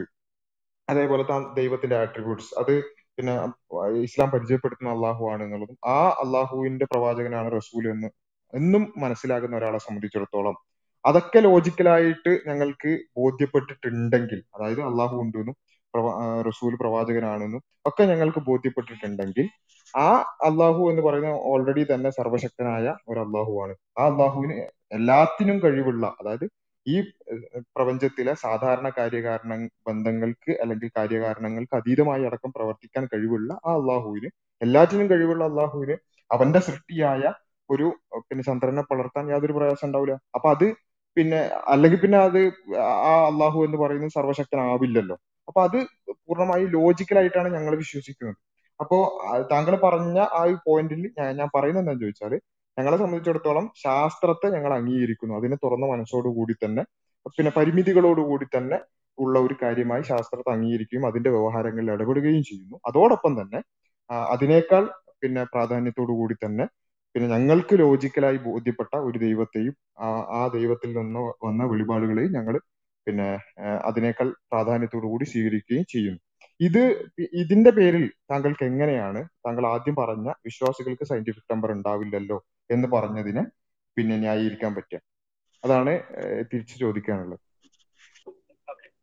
അപ്പൊ അവിടെ ഞാൻ പറയുന്നത് നിങ്ങൾ ഒരു ഒരു കാര്യം പറഞ്ഞു. അതായത് നിങ്ങൾ ടെസ്റ്റിമോണിയൽ എവിഡൻസിനെ വെച്ചുകൊണ്ടും ടെസ്റ്റിമോണിയൽ എവിഡൻസ് കൂടി എടുത്തുകൊണ്ടാണ് ഈ ചന്ദ്രൻ പിളർന്നു എന്നുള്ള പോലെയുള്ള വിഷയങ്ങളെ അംഗീകരിക്കുകയും അതേസമയം സയന്റിഫിക് ടെമ്പറിനെ സയന്റിഫിക് ടെമ്പർ ഉള്ളവരാണ് എന്ന് അവകാശപ്പെടുകയും ചെയ്യുന്നത്. അപ്പൊ ടെസ്റ്റിമോണിയൽ എവിഡൻസ് നിലവിലുള്ള ശാസ്ത്രീയ ഗവേഷണങ്ങളുടെ നിലവിലുള്ള ശാസ്ത്രീയ തെളിവുകളുടെ അല്ലെങ്കിൽ നിയമങ്ങൾക്കോ ഘടക വിരുദ്ധമായിക്കൊണ്ടിരിക്കെ അതായത് ഈ ടെസ്റ്റിമോണിയൽ എവിഡൻസ് ഘടക വിരുദ്ധമായി തന്നെ പറഞ്ഞുകൊണ്ടിരിക്കെ. നിങ്ങൾ എങ്ങനെയാണ് ഈ ചന്ദ്രൻ പിളർത്തപ്പെട്ടിട്ടുണ്ട് എന്ന് വിശ്വസിക്കുന്നത് എന്നും അതേപോലെ തന്നെ നിങ്ങൾ തന്നെയാണ് മുമ്പോട്ട് വെച്ച ഒരു ആർഗ്യുമെന്റിന്റെ ബേസ്ഡ് നിങ്ങൾ മുമ്പ് മുമ്പോട്ട് വെച്ച ഡെഫിനിഷൻ ബേസ്ഡ് ആയിട്ടാണ് ഞാൻ ആ ചോദ്യം ഉന്നയിച്ചത്. അത് നിങ്ങൾ പറഞ്ഞു മുൻധാരണകളില്ലാതെ മുൻധാരണ നമ്മുടെ മുൻധാരണകൾ എന്താണോ അതിന് വിരുദ്ധമാണെങ്കിൽ പോലും ശാസ്ത്രീയമായ അറിവുകളെ സ്വീകരിക്കുക എന്നതാണ് സയന്റിഫിക് ടെമ്പർ എന്നാണ് നിങ്ങൾ ഡെഫിനിഷൻ വെച്ചത്. നിങ്ങൾ മുമ്പോട്ട് വെച്ച ഡെഫിനിഷൻ ആസ്പദമാക്കിയാണ് ഞാൻ ഈ ചോദ്യം ഉന്നയിച്ചത്. നിങ്ങൾ മുമ്പോട്ട് വെച്ച ഡെഫിനിഷൻ ആണത്. നമ്മുടെ മുൻധാരണകൾക്ക് ഘടകവിരുദ്ധമാണ് ശാസ്ത്രീയമായ തെളിവുകൾ എങ്കിൽ പോലും ആ തെളിവുകളെ അംഗീകരിക്കുക എന്നുള്ളതാണ് സയന്റിഫിക് ടെമ്പർ എന്നാണ് നിങ്ങൾ ഡെഫിനിഷൻ പറഞ്ഞത്.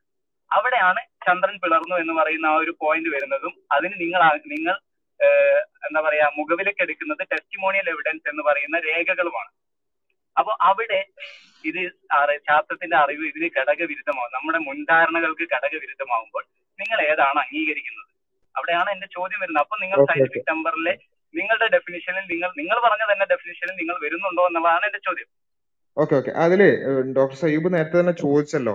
എങ്ങനെയാണ് ഈ ഘടകവിരുദ്ധാകുന്നത്? ചന്ദ്രൻ പടർന്നിട്ടില്ല എന്ന് നിങ്ങൾ തെളിയിച്ചോ? തെളിയിച്ചെങ്കിൽ ആ ഒരു തെളിവ് പറയൂ. അത് മാത്രമല്ല നേരത്തെ അത് ക്ലിയർ ചെയ്ത് പറയുകയും ചെയ്തിട്ടുണ്ട്. സജാദ് മിറക്കിൾ ഇതാണ് അവിടുത്തെ ഒരു ഇതാണ് അവിടുത്തെ ഒരു പ്രശ്നം ഇതാണ് അവിടുത്തെ ഒരു പ്രശ്നമുള്ളത്. അതായത് ഒരു ചന്ദ്രൻ തിള പിളർന്നിട്ടുണ്ട് എന്ന് തെളിയിക്കപ്പെടും എന്നുള്ള ആ ഒരു പ്രതീക്ഷ ഉണ്ടല്ലോ. അല്ലല്ല ഒരു മിനിറ്റ് ഒരു മിനിറ്റ് ഭായി. ഒരു സജാദ് സയന്റിഫിക് നമ്പർ ഉണ്ടോ ഇല്ലേ എന്നുള്ള ചോദ്യം വരുന്നത്. സജാദ് ഭായ് ഞാൻ അല്ലല്ല ഞാൻ സജാദ് ഒരു bhai. Minute. Okay okay. Shukkur പറഞ്ഞു സജാദ് ഭായ് ഞാൻ ഈ വിഷയം നിങ്ങൾക്ക് മനസ്സിലാവാൻ വേണ്ടി ചെറിയൊരു ഉദാഹരണം പറയാം. സജ്ജാദ് ഭായ് പിന്നെ ഒരു സ്ഥലത്ത് ഒരു കാര്യം നിരീക്ഷിച്ചു ഒബ്സർവ് ചെയ്തു. സജ്ജാദ് ഭായും സജ്ജാദ് ഭായിന്റെ സുഹൃത്തും ഉണ്ടെന്ന് വിചാരിക്കുക. പക്ഷെ നിങ്ങൾക്കത് ശാസ്ത്രീയമായിട്ട് തെളിയിക്കാന് പിന്നെ കഴിയില്ല. കാരണം അത് കഴിഞ്ഞു പോയൊരു കാര്യമാണ്. പക്ഷെ അത് സത്യമാണെന്ന് നിങ്ങൾക്കറിയാം. ശാസ്ത്രത്തെ സംബന്ധിച്ചിടത്തോളം അത് അനക്ഡോട്ടൽ എവിഡൻസ് ആണ്. ഞാൻ സജ്ജാദ് ഭായിയോട് ചോദിക്കുന്നത് സജ്ജാദ് ഭായ് നേരിട്ട് കണ്ട കാര്യം ശാസ്ത്രീയമായി തെളിയിക്കാൻ പറ്റാത്തത് കൊണ്ട് അത് തെറ്റാണ് എന്ന് സജ്ജാദ് ഭായ് പറയൂ. ഒന്ന് ഉത്തരം പറഞ്ഞാൽ ഞാൻ ഈ വിഷയം പിന്നെ ക്ലിയർ ആയിട്ട് പറയാം. ഞാൻ പറഞ്ഞോട്ടെ. ഒരു മിനിറ്റ്. അനൂപിലേക്ക് വരാം. സജാദ് ഭായി ആയിട്ടുള്ള ഒരു സംസാരം ആയതുകൊണ്ട് അദ്ദേഹം അദ്ദേഹത്തിന് ഇനി പറയാനില്ലെങ്കിൽ അനൂപിലേക്ക് വരാം. സജാദ് അവിടെ അവിടെ അവിടെ ഒരു പ്രശ്നമുണ്ട്. ഞാൻ കണ്ടു എന്ന് പറയുന്നത് എന്താണ് എന്നുള്ളതൊക്കെ വലിയൊരു പ്രശ്നമുണ്ട് കാരണം അതൊരു ജസ്റ്റ് ഒരു സിമ്പിൾ ക്വസ്റ്റ്യൻ ആയിട്ട് ചോദിച്ചു. എനിക്ക് തോന്നിയ വല്ല ആലോചനേഷൻ സജാദ് ബ്രോ നമ്മളിവിടെ സംസാരിക്കുന്നത് ദൈവത്തെ പറ്റിയല്ലേ അപ്പൊ ദൈവം എന്ന് പറയുന്ന കൺസെപ്റ്റ് നമുക്ക് കംപ്ലീറ്റ്ലി ഒരു മിനിറ്റ്. സജാദ് ഭായിന്റെ ഒന്ന് കട്ടായിട്ടുണ്ടെന്ന് തോന്നുന്നു. മൂപ്പര് കേൾക്കാൻ സാധ്യതയില്ല. ഇപ്പൊ കേൾക്കുന്നുണ്ടോ സജാദ് ഭായ്? സജാദ് ഭായ് ഹാലൂസിനേഷനെ കുറിച്ചല്ല ചോദിച്ചത്. ഹാലൂസിനേഷൻ ആണോ അല്ലേ എന്നുള്ളതല്ല വിഷയം. നിങ്ങൾക്ക് പൂർണമായി അതായത് ശാസ്ത്രീയമായിട്ട് ശാസ്ത്രീയ ശാസ്ത്രത്തെ സമയത്തുള്ള ഒരു വിഷയമുണ്ട്. പലപ്പോഴും പിന്നെ നാസ്തികര് പിന്നെ വളരെ അഭിമാനപൂർവം പറയുന്ന ഒരു കാര്യമാണ്. ശാസ്ത്രത്തിന് ഇത് തെളിയിച്ചിട്ടില്ല അത് തെളിവില്ല ഇതില്ല എന്ന് പറയാം. ഇപ്പോ ഒരു വ്യക്തി ഇതേപോലെ ഒരു കാര്യം കണ്ടു കഴിഞ്ഞാൽ തെളിയിക്കാൻ പോലും ശാസ്ത്രത്തിന് കഴിയില്ല. അത് ശാസ്ത്രത്തിന്റെ വലിയൊരു പരിമിതിയാണ്.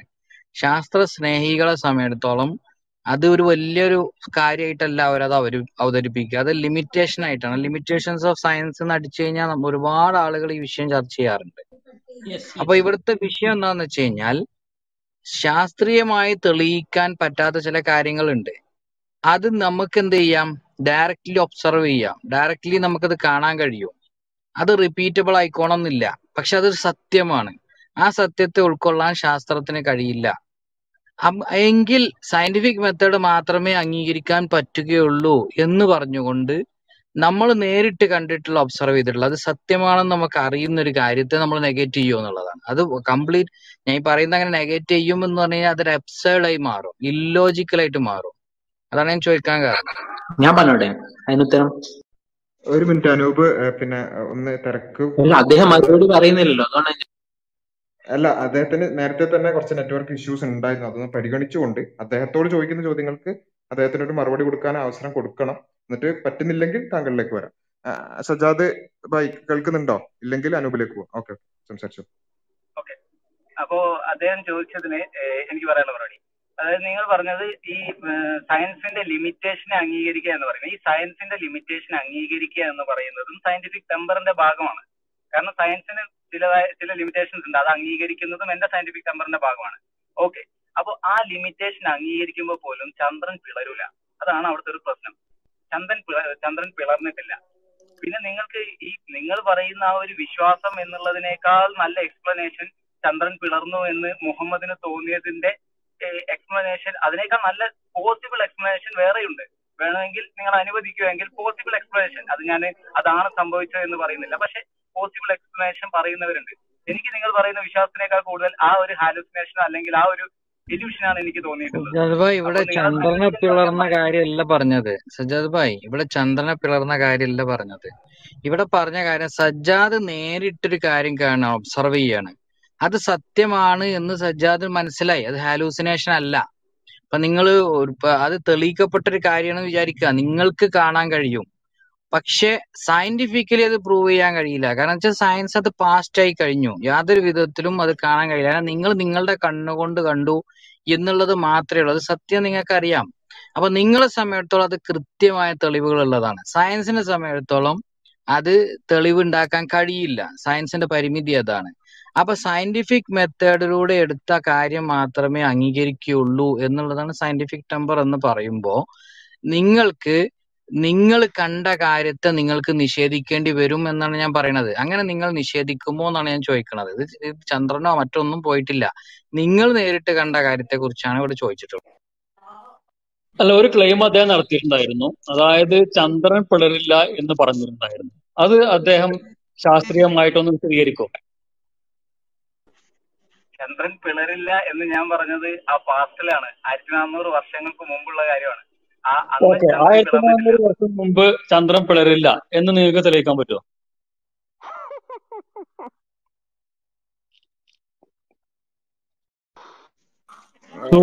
നമ്മളെ ചന്ദ്രൻ എന്ന് പറയുന്നത് സാറ്റലൈറ്റ് ആണ്. മനസ്സിലായോ? ഈ ഈ ചന്ദ്രൻ തന്നെ ഉണ്ടായിട്ടുള്ളത് വേറെ ഗ്രഹങ്ങൾ പിളർന്നു വന്നു. സംഗതിയാണ്? സുഹൃത്തെ ചന്ദ്രൻ എന്ന് പറയുന്നത് ഒരു സാറ്റലൈറ്റ് ആണ്. ഒരു ചെറിയൊരു ഒബ്ജക്റ്റ് ആണ് നമ്മളെ പ്രപഞ്ചവുമായിട്ട് നോക്കുമ്പോൾ അത് തന്നെ വേറെ ഗ്രഹങ്ങളൊക്കെ പറയുന്ന രീതിയിൽ വന്ന് പിളർന്ന് അങ്ങനെ നമ്മുടെ ഭൂമിയിൽ തന്നെയുള്ള കുറച്ച് ഭാഗങ്ങളൊക്കെ കൂടി ചേർന്നുണ്ടായിട്ടുള്ള ഒരു സംഗതിയാണെന്നാണ് പറയുന്നത് ഇനി ഇത് ഇപ്പൊ നമ്മൾ ഐ എസ് എസ് അതായത് ഇന്റർനാഷണൽ സ്പേസ് സ്റ്റേഷനിലൊക്കെ ഇഷ്ടംപോലെ അവർ പേടിക്കുന്ന ഒരു സംഗതി ഉണ്ട് അതായത് ഡെബ്രികൾ ഉണ്ടാവും മനസ്സിലായില്ലേ? അതുപോലെ നമുക്ക് തന്നെ ഈ ധൂമകേതുക്കളും അതുപോലെ ബാലനക്ഷത്രങ്ങളൊക്കെ വരുന്നത് കാണാം. ഇതൊക്കെ ഇങ്ങനത്തെ സ്പ്ലിറ്റ് ആയിട്ട് വരുന്നതാണ്. നിങ്ങൾ എന്ത് തെളിവ് പ്രകാരമാണ് ചന്ദ്രൻ ഇനി പിളരില്ല ആയിരത്തി നാനൂറ് വർഷം പിളരില്ല എന്ന് പറയുന്നത്. ഞാൻ അതിന് ഉത്തരം പറഞ്ഞോട്ടെ? ആയിരത്തി നാനൂറ് വർഷം അനൂപ് ഒരു മിനിറ്റ് പിളരില്ല എന്ന് പറഞ്ഞു കഴിഞ്ഞാൽ ആയിരത്തി വർഷം അനൂപ് ഒരു മിനിറ്റ്.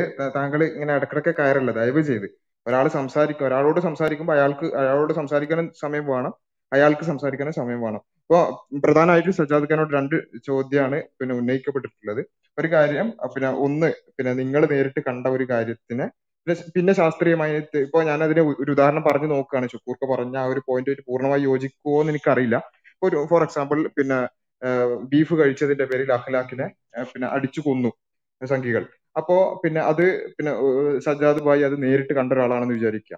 അപ്പോ പിന്നെ അത് നടന്നു കഴിഞ്ഞു ആ സംഭവം കഴിഞ്ഞു. പിന്നീട് അതിന് യാതൊരു തരത്തിലുള്ള എംപിരിക്കൽ ആയിട്ടുള്ള എവിഡൻസും ബാക്കിയില്ല. സജ്ജാ ഇങ്ങനെ ഒരു അഖ്ലാഖ് എന്ന് പറഞ്ഞ ആൾ ജീവിച്ചിരുന്നില്ല എന്നോ അല്ലെങ്കിൽ അങ്ങനെ ഒരാൾ അടിച്ചു കൊന്നതായിട്ട് യാതൊരു തെളിവും ഇല്ല എന്ന് വിചാരിക്കും. ഞാൻ ഈ ഇങ്ങനെ ഒരു എക്സാമ്പിൾ പറഞ്ഞെന്താ ചോദിച്ചാൽ പൂർണമായിട്ട് അത് യോജിക്കുമെന്ന് അറിയില്ല പക്ഷെ അദ്ദേഹം പറഞ്ഞ പോയിന്റ് ഒന്ന് മനസ്സിലാകാൻ വേണ്ടിയിട്ടാണ്. അതായത് ഒരു കാര്യം താങ്കൾ കണ്ടു പക്ഷെ അതിന് എംപിരിക്കലായി യാതൊരു തെളിവും ബാക്കിയില്ല. അപ്പോ സ്വാഭാവികമായും ശാസ്ത്രീയമായ മെത്തേഡുകൾ വെച്ചിട്ട് നമ്മൾ പറയാം അങ്ങനെ ഒരു സംഭവം നടന്നതായിട്ട് നമുക്ക് ശാസ്ത്രീയമായി തെളിയിക്കാൻ പറ്റില്ല എന്നാണ്. അപ്പൊ അങ്ങനെ ഉണ്ടെങ്കിൽ അങ്ങനെ ശാസ്ത്രീയമായി തെളിയിക്കാൻ പറ്റാത്ത ഒരു അവസ്ഥ എംപിരിക്കലായ തെളിവുകൾ വെച്ചിട്ട് ആ ഒരു സംഭവം നടന്നു എന്നത് തെളിയിക്കാൻ പറ്റാത്ത ഒരു അവസ്ഥയിൽ താങ്കളാകട്ടെ അത് നേരിട്ട് കണ്ട ഒരാളുമാണ് അടിച്ചു കൊല്ലുന്നത് നേരിട്ട് കണ്ടിട്ടുണ്ട്. അപ്പൊ അവിടെ പിന്നെ താങ്കൾ അത് നിഷേധിക്കുമോ? അല്ലെങ്കിൽ എന്താണ് താങ്കളുടെ ഇത് എന്നുള്ളതാണ് ഒന്നാമത്തെ ചോദ്യം. രണ്ടാമത്തത് എങ്ങനെയാണ് പിന്നെ ചന്ദ്രൻ പിളരില്ല അല്ലെങ്കിൽ പിളർന്നിട്ടില്ല എന്ന് താങ്കൾ പറയുന്നത് എന്നുള്ളതാണ്. അവിടെ ഒന്നാമത് ഞാൻ നേരത്തെ തന്നെ പറഞ്ഞിരുന്നു. പ്രാപഞ്ചിക നിയമങ്ങൾ വെച്ചിട്ടാണ് താങ്കൾ പറയുന്നതെങ്കിൽ പോലും അതിന്റെ ചർച്ചകളിലേക്ക് പോ വേണമെങ്കിൽ പോവാം. അത് വേറെ കാര്യം. പക്ഷെ പ്രാപഞ്ചിക നിയമങ്ങൾ വെച്ചിട്ട് അല്ലെങ്കിൽ ഫിസിക്ക ഫിസിക്സിന്റെ ഇന്നത്തെ നിയമങ്ങൾ വെച്ചിട്ട് അങ്ങനെ ഒന്നും സാധ്യമല്ല. അതിന് ഗുരുത്വാകർഷണം അങ്ങനെ ഇങ്ങനെ എന്നൊക്കെ പറയാനാണെങ്കിൽ പോലും ഇവിടെ നമ്മുടെ പിന്നെ അടിസ്ഥാനപരമായ പിന്നെ ആർഗ്യുമെന്റ് മനസ്സിലാക്കുക. ഈ ഒരു കാര്യം അതൊരു അമാനുഷിക ദൃഷ്ടാന്തമായിട്ടാണ് പഠിപ്പിക്കുന്നത്. ഉചിതത്വം എന്ന് പറയും. അതായത് പ്രാപഞ്ചികമായ സാധാരണയായി നടക്കുന്ന കാര്യകാരണങ്ങൾക്ക് അതീതമായി നടന്ന ഒരു സംഭവമായിട്ടാണ് ചന്ദ്രൻ പിളർന്ന കാര്യം പറയുന്നത്. അപ്പൊ അവിടെ അത് ആദ്യമായി മനസ്സിലാക്കുക. ഈ രണ്ട് ചോദ്യത്തിനാണ് സജാദ്ക്ക മറുപടി പറയേണ്ടത്. അനൂപ് ഒന്ന് വെയിറ്റ് ചെയ്യാം. ദയവേത്.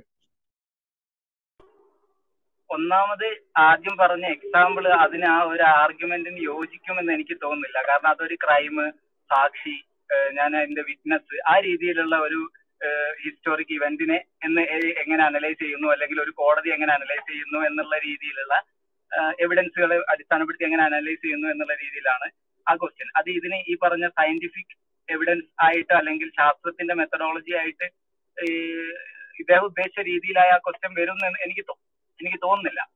അപ്പോ അത് ഞാൻ എനിക്ക് ആ ക്വസ്റ്റ്യൻ മനസ്സിലാവാത്തതുകൊണ്ട് ഞാൻ ആൻസർ ചെയ്യുന്നില്ല. രണ്ടാമത്തെ ഞാൻ ആൻസർ ചെയ്യാം. അതായത് മൂജിസത്ത് മൂജിസത്ത് എന്ന് പറഞ്ഞാൽ എന്റെ സിമ്പിൾ ക്വസ്റ്റ്യൻ ഇത് ബേസിക് ക്വസ്റ്റ്യൻ ഇത് തന്നെയായിരുന്നു. അതായത് മൂജിസത്ത് എന്ന് പറയുന്നത് നിങ്ങൾ പറയുന്നത് ശാസ്ത്രീയമല്ല. മൂജിസത്ത് എന്ന് പറയുന്നത് ശാസ്ത്രീയമല്ല.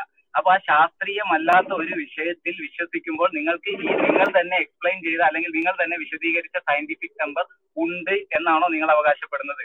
അത് തന്നെയാണല്ലോ എന്റെ ബേസിക് ക്വസ്റ്റ്യൻ ഇത് മൂജിസത്ത് ശാസ്ത്രീയമല്ല എന്ന് നിങ്ങൾ പറയുന്നു. അത് നിങ്ങൾ അംഗീകരിക്കുകയും ചെയ്യുന്നു. അപ്പൊ അത് അവിടെ സയന്റിഫിക് നമ്പർ ഉണ്ടോ? ബസ്സിൽ ഞാൻ മറുപടി പറയട്ടെ? അപ്പൊ സജ്ജാദ് ആക്ച്വലി നമ്മൾ പിന്നെ നമ്മുടെ ടോപ്പിക് കുന്നംകുളം സയന്റിഫിക് ടെമ്പർ എന്നായിരുന്നു അതായത് നമ്മൾ പിന്നെ സയന്റിഫിക് ടെമ്പറിന്റെ പേരിൽ വ്യാജ സയന്റിഫിക് ടെമ്പർ ഉന്നയിക്കുന്നവരെ തുറന്നു കാട്ടുക എന്നുള്ള രീതിയിലാണ് നമ്മൾ ഇത് മുന്നോട്ട് വെച്ചത്. അപ്പൊ നമ്മൾ യഥാർത്ഥത്തിൽ ഞാൻ ഒരു ഇൻട്രഡക്ഷനിൽ പറഞ്ഞിരുന്നു. അതേ ഒരു സംഗതി തന്നെയാണ് ഇപ്പൊ സജ്ജാദ് അതിനൊരു തെളിവ് അദ്ദേഹം സ്വയം തെളിയിക്കുകയാണ്. നമ്മൾ പറഞ്ഞൊരു കാര്യം. അതായത് ഇത് ഇതൊരു അതായത് ഇപ്പം അദ്ദേഹം രണ്ട് ക്ലെയിം നടത്തി. അതായത് ചന്ദ്രൻ പിളരില്ല ചന്ദ്രൻ പിളർന്നിട്ടില്ല. ഇതിൽ ഏതോ ആവട്ടെ ഇനി പിളർന്നിട്ട് അന്ന് പിളർന്നിട്ടില്ല എന്നോ ആവട്ടെ ഇനി പിളരില്ല എന്നോ ഏതാ ഏതോ ആയിക്കോട്ടെ. ഇത് രണ്ടിനെയും താങ്കൾ എങ്ങനെയാണ് സയന്റിഫിക് ആയിട്ട് തെളിയിക്കുക? എന്ത് സയന്റിഫിക് പിന്നെ തെളിവാണ് താങ്കൾക്ക് ഇതിന് നൽകാനുള്ളത്? ഇത് താങ്കളൊന്ന് ഒരു തെളിവ് പറയൂ. തെളിവ് തെളിയിക്കൂ. എന്നിട്ട് നമുക്ക് മുന്നോട്ട് പോകാം. യഥാർത്ഥത്തിൽ ഞാൻ എന്തുകൊണ്ടാണ് ഈ ഒരു പോയിന്റിൽ പിടിക്കുന്നതെന്ന് വെച്ചാൽ എക്സാക്ട്ലി നമ്മൾ പറഞ്ഞ അതേ ഒരു എക്സാ അതിനുള്ള ഒരു എക്സാമ്പിൾ ഞാൻ എന്റെ ഇൻട്രഡക്ഷനിൽ പറഞ്ഞ അതേ ഒരു സംഗതിയുടെ ഒരു എക്സാമ്പിൾ ആണ് താങ്കൾ ഇപ്പോൾ ഒരു എന്താ പറയുക താങ്കളുടെ സൈഡിൽ നിന്ന് വെളിപ്പെടുത്തിയിരിക്കുന്നത്. അതിന് താങ്കൾ തെളിവ് പറയും. സയന്റിഫിക് ആയിട്ട് ചന്ദ്രൻ പിളരില്ല എന്നതിന് തെളിവ് എന്താണുള്ളത്? അല്ലെങ്കിൽ ആയിരത്തി നാനൂറ് വർഷം മുമ്പ് ചന്ദ്രൻ പിളർന്നിട്ടില്ല എന്ന് താങ്കൾ സ്റ്റേറ്റ് ചെയ്യുമ്പോൾ അങ്ങനെ ഒരു സ്റ്റേറ്റ്മെന്റ് താങ്കൾ ഇറക്കുമ്പോൾ എന്താണ് അതിന് തെളിവുള്ളത്? ഓക്കെ അവിടെയാണ് കാര്യം വരുന്നത്. അതായത് ഈ ക്രോണോളജിക്കൽ ഓർഡറിൽ ഈ യൂണിവേഴ്സിൽ എന്താണ് സംഭവിച്ചത് എന്നുള്ളതിനെ കുറിച്ചുള്ള ഒരു ആർഗ്യുമെന്റ് ഈ ആസ്ട്രോളജി ആയിട്ട് മുമ്പോട്ട് വെക്കുന്നത്. നിങ്ങളാണ് ഇപ്പോൾ അതിനിടയിൽ ഒരു ക്ലെയിം എക്സ്ട്രാ വെച്ചിട്ടുള്ളത്. ആയിരത്തി നാനൂറ് വർഷങ്ങൾക്ക് മുമ്പ് ചന്ദ്രൻ പിളരുകയും പിന്നീട് അത് കൂടി ചേർന്ന് ഒന്നാവുകയും ചെയ്തിട്ടുണ്ട് എന്നുള്ള ഒരു ആർഗ്യുമെന്റ് മുമ്പോട്ട് വെക്കുന്നത് മതവിശ്വാസമാണ്. അപ്പൊ അങ്ങനെ ഒരു ആർഗ്യുമെന്റ് മുമ്പോട്ട് വെക്കുന്നവരാണ് അവിടെ തെളിവ് കൊണ്ടുവരേണ്ടത്. കാരണം ഇവിടെ ആ ഒരു എന്താ പറയാ ബേർഡൻ ഓഫ് എവിഡൻസ് നിങ്ങളുടെ തലയിലാണ് ഉള്ളത് കാരണം ഇങ്ങനെ ഒരു ശാസ്ത്രത്തിന് വിരുദ്ധം ക്രോണോളജിക്കൽ ആർഗ്യുമെന്റിന് മുമ്പോട്ട് വെച്ചിട്ടുള്ള ആ ഒരു ആർഗ്യുമെന്റിന് വിരുദ്ധമായിട്ടുള്ള ഒരു ആർഗ്യുമെന്റ് മുമ്പോട്ട് വെക്കുന്നത് മതവിശ്വാസമാണ് അല്ലെങ്കിൽ മത ഗ്രന്ഥങ്ങളാണ്. അപ്പൊ അവിടെ തെളിവ് കൊണ്ടുവരേണ്ടത് നിങ്ങളുടെ ബാധ്യതയാണ്. അത് ഓക്കെ അത് മനസ്സിലായി. അപ്പോൾ അപ്പോൾ സജ്ജാദ് ചെയ്യേണ്ടിയിരുന്നത് ഒരു അഗ്നോസ്റ്റിക് പൊസിഷൻ എടുക്കുകയല്ലേ വേണ്ടിയിരുന്നത്? അങ്ങനെ ഒരു സംഗതി ഉണ്ടായിട്ടില്ല എന്ന് പറയുന്നതിന് പകരം അറിയില്ല. അതിന് തെളിവ് എനിക്ക് വിശ്വസിക്കാൻ ബോധ്യപ്പെട്ട തെളിവ് കിട്ടിയില്ല എന്ന് മാത്രമല്ലേ സജ്ജാദ് പറയേണ്ടിയിരുന്നത്. സയന്റിഫിക് ടെമ്പറാണ് മുന്നോട്ട് പുലർത്തുന്നതെങ്കിൽ. അല്ലെങ്കിൽ താങ്കൾ സയന്റിഫിക് ടെമ്പറാണ് മുന്നോട്ട് പുലർത്തുന്നതെങ്കിൽ താങ്കൾ എന്തുകൊണ്ടാണ് അത് അങ്ങനെ നടന്നിട്ടില്ല എന്നൊരു സ്റ്റേറ്റ്മെന്റ് ആയിട്ട് ഒരു ക്ലെയിം മുന്നോട്ട് വെക്കുന്നത്? അത് ഇല്ല എന്നുള്ളത് ഒരു ഒരു ക്ലെയിമാണ് അങ്ങനെ സംഗതി നടന്നിട്ടില്ല എന്നുള്ളത് ഒരു നെഗറ്റീവ് ക്ലെയിമാണ് പക്ഷെ അറിയില്ല എന്ന് പറഞ്ഞു കഴിഞ്ഞാൽ ഓക്കെ നമുക്ക് അല്ലെങ്കിൽ നമുക്ക് വിശ്വസിക്കാൻ പറ്റിയ തെളിവ് എനിക്ക് ബോധ്യപ്പെട്ട തെളിവ് കിട്ടിയിട്ടില്ല എന്ന് നിങ്ങൾക്ക് പറയാം. പക്ഷെ നിങ്ങളിപ്പോൾ പറഞ്ഞിട്ടുള്ളത് അങ്ങനെ നടന്നിട്ടില്ല എന്നുള്ളതാണ്. ഇത് ഇതിനെങ്ങനെയാണ് നിങ്ങൾ ജസ്റ്റിഫൈ ചെയ്യുക? ഇതിന് ലോജിക്കലായിട്ട് എന്തെങ്കിലും എവിഡൻസ് മുന്നോട്ട് വെക്കാനുണ്ടോ? അല്ലെങ്കിൽ സയന്റിഫിക് ആയിട്ട് എന്തെങ്കിലും മുന്നോട്ട് വെക്കാൻ അതായത് അവിടെ ഒരു നമ്മുടെ ഇപ്പോ എന്താ പറയാ ആസ്ട്രോളജി ഭാഗത്ത് നിന്ന് അതായത് ഇത് എന്റെ ഒരു ടോപ്പിക് അല്ല. അപ്പൊ ഞാൻ എനിക്ക് അറിയാവുന്ന കാര്യങ്ങൾ പറഞ്ഞുതരാം. അതായത് അവിടെ ഉള്ള ഈ ചന്ദ്രൻ എങ്ങനെ രൂപപ്പെട്ടു വന്നു എങ്ങനെ ഈ രീതിയിലായി വന്നു എന്നുള്ളതിനുള്ള ഒരു എക്സ്പ്ലനേഷൻ ഞാൻ മനസ്സിലാക്കിയ ഒരു എക്സ്പ്ലനേഷൻ ഉണ്ട്. അതായത് ഈ സൂപ്പർനോവയിൽ നിന്ന് ഭൂമി ഉണ്ടായി വന്ന ഒരു ഏതോ ഒരു ഘട്ടത്തിൽ ഒരു ധൂമ എന്തോ ഒരു ധൂമകേതു അങ്ങനെ ഭൂമിയിലോട്ട് പതിക്കുകയും അതിൽ നിന്നൊരു പീസ് തെറിച്ചു പോയതിനു ശേഷം അത് ഭൂമിക്ക് ചുറ്റും ഓർബിറ്റ് ചെയ്യുകയും അത് പിന്നീട് ഭൂമിയുടെ ഉപഗ്രഹമായി മാറുകയും ചെയ്തു എന്നുള്ള രീതിയിലുള്ള ഒരു ആർഗ്യുമെന്റ് ആണ് അതിൽ ഞാൻ ഞാൻ മനസ്സിലാക്കിയിട്ടുള്ളത്. കാരണം അതിന് ഒരുപാട് എംപിരിക്കൽ എവിഡൻസുകൾ ഉണ്ട് ഈ പറഞ്ഞ ആർഗ്യുമെന്റിന് കാരണം ഭൂമിയുടെയും പിന്നെ അവിടെ നിന്ന് കിട്ടുന്ന മൂലകങ്ങളുടെയും തമ്മിലുള്ള സാമ്യത ഭൂമിയുടെ ഏതോ ഒരു ഏത് കോറിൽ നിന്നാണ് കോറിലുള്ള മൂലകങ്ങളാണ് ചന്ദ്രനിൽ നിന്ന് കിട്ടിയത് എന്നുള്ളതിന്റെ എവിഡൻസ് ഇത്തരം എവിഡൻസുകളൊക്കെ ബേസ് ചെയ്തിട്ടാണ് ഭൂമിയിൽ ഒരു ധൂമകേതു വന്ന് പതിച്ചപ്പോൾ തെറിച്ചു പോയി ഭൂമിയുടെ ഉപഗ്രഹമായി മാറിയതാണ് ചന്ദ്രൻ എന്നുള്ള ആർഗ്യുമെന്റിന് ശാസ്ത്രം മുമ്പോട്ട് വെക്കുന്നത്. അങ്ങനെ ആ ഒരു ഉണ്ടായി വന്നിട്ടുള്ള ആ ഒരു ചന്ദ്രന്റെ പിന്നീടുള്ള ഈ കാലഘട്ടം വരെയുള്ള അതിന്റെ വളർച്ചയുടെ ഘട്ടങ്ങൾ ശാസ്ത്രത്തിനൊരു ആർഗ്യുമെന്റ് ഉണ്ട്. ആ ആർഗ്യുമെന്റിൽ ആയിരത്തി നാനൂറ് വർഷങ്ങൾക്ക് മുമ്പ് ഇങ്ങനെ ഒരു പിളരുക എന്ന് പറയുന്ന ഒരു സംഗതി ഇല്ല എന്ന് മാത്രമല്ല അതേ സമയം ആയിരത്തി നാനൂറ് വർഷങ്ങൾക്ക് മുമ്പ് സംഭവിച്ചിട്ടുള്ള മറ്റു പല ശാസ്ത്ര സിദ്ധാന്തങ്ങൾക്കും എന്താ പറയാ നമ്മുടെ ആസ്ട്രോളജിയുടെ കയ്യിൽ വ്യക്തമായ എവിഡൻസുകൾ കാരണം നിങ്ങൾ ഇപ്പൊ ഈ പറയുന്ന സമയത്ത് ഇപ്പം ഭൂമി പിളർന്നു അല്ലെങ്കിൽ ചന്ദ്രൻ പിളർന്നു എന്ന് ആർഗ്യൂ ചെയ്യുന്ന കാലഘട്ടം ഉണ്ടല്ലോ അതായത് എ ഡി അറുന്നൂറ്റി പത്തുകൾ എ ഡി അറുന്നൂറ്റി ആണല്ലോ ഈ കളിൽ എന്നുള്ളതിന് വ്യക്തമായ ശാസ്ത്രീയ തെളിവുകളുണ്ട്. അപ്പം വിനായുടെ മുകളിലൂടെ എ ഡി അറുന്നൂറ്റി പതിമൂന്ന് ജൂലൈ ഇരുപത്തി മൂന്നിന് ഒരു സൂര്യഗ്രഹണം പോയിട്ടുണ്ട്. അതിന് പോലും തെളിവുകളുള്ള ഒരു ശാസ്ത്രത്തിനോടാണ് നിങ്ങൾ പറയുന്നത് എ ഡി അറുന്നൂറ്റി പത്തിൽ ചന്ദ്രൻ പിളർന്ന് രണ്ടായിട്ട് അത് യോജിച്ചിട്ടുണ്ടെന്ന്. അവിടെ എങ്ങനെയാ ശരിയാവുക? കാരണം എ ഡി അറുന്നൂറ്റി പതിമൂന്നിൽ മക്കയുടെ മിനായുടെ മുകളിലൂടെ ആ മിനായുടെ മുകളിലാണ് ഈ പറഞ്ഞ ചന്ദ്രൻ പിളർന്നു എന്ന് പറയുന്നത്. എ ഡി അറുന്നൂറ്റി പതിമൂന്നിൽ അതിലൂടെ ഒരു സൂര്യഗ്രഹണം പോയതിന് ശാസ്ത്രം തെളിവ് പറയുന്നുണ്ട്. അത്രയും വ്യക്തമായിട്ട് കാര്യങ്ങൾ പറയുന്ന ഒരു ശാസ്ത്രത്തിനോടാണ് നിങ്ങൾ ആർഗ്യൂ ചെയ്യുന്നത്. ആ കാലഘട്ടത്തിൽ അതേ കാലഘട്ടത്തിൽ ചന്ദ്രൻ പിളർന്ന് രണ്ടായിട്ട് ഒരു അപ്പൊ അത് പിന്നെ വളരെ ഓക്കെ ഓക്കെ. പിന്നെ അതിൽ പിന്നെ നേരത്തെ ചോദിച്ച ചോദ്യത്തിന് തന്നെയാണ് വീണ്ടും വന്നിട്ടുള്ളത്. അതായത് തെളിവ് മറ്റു പലതിനും തെളിവുണ്ട് എന്നുള്ളത് കൊണ്ട് ഇത് തെളിവില്ല എന്നുള്ളത് എവിടെയാണ് വരുന്നത് എന്നാണ് ചോദിക്കുന്നത്.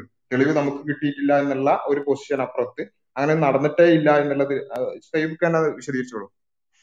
ആ അതെ വീണ്ടും ഞാൻ പറഞ്ഞൊരു ഇതിൽ എത്തുന്നുള്ളൂ. അതായത് പിന്നെ തെളിവ് നിങ്ങൾ അങ്ങനെ സ്റ്റേറ്റ്മെന്റ് പറയുമ്പോൾ അതിന് തെളിവുണ്ടോ എന്ന് ചോദിച്ചു കഴിഞ്ഞാൽ അതിന് ഉള്ള തെളിവ് നിങ്ങളിപ്പോൾ പറഞ്ഞിട്ടില്ല. നിങ്ങൾ പറഞ്ഞ വേറെ പലതിനൊക്കെ തെളിവുണ്ട്. തെളിവുള്ള തീർച്ചയായിട്ടും തെളിവുണ്ടായിരിക്കാം. എനിക്കറിയില്ല കേട്ടോ എനിക്ക് പിന്നെ ഏത് തെളിവാണ് നിങ്ങൾ പറയുന്നത് എനിക്കറിയില്ല. നിങ്ങൾ ഒന്നും കൂടി വ്യക്തമാക്കിയാൽ നന്നായിരിക്കും.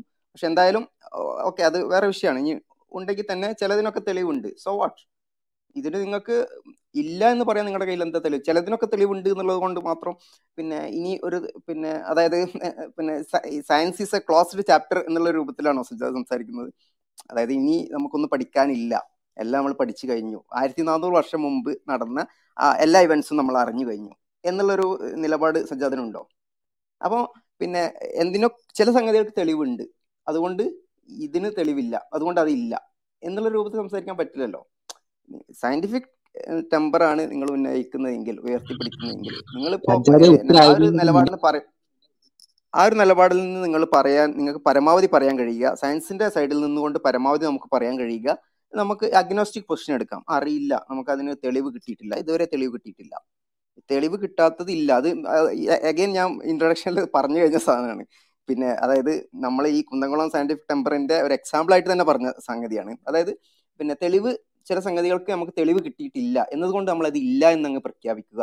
ഇത് സയന്റിഫിക് ടെമ്പർ അല്ല. സയൻസിൽ അങ്ങനെ ഒരു സംഗതി ഇല്ല. ഇപ്പോൾ നിങ്ങൾ പിന്നെ എക്സ്ട്രാ ടെറസ്ട്രിയൽ ഏലിയൻസ് ഉണ്ടോ എന്ന് ചോദിച്ചു കഴിഞ്ഞാൽ ഒരു സയന്റിസ്റ്റ് അല്ലെങ്കിൽ ഒരു സയന്റിഫിക് ടെമ്പർ ഉള്ള ഒരാൾ പറയുക ഇതുവരെ നമുക്ക് എവിഡൻസ് കിട്ടിയിട്ടില്ല. അല്ലെങ്കിൽ കൺവിൻസിങ് ആയിട്ടുള്ള എവിഡൻസ് കിട്ടിയിട്ടില്ല. അത് നമുക്കറിയില്ല അത്രേ പറയാൻ കഴിയുള്ളൂ. നമുക്ക് അതിന് എവിഡൻസ് കിട്ടിയിട്ടില്ല എന്നതുകൊണ്ട് മാത്രം നമ്മൾ ഇല്ല എന്ന് നമ്മൾ പറയുന്നത് ഒരു സയന്റിഫിക് രീതിയായിട്ട് എനിക്ക് മനസ്സിലാവുന്നില്ല. സജ്ജാദ് ഭായി ദയവ് ചെയ്ത് കുറച്ച് സയന്റിഫിക് ടെമ്പർ നിങ്ങൾ ഇവിടെ കാണിക്കണം എന്നുള്ളതാണ്. ഇവിടെ ആയിരത്തി നാനൂറ് വർഷം മുമ്പ് ചന്ദ്രൻ സ്പ്ലിറ്റ് ആയി എന്നുള്ള ഒരു ക്ലെയിമിന് അദ്ദേഹം നിഷേധിക്കുകയാണ് അതിനും ഒരു തെളിവായിട്ട് അദ്ദേഹം മുന്നോട്ട് വെക്കുന്നില്ല. ഇനി ഈ സ്പ്ലിറ്റ് ആയിട്ടുണ്ടെങ്കിൽ തന്നെ അവിടെ സൂര്യഗ്രഹണം സംഭവിക്കാൻ സാധ്യതയുണ്ട്. മനസ്സിലായില്ലേ? കാരണം ഇത് അപ്രത്യക്ഷമായിക്കല്ല ചെയ്തിട്ടുള്ളത്. അഞ്ചാറ് മണിക്കൂർ നേരത്തേക്ക്. വളരെ കുറഞ്ഞ സമയത്തേക്ക് ഇത് സ്പ്ലിറ്റ് ആയി മാത്രമേ നിന്നിട്ടുള്ളൂ. അപ്പോഴും സൂര്യഗ്രഹണം സംഭവിക്കാം എന്നുള്ളതാണ് സത്യം. പിന്നെ ഇവിടെ ഇത് സ്ഥിരമായിട്ട് ഇങ്ങനെ സംഭവിച്ചുകൊണ്ടിരിക്കുന്ന ഒരു സംഗതിയല്ല. മനസ്സിലായില്ല. അതുകൊണ്ട് തന്നെ ഇതിനൊരു ഹിസ്റ്റോറിക് വാല്യൂ മാത്രമേ ഉള്ളൂ. ഒരു ഹിസ്റ്റോറിക് റെഫറൻസ് എന്ന് മാത്രമേ നമുക്ക് പറയാൻ പറ്റുള്ളൂ. ഇപ്പൊ നമ്മൾ ഡിനോസറുകളൊക്കെ ഈ ഭൂമുഖത്ത് നിന്ന് അപ്രത്യക്ഷമാവാനുള്ള കാരണം എന്താ വെച്ച് കഴിഞ്ഞാൽ അവിടെ ഒരു വലിയൊരു ഉൽക്കാപാതനം നടന്നിട്ടുണ്ടായിരുന്നു എന്നാണ് പറയുന്നത്. ഇത് ഇങ്ങനെ കൊല്ലം കൊല്ലം സംഭവിക്കുന്ന സംഭവ- സംഗതിയല്ല. മനസ്സിലായില്ല. അത് സംഭവിച്ചു കഴിഞ്ഞു എന്നുള്ളതിൽ തെളിവ് എന്ന് പറയുന്നത് ഇങ്ങനെ അത് സംഭവിച്ചു കഴിഞ്ഞു എന്നുള്ളൊരു ഒരു സംഗതി മാത്രമേ ഉള്ളൂ. അദ്ദേഹം പോയി എന്ന് തോന്നുന്നു ഞാൻ പറഞ്ഞോട്ടെ? ഒരു ഒരു മിനിറ്റ് അനൂപ് ഉത്തരം അറിയില്ല എന്ന് അദ്ദേഹം പറഞ്ഞിട്ടില്ലല്ലോ. അദ്ദേഹം ഇപ്പോഴും ആർഗ്യുമെന്റ് മുന്നോട്ട് വെച്ചുകൊണ്ടിരിക്കുന്നുണ്ട്. അതിനെ കൗണ്ടർ ചെയ്യുന്നുണ്ട്. അങ്ങനെ പിന്നെ ഉത്തരം അറിയില്ല എന്നുള്ള നിലക്കുള്ള ആ രൂപത്തിലുള്ള കമന്റുകൾ ഒഴിവാക്കാൻ ശ്രമിക്കണം. അദ്ദേഹം പറഞ്ഞു ചില കാര്യങ്ങൾ പറഞ്ഞു. അതിന് നമ്മൾ വളരെ മാന്യമായി തന്നെ പറഞ്ഞു. അദ്ദേഹത്തിന് ഉത്തരം അറിയില്ല എന്നുള്ള നിലയ്ക്ക് താങ്കൾ പറയരുത്. ഇപ്പൊ ഇവിടെ പിന്നെ ഒരു കാര്യം കൂടി ചർച്ചയുടെ ഇടയിൽ വന്നിട്ടുള്ള ഒരു വിഷയം കൂടി ഒന്ന് ക്ലിയർ ചെയ്തിട്ട് അനൂപിലേക്ക് പോവാണ്. സജാദക്ക ഇല്ല എന്നാണ് തോന്നുന്നത്. ഓക്കെ അപ്പോ അതായത് മോചിതത്ത് ഉണ്ട് എന്ന് പറയുന്നത് തന്നെ സയന്റിഫിക് ടെമ്പറിന് പിന്നെ എതിരാണല്ലോ എന്നാണ് ചോദ്യം. അവിടെ നമ്മൾ വളരെ വ്യക്തമായി നേരത്തെ പറഞ്ഞ കാര്യങ്ങളാണ്. സയൻസിനെ പിന്നെ ഇവിടെ സജാദ് ഭായി തന്നെ പറഞ്ഞൊരു കാര്യമാണ്. സയൻസിന്റെ ലിമിറ്റേഷൻസ് അംഗീകരിക്കലും സയന്റിഫിക് ടെമ്പറിന്റെ ഒരു ഭാഗമാണ്. എന്ന് വെച്ചാൽ ഒരു പിന്നെ എല്ലാ ഏതെങ്കിലും ഒരു വിഷയത്തിൽ ഒരു കൃത്യമായ ഒരു തീർപ്പ് കൽപ്പിക്കാൻ സയൻസിന് ആവില്ല എന്നുള്ളത് ഒരു ലിമിറ്റേഷൻ ആണ്. അത് ആവില്ല എന്ന് പറയുന്നത് ഒരിക്കലും സയൻസിനെ കുറച്ച് കാണലൊന്നുമല്ല അങ്ങനെ ഒരു തീർപ്പ് കൽപ്പിക്കാൻ ആവില്ല എന്ന് പറയുന്നതും സയന്റിഫിക് ടെമ്പറിന്റെ ഒരു ഭാഗമാണ്. സജാദ് കേട്ട തന്നെ ഭാഷയിൽ പറഞ്ഞാൽ. അതേപോലെ തന്നെ മെറ്റാഫിസിക്കൽ ആയിട്ടുള്ള കാര്യങ്ങൾ അതിഭൗതികമായിട്ടുള്ള അഭൗതികമായിട്ടുള്ള വിഷയങ്ങൾ അത് പറയാൻ സയൻസിന് ആവില്ല എന്നുള്ളത് സയൻസിന്റെ ഒരു ലിമിറ്റേഷൻ ആണ്. ആ ലിമിറ്റേഷനെ അറിഞ്ഞ് അംഗീകരിക്കൽ സയന്റിഫിക് ടെമ്പറിന്റെ കൂടി ഒരു ഭാഗമാണ് സജാജ് സജാദ് ഭായിയുടെ തന്നെ പിന്നെ ഭാഷയിൽ പറഞ്ഞാൽ. അതേപോലെ തന്നെ നമ്മൾ മനസ്സിലാക്കേണ്ട കാര്യങ്ങളാണ്. ഈ ഈ ലിമിറ്റേഷൻസ് ഒക്കെ മനസ്സിലാക്കുമ്പോൾ നമുക്ക് ബോധ്യപ്പെടുന്ന ഒരു കാര്യമാണ്. അറിവ് നേടാൻ പിന്നെ സയൻസ് മാത്രം പോരാ. സയൻസിന് അപ്പുറത്തേക്കുള്ള മറ്റ് ലോജിക്കിനെയും അതുപോലെ തന്നെ സോറി ലോജിക്കിനെയും ടെസ്റ്റ് മണിയും ഒക്കെ നമ്മൾ ആശ്രയിക്കേണ്ടി വരും എന്നുള്ളത് ബോധ്യപ്പെടലും ഒരു പറഞ്ഞാൽ ഒരു സയന്റിഫിക് ടെമ്പറിന്റെ ഭാഗം കൂടിയാണ്. അവിടെയാണ് നമ്മൾ പറയുന്നത് നമ്മളെ സംബന്ധിച്ചിടത്തോളം നമ്മൾ മുന്നോട്ട് വെക്കുന്നത് ചന്ദ്രൻ പിളർന്നു എന്നുള്ള ഒരു കാര്യം തന്നെ മാത്രം എടുക്കുകയാണെങ്കിൽ പോലും ചന്ദ്രൻ പിളരുക എന്നുള്ളത് പിന്നെ സാധാരണയായി നടക്കുന്ന ഭൗതിക പ്രതിഭാസമായി പിന്നെ ഈ സൂര്യഗ്രഹണം പോലെയോ അങ്ങനെ ഏതെങ്കിലും രൂപത്തിൽ സാധാരണയായി നടക്കുന്ന കാര്യകാരണങ്ങൾക്ക് ഉള്ളിൽ നിന്നുകൊണ്ട് നടക്കുന്ന എന്തെങ്കിലും ഒരു ഒരു പ്രതിഭാസമായിട്ടല്ല ചന്ദ്രൻ പിളർന്നതിനെ നമ്മൾ പറയുന്നത്. അങ്ങനെയാണെങ്കിൽ നമുക്ക് അതിന്റെ ഫിസിക്കൽ ലോസ് വെച്ചിട്ട് ഇങ്ങനെ സംഭവിക്കുമോ? അതിന്റെ ക്രോണോളജി വെച്ചിട്ട് ഇങ്ങനെ സംഭവിക്കുമോ? എന്നുള്ള ചർച്ചയ്ക്ക് അവിടെ പ്രസക്തിയുണ്ട്. എന്നാൽ അതേ സമയത്ത് നമ്മൾ പറയുന്നത് എന്താണ്? ഒരു പിന്നെ ഞങ്ങൾ ഒരു ലോജിക്കൽ ആർഗ്യുമെന്റേഷൻ മുന്നോട്ട് വെച്ചിട്ടുണ്ട്. എന്താണ് ആ ലോജിക്കൽ ആർഗ്യുമെന്റേഷൻ ദൈവമുണ്ട്. ആ ദൈവം അത് ഇസ്ലാം പരിചയപ്പെടുത്തുന്ന രൂപത്തിൽ സർവശക്തനായിട്ടുള്ള എല്ലാറ്റിനും കഴിവുള്ള എല്ലാ എല്ലാം അറിയുന്ന അങ്ങനെയൊക്കെയുള്ള ഒരുപാട് ആട്രിബ്യൂട്ട്സ് ഉള്ള ഒരു ദൈവമാണ്. ആ ദൈവത്തിന്റെ പ്രവാചകനാണ് റസൂലുള്ളാഹി സ്വല്ലല്ലാഹു അലൈഹി വസല്ലം. അതിന് പിന്നെ ലോജിക്കലായും അതുപോലെ തന്നെ ടെസ്റ്റിമോണിയലായിട്ടുള്ള കുറച്ച് എവിഡൻസസ് ഞങ്ങൾ മുന്നോട്ട് വെച്ചിട്ടുണ്ട്. അങ്ങനെ എല്ലാത്തിനും കഴിവുള്ള പടച്ച തമ്പുരാനെ സംബന്ധിച്ചിടത്തോളം അതായത് കാര്യ പ്രാപഞ്ചികമായ കാര്യകാരണങ്ങൾക്ക് അതീതമായി ഇടപെടാൻ കഴിയുന്ന പടച്ചവനെ സംബന്ധിച്ചിടത്തോളം സർവശക്തനായ പടച്ച തമ്പുരാന് അവന്റെ സൃഷ്ടിയായ ഒരു ചന്ദ്രനെ അല്ലെങ്കിൽ ഒരു ഭൂമിയെ അല്ലെങ്കിൽ വേറെ ഏതെങ്കിലും ഗ്രഹത്തെ ഉപഗ്രഹത്തെ അതിനെ പിളർത്തുക എന്നുള്ളതോ അതിനെ യോജിപ്പിക്കുക എന്നുള്ളതോ ഒന്നും അവന്റെ കഴിവിന് അതീതമായിട്ട് വരുന്ന ഒരു സംഭവമല്ല. അത് സാധ്യമാണ്. അപ്പൊ അത് സാധ്യമല്ല എന്ന് നിങ്ങൾ വാദിക്കുന്നുണ്ടോ? അത് സംഭവിച്ചിട്ടില്ല എന്ന് നിങ്ങൾ വാദിക്കുന്നുണ്ടോ? എങ്കിൽ ആദ്യം നിങ്ങൾ ചെയ്യേണ്ടത് എന്താണ്? ഇതിന്റെ ഫസ്റ്റ് സ്റ്റെപ്പിലേക്ക് പോവുക ഒന്നുകിൽ നിങ്ങൾ ദൈവം ഇല്ല എന്ന് തെളിയിക്കുക. അല്ലെങ്കിൽ ആ ദൈവം ഇസ്ലാം പഠിപ്പിച്ച അള്ളാഹു അല്ല എന്ന് തെളിയിക്കുക. അങ്ങനെ ആ ലോജിക്കൽ ആർഗ്യുമെന്റേഷന്റെ ആ ഒരു സ്റ്റെപ്പ് വൈസ് ആണ് നിങ്ങൾ ചെയ്യേണ്ടത്. അല്ലാതെ ഇങ്ങനെ ഒരു ദൈവം ഉണ്ടെങ്കിൽ ആ ദൈവം സർവശക്തനാണെങ്കിൽ പിന്നെ ആ സർവശക്തനായ ദൈവത്തിന് സ്വാഭാവികമായും ഇതൊക്കെ സാധ്യമാണല്ലോ. അവിടെയാണ് നമ്മൾ മനസ്സിലാക്കേണ്ടത്. അപ്പോ ഇങ്ങനെ വിശ്വസി അതാ അതാണ് യഥാർത്ഥത്തിൽ മോചിതത്വം എന്ന് പറയുന്നത്. ഇപ്പോ യൂനിസ് നബി അലൈഹി ഇസ്ലാം അദ്ദേഹം മത്സ്യത്തിന്റെ വയറ്റിൽ പോയി എന്നിട്ട് തിരിച്ചു വന്നു എന്ന് പറയുമ്പോൾ അവിടെ ഒരു സ്വാ സ്വാഭാവികമായ പ്രതിഭാസമായിട്ട് മത്സ്യത്തിന്റെ വയറ്റിൽ പോവാ പിന്നെ ജീവനോടുകൂടി തിരിച്ചു വരിക എന്നുള്ളത് ഒരു സ്വാഭാവികമായ ഒരു സംഭവമായിട്ടല്ല പറയുന്നത്. മറിച്ച് അതൊരു മോചിതത്തായിട്ടാണ്. അതായത് പ്രാപഞ്ചികമായ കാര്യകാരണങ്ങൾക്ക് അതീതമായി സംഭവിച്ച ഒരു കാര്യമായിട്ടാണ്. ഇനി അതിനെ നിഷേധിക്കണോ? എങ്കിൽ എന്ത് ചെയ്യണം നിങ്ങൾ? ഒന്നാമതായി ദൈവം ഇല്ലാന്നും ആ ദൈവം സർവശക്തനല്ലാന്നും തെളിയിക്കണം. സർവശക്തനാണെങ്കിൽ പിന്നെ നമുക്ക് ഇപ്പോൾ ശ്വസിക്കാൻ കഴിയുന്നത് പോലെ നമുക്ക് ഇപ്പോൾ ജീവിക്കാൻ കഴിയുന്നത് പോലെ ഒരു മത്സ്യത്തിന്റെ വയറ്റിലും ജീവിക്കാൻ ആവശ്യമായിട്ടുള്ള സംവിധാനങ്ങൾ ഒരുക്കാൻ സർവശക്തനായ ഒരു അസ്തിത്വത്തിന് സാധിക്കും.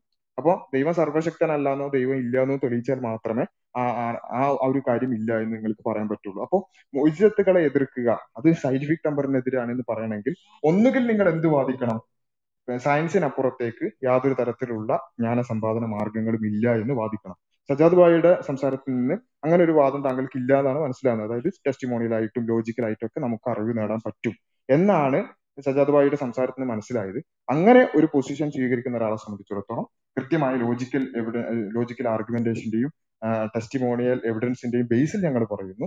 ഞങ്ങൾ ഒരു ദൈവത്തിൽ വിശ്വസിക്കുന്നു. അവൻ സർവശക്തനാണ് അവനെ സംബന്ധിച്ചിടത്തോളം ചന്ദ്രനെ പുലർത്തുക എന്ന് പറയുന്നതും യൂനുസ് നബി അലൈഹി ഇസ്ലാമിനെ പിന്നെ ഒരു മത്സ്യത്തിന്റെ വയറ്റിലേക്ക് കൊണ്ടുപോയി പിന്നീട് ജീവനോടുകൂടി തിരിച്ചു കൊണ്ടുവരിക എന്ന് പറയുന്നതും അതേപോലെ തന്നെ പിന്നെ ഒരു മീറാജ് യാത്ര നടത്തുക എന്ന് പറയും ഇസ്രാ മിറാജ് യാത്ര നടത്തുക എന്ന് പറയുന്നതോ അല്ലെങ്കിൽ ഒരു ബുറാക്ക് എന്ന് പറയുന്ന ഒരു സംവിധാനം ഒരുക്കുക എന്ന് പറയുമ്പോൾ സർവശക്തനായ ഒരു അസ്തിത്വത്തിന് സാധിക്കാത്ത കാര്യങ്ങളല്ല. ഇതാണ് അതിൽ പിന്നെ പറഞ്ഞ് അവസാനിപ്പിക്കാനുള്ളത്. മോചിതത്ത് എന്ന് പറയുന്നത് അത് പറ്റില്ല അത് ഉണ്ടാവില്ല എന്ന് പറയണമെങ്കിൽ ആ ആ ഒരു ചാർട്ട് ഫോളോ ചെയ്തിട്ട് നിങ്ങൾ ചെയ്യണം. ഒന്ന് ദൈവം ഇല്ലാന്നോ അല്ലെങ്കിൽ അവൻ സർവശക്തനല്ലാന്നോ അല്ലെങ്കിൽ റസൂൽ പ്രവാചകൻ അല്ലാന്നോ ഒക്കെ സ്ഥാപിച്ചാൽ സ്വാഭാവികമായും അങ്ങനെ ഒരു ഇല്ലാത്ത സർവശക്തന് പിന്നെ പിന്നെ ചന്ദ്രൻ വളർത്തുന്ന കാര്യം നമ്മൾ ചർച്ച ചെയ്യേണ്ട ആവശ്യം തന്നെ വരില്ലല്ലോ. അപ്പൊ ആ നിലയ്ക്ക് സംസാരിക്കണം എന്നാണ് പറയാനുള്ളത്. ഇനി അനൂപിലേക്ക് പോവാം. ഓക്കെ ഞാൻ പറയാം. ഈ ഓക്കെ ഈ ചന്ദ്രൻ എന്ന് പറഞ്ഞാൽ നമുക്കിപ്പോ ഭൂമിയിൽ നോക്കി ആർക്കും കാണാൻ പറ്റുന്ന ഒരു കാര്യമാണ്. ഇനി ആയിരത്തി തൊള്ളായിരത്തി എൺപത്തി അഞ്ചിൽ ആയിരത്തി എ ഡി ആയിരത്തി നൂറ്റി എൺപത്തി അഞ്ചിൽ ഒരു സൂപ്പർ നോവ ഉണ്ടായിരുന്നു സൂപ്പർ നോവ നക്ഷത്രം പൊടുത്തിരിക്കാം അപ്പൊ ഒരു ആകാശത്തിൽ ഒരു അല്പം ആ നക്ഷത്രം കണ്ടപ്പോ ഭൂമിയിലെ പല ഭാഗത്ത് താമസിക്കുന്ന ആ കാലത്ത് താമസിച്ച പല ആൾക്കാരും അത് എഴുതി വെച്ചു. ചിലർ ചിത്രം വരച്ചു വെച്ചു. വേറെ ചിലർ എഴുതി വെച്ചു. ഇനി അത് കഴിഞ്ഞിട്ട് നമ്മൾ ഈ അടുത്ത കാലത്ത് നമ്മുടെ ഈ ക്യാമറകൾ വളരെ അല്ലെങ്കിൽ ടെലിസ്കോപ്പുകൾ വളരെ നന്നായ കാലത്ത് അതേ ഏരിയയിൽ ഫോട്ടോ എടുത്ത് നോക്കി. നോക്കിയപ്പോൾ അവിടെ ഒരു സൂപ്പർ നോവ ഉണ്ട്. അപ്പൊ നമുക്ക് മുമ്പ് നടന്ന ഒരു കാര്യം പലരും എഴുതി വെച്ച കാര്യം ഒരാളല്ല പലരും എഴുതി വെച്ച കാര്യം നമുക്ക് രണ്ടാമത് വെരിഫൈ ചെയ്യാൻ വേണ്ടി പറ്റും. ചന്ദ്രന്റെ കാര്യത്തിൽ നമുക്ക് ഇങ്ങനെ ചെയ്യാൻ വേണ്ടി പറ്റുന്നില്ല. ചന്ദ്രൻ ചന്ദ്രൻ ഇങ്ങനെ ഒരു ഗോളാകൃതിയിൽ നിൽക്കാൻ കാരണം അതിന്റെ ഗുരുത്വാകർഷണം മൂലം ആകർഷിച്ച് നിൽക്കുന്നതാണ്. ഇനി ചന്ദ്രൻ പിളർന്നു പോവുകയാണെങ്കിൽ ഒന്നുകിൽ ഗുരുത്വാകർഷണം ഇല്ലാതാവണം. അല്ലെങ്കിൽ അതിനെ വേറെ എന്തെങ്കിലും വന്ന് കൂട്ടിയിരിക്കണം കൂട്ടിയിടിച്ചു കഴിഞ്ഞാൽ ഡെബ്രീസ് എല്ലായിടത്തും ഉണ്ടാവും. ഇത്ര ഒരു ഒരു എഴുന്നൂറ് എത്ര പറയാ ഒരു ആയിരത്തി അഞ്ഞൂറ് വർഷം ആയിരത്തി അഞ്ഞൂറ് കൊല്ലം കൊണ്ട് ആ ഡെബ്രീസ് എവിടെയും പോകാനൊന്നുമില്ല ഇവിടെ തന്നെ കറങ്ങിക്കൊണ്ടിരിക്കുന്നുണ്ടാവും. അങ്ങനെ ഒരു സാധനം നിലവിൽ ഇപ്പൊ ചുറ്റും ഇല്ല. അതുകൊണ്ട് തന്നെ ചന്ദ്രൻ പിറന്നു എന്ന് പറയുന്നത് വെറും മണ്ടത്തിലാണ് അഥവാ പറഞ്ഞിട്ടുണ്ടായിരുന്നെങ്കിൽ ഒരാൾ മാത്രമല്ല ഭൂമിക്ക് ചുറ്റുമുള്ള സകല ആൾക്കാരും ഒരു ആയിരം പേരോ അല്ലെങ്കിൽ പതിനായിരം പേരെങ്കിലും ഏറ്റവും കുറഞ്ഞത് എഴുതി വെച്ചിട്ടുണ്ടാവും. കാരണം മുമ്പ് അതിനേക്കാളും വളരെ ഒരു അറുന്നൂറ് എഴുന്നൂറ് കൊല്ലം മുന്നേ നടന്ന സൂപ്പർ നോവ ആൾക്കാർ ഇതുപോലെ എഴുതി വെച്ചിട്ടുണ്ട്. അപ്പൊ ഒരാൾ പറഞ്ഞ മാത്രം പറഞ്ഞ ഒരു കാര്യം യാതൊരു തെളിവില്ലാതെ വിശ്വസിക്കാൻ ഒരാളെ കൊണ്ടും പറ്റില്ല. അങ്ങനെ ആരെങ്കിലും വിശ്വസിക്കുന്ന അയാൾക്ക് സയൻസിനെ പറ്റി യാതൊരു ബുദ്ധിയില്ല എന്ന് വേണം കരുതാൻ. ഓക്കെ. അപ്പോ അനൂപ് അനൂപ് ഇവിടെ പറഞ്ഞിട്ടുള്ളത് നമ്മൾ പറഞ്ഞ ഈ കുന്നംകുളം സയന്റിഫിക് നമ്പറിന്റെ ഒരു ക്ലാസിക്കൽ എക്സാമ്പിൾ ആയിട്ടാണ് ഞാൻ മനസ്സിലാക്കുന്നത്. കാരണം പിന്നെ ഇവിടെ നമ്മൾ ഇത്രയും നേരം ഞാൻ ഇത്രയും പിന്നെ സമയമെടുത്ത് വിശദീകരിച്ചത് തന്നെ എന്താണ് ഞാൻ ഇത്രയും നേരം വിശദീകരിച്ചത്? താങ്കളുടെ തൊട്ട് മുമ്പ് ഞാൻ സംസാരിച്ചത് എന്താണ്? ഒരു സ്വാഭാവികമായ നമ്മുടെ പിന്നെ ഈ പ്രപഞ്ചത്തിൽ നടക്കുന്ന ഒരു പ്ര- പ്രതിഭാസമായിട്ടല്ല ചന്ദ്രൻ പടർന്നതിനെ പറയാന്നാണ് സ്വാഭാവികമായ പ്രതിഭാസമാണെങ്കിൽ താങ്കൾ പറഞ്ഞ ഈ ഫിസിക്കൽ ലോസ് ഒക്കെ അവിടെ വരും. അതായത് പിന്നെ പിള പിളരുകയാണെങ്കിൽ അത് രണ്ടായി പോകും. അതുപോലെ തന്നെ അതിന്റെ ഇടയ്ക്ക് അവിടെ ഉണ്ടാവും ഇവിടെ ഉണ്ടാവും എന്നൊക്കെ പറഞ്ഞിട്ട് കുറെ സാധനങ്ങൾ ഉണ്ടാവും. നമ്മൾ പറഞ്ഞ എന്താ അങ്ങനെ സ്വാഭാവികമായ പ്രപഞ്ചത്തിൽ സാധാരണ നടക്കുന്ന ഒരു കാര്യമായിട്ടല്ല ഈ ഈ ഒരു കാര്യത്തെ ഇസ്ലാം പരിചയപ്പെടുത്തുന്നത്. മറിച്ച് അതൊരു അമാനുഷികമായിട്ടുള്ള മോചിതത്തായിട്ട് അല്ലെങ്കിൽ പിന്നെ കാര്യകാരണ ബന്ധങ്ങൾക്ക് അതീതമായി പടച്ചവന്റെ ഇടപെടലായിട്ടാണ് പറയുന്നത്. അത് ഇത്ര നേരം പറഞ്ഞിട്ടും പിന്നെയും ഇതേ കാര്യം കൊണ്ടുവരണമെങ്കിൽ പിന്നെ അത് അവിടെ കുന്നംകുളം വർക്ക് ചെയ്യുന്നുണ്ടോ എന്നുള്ളതിൽ എനിക്ക് സംശയമുണ്ട്. പിന്നെ രണ്ടാമത്തത് പിന്നെ ഈ മുഹമ്മദ് ഒരാൾ പറഞ്ഞു എന്നുള്ളതല്ല. ഒരാൾ പറഞ്ഞു എന്നുള്ളതല്ല ഞങ്ങൾ മുന്നോട്ട് മുഹമ്മദ് നബി ചന്ദ്രൻ പിളർന്നു എന്ന് പറഞ്ഞിട്ടുണ്ട് നല്ല വിഷയം. മറിച്ച് അവിടെ സംഭവിച്ചൊരു കാര്യമായി ചരിത്രത്തിൽ രേഖപ്പെട്ട് കിടക്കുന്ന ഒരു കാര്യമാണ്. അവിടെ ഒരാൾ മാത്രമേ രേഖപ്പെടുത്തിയിട്ടുള്ളൂ. അത് പറ. വേറെ ഒരു രേഖപ്പെടുത്തിയിട്ടുള്ളൂ ഒരു മിനിറ്റ് അനൂപ് ഇത് താങ്കൾ ഇത്രയും നേരം ഇങ്ങനെ കുറെ പിന്നെ ഇടപെടുന്നൊക്കെ കണ്ടപ്പോൾ ഞാൻ വിചാരിച്ചു ഭയങ്കരമായ ഒരു വലിയൊരു പോയിന്റ് വരാനുണ്ട് എന്നുള്ള കാത്തിരിക്കായിരുന്നു അതിൽ താങ്കൾ പറഞ്ഞ പോയിന്റിന്റെ അവസ്ഥ കണ്ടു. അതിന്റെ ഇടയിൽ ഇടപെടല്ലേ? താങ്കൾ സംസാരിക്കുമ്പോൾ ഓരോ പോയിന്റിലും ഞങ്ങൾക്ക് പിന്നെ വ്യത്യാസങ്ങൾ അഭിപ്രായ വ്യത്യാസങ്ങളുണ്ട് അതിൽ ഞങ്ങൾ ഇടപെട്ട് സംസാരിച്ചിട്ടില്ല. ഓക്കെ. അപ്പോൾ പറഞ്ഞെന്താന്ന് ചോദിച്ചാൽ പിന്നെ മുഹമ്മദ് നബി ചന്ദ്രൻ പിളർന്നു എന്ന് പറഞ്ഞു എന്നതല്ല ഇവിടെ വിഷയം. അവിടെ ചന്ദ്രൻ പിളർന്നത് അവർ കണ്ടു എന്നുള്ളതാണ്. അവിടെ കണ്ടതിനെ മുഹമ്മദ് നബിയുടെ പ്രവാചകത്വത്തിന്റെ ഒരു അടയാളമായി ഒരുപാട് ആളുകൾ മനസ്സിലാക്കി. അത് ആ നിലയ്ക്ക് തന്നെ ഇസ്ലാമിലേക്ക് ഒരുപാട് ആളുകൾ കടന്നു വരാനുള്ള കാരണങ്ങളായി അങ്ങനെ ഒരുപാട് കാര്യങ്ങൾ. എന്നാൽ അതേ സമയത്ത് അവിടെയുള്ള അവിശ്വാസികളായ ആളുകൾ അവരെ സംബന്ധിച്ചിടത്തോളം അവർ പറഞ്ഞത് ഞങ്ങൾക്ക് തോന്നിയ കാര്യമായിരിക്കാം എന്ന നിലയ്ക്ക് അവർ അവിശ്വസിക്കുകയും ചെയ്തു. അത് അവരുടെ സ്വാതന്ത്ര്യമാണ്. അതിലേക്കൊന്നും നമ്മൾ കടക്കുന്നില്ല. നമ്മൾ പറയുന്നത് വെച്ചാൽ മുഹമ്മദ് നബി പറഞ്ഞു എന്നതിനപ്പുറത്ത് അവിടെ നടന്ന ഒരു സംഭവമായിട്ടാണ് നമുക്കിതിനെ കാണാൻ ഈ ഈവൻ പിന്നെ ഈ കേരളത്തിൽ തന്നെയുള്ള ഒരു രാജാവിന്റെ പിന്നെ ചേരമാൻ പെരുമാളുമായിട്ട് ബന്ധപ്പെട്ടുകൊണ്ട് തന്നെയുള്ള ചില രേഖകളുണ്ട്. അത് എത്രത്തോളം പിന്നെ പൂർണമായി ഒതന്റിക് ആണോ എന്നുള്ളതൊക്കെ നമ്മൾ പിന്നെ ചരിത്രകാരന്മാർ ചർച്ച ചെയ്യേണ്ട വിഷയങ്ങളാണ്. അപ്പൊ അദ്ദേഹവും മക്കയിലേക്കുള്ള യാത്രക്കിടയിൽ അത് കണ്ടു എന്നും അങ്ങനെയാണ് അദ്ദേഹം ഇസ്ലാം സ്വീകരിച്ചു എന്നൊക്കെ പറഞ്ഞിട്ടുള്ള കുറെ വിഷയങ്ങളുണ്ടല്ലോ. അപ്പൊ അങ്ങനെ സംഭവിച്ചിട്ടുള്ള ഒരുപാട് കാര്യങ്ങളായിരിക്കാം. പിന്നെ അത് ഒരിക്കലും നബി പറഞ്ഞു എന്നുള്ളതല്ല സംഭവം നടന്നു എന്നുള്ള നിലക്കാണ് നമ്മൾ ചർച്ച ചെയ്യുന്നത്. അത് ഒരിക്കലും സ്വാഭാവികമായ പ്രാപഞ്ചിക പ്രതിഭാസമല്ല. അത് അതിനപ്പുറത്തേക്ക് ദൈവിക ഇടപെടലായിട്ടാണ് ഇസ്ലാം പരിചയപ്പെടുത്തുന്നതാണ് പറയാനുള്ളത്. സമ്മതിച്ചു. സമ്മതിച്ചു സമ്മതിച്ചു. ഓക്കെ. പക്ഷെ ഇതേ കാലത്ത് യൂറോപ്പിലും ഇന്ത്യയിലും ഒക്കെ ആൾക്കാർ ജീവിച്ചിരുന്നു. ഇവരാരും കണ്ടില്ല. ഒരാൾ മാത്രം കാണുന്നത് ഒരു വീണ്ടും കാര്യമല്ല പറയുന്നത്. ഒരു പിന്നെ ഒരു വലിയൊരു ജനത കണ്ട ഒരു വിഷയമാണ്. അതിൽ തന്നെ ആ കണ്ടതിൽ ഒരുപാട് ആളുകൾ ഇസ്ലാം സ്വീകരിക്കാൻ അത് കാരണമായിട്ടുണ്ട്.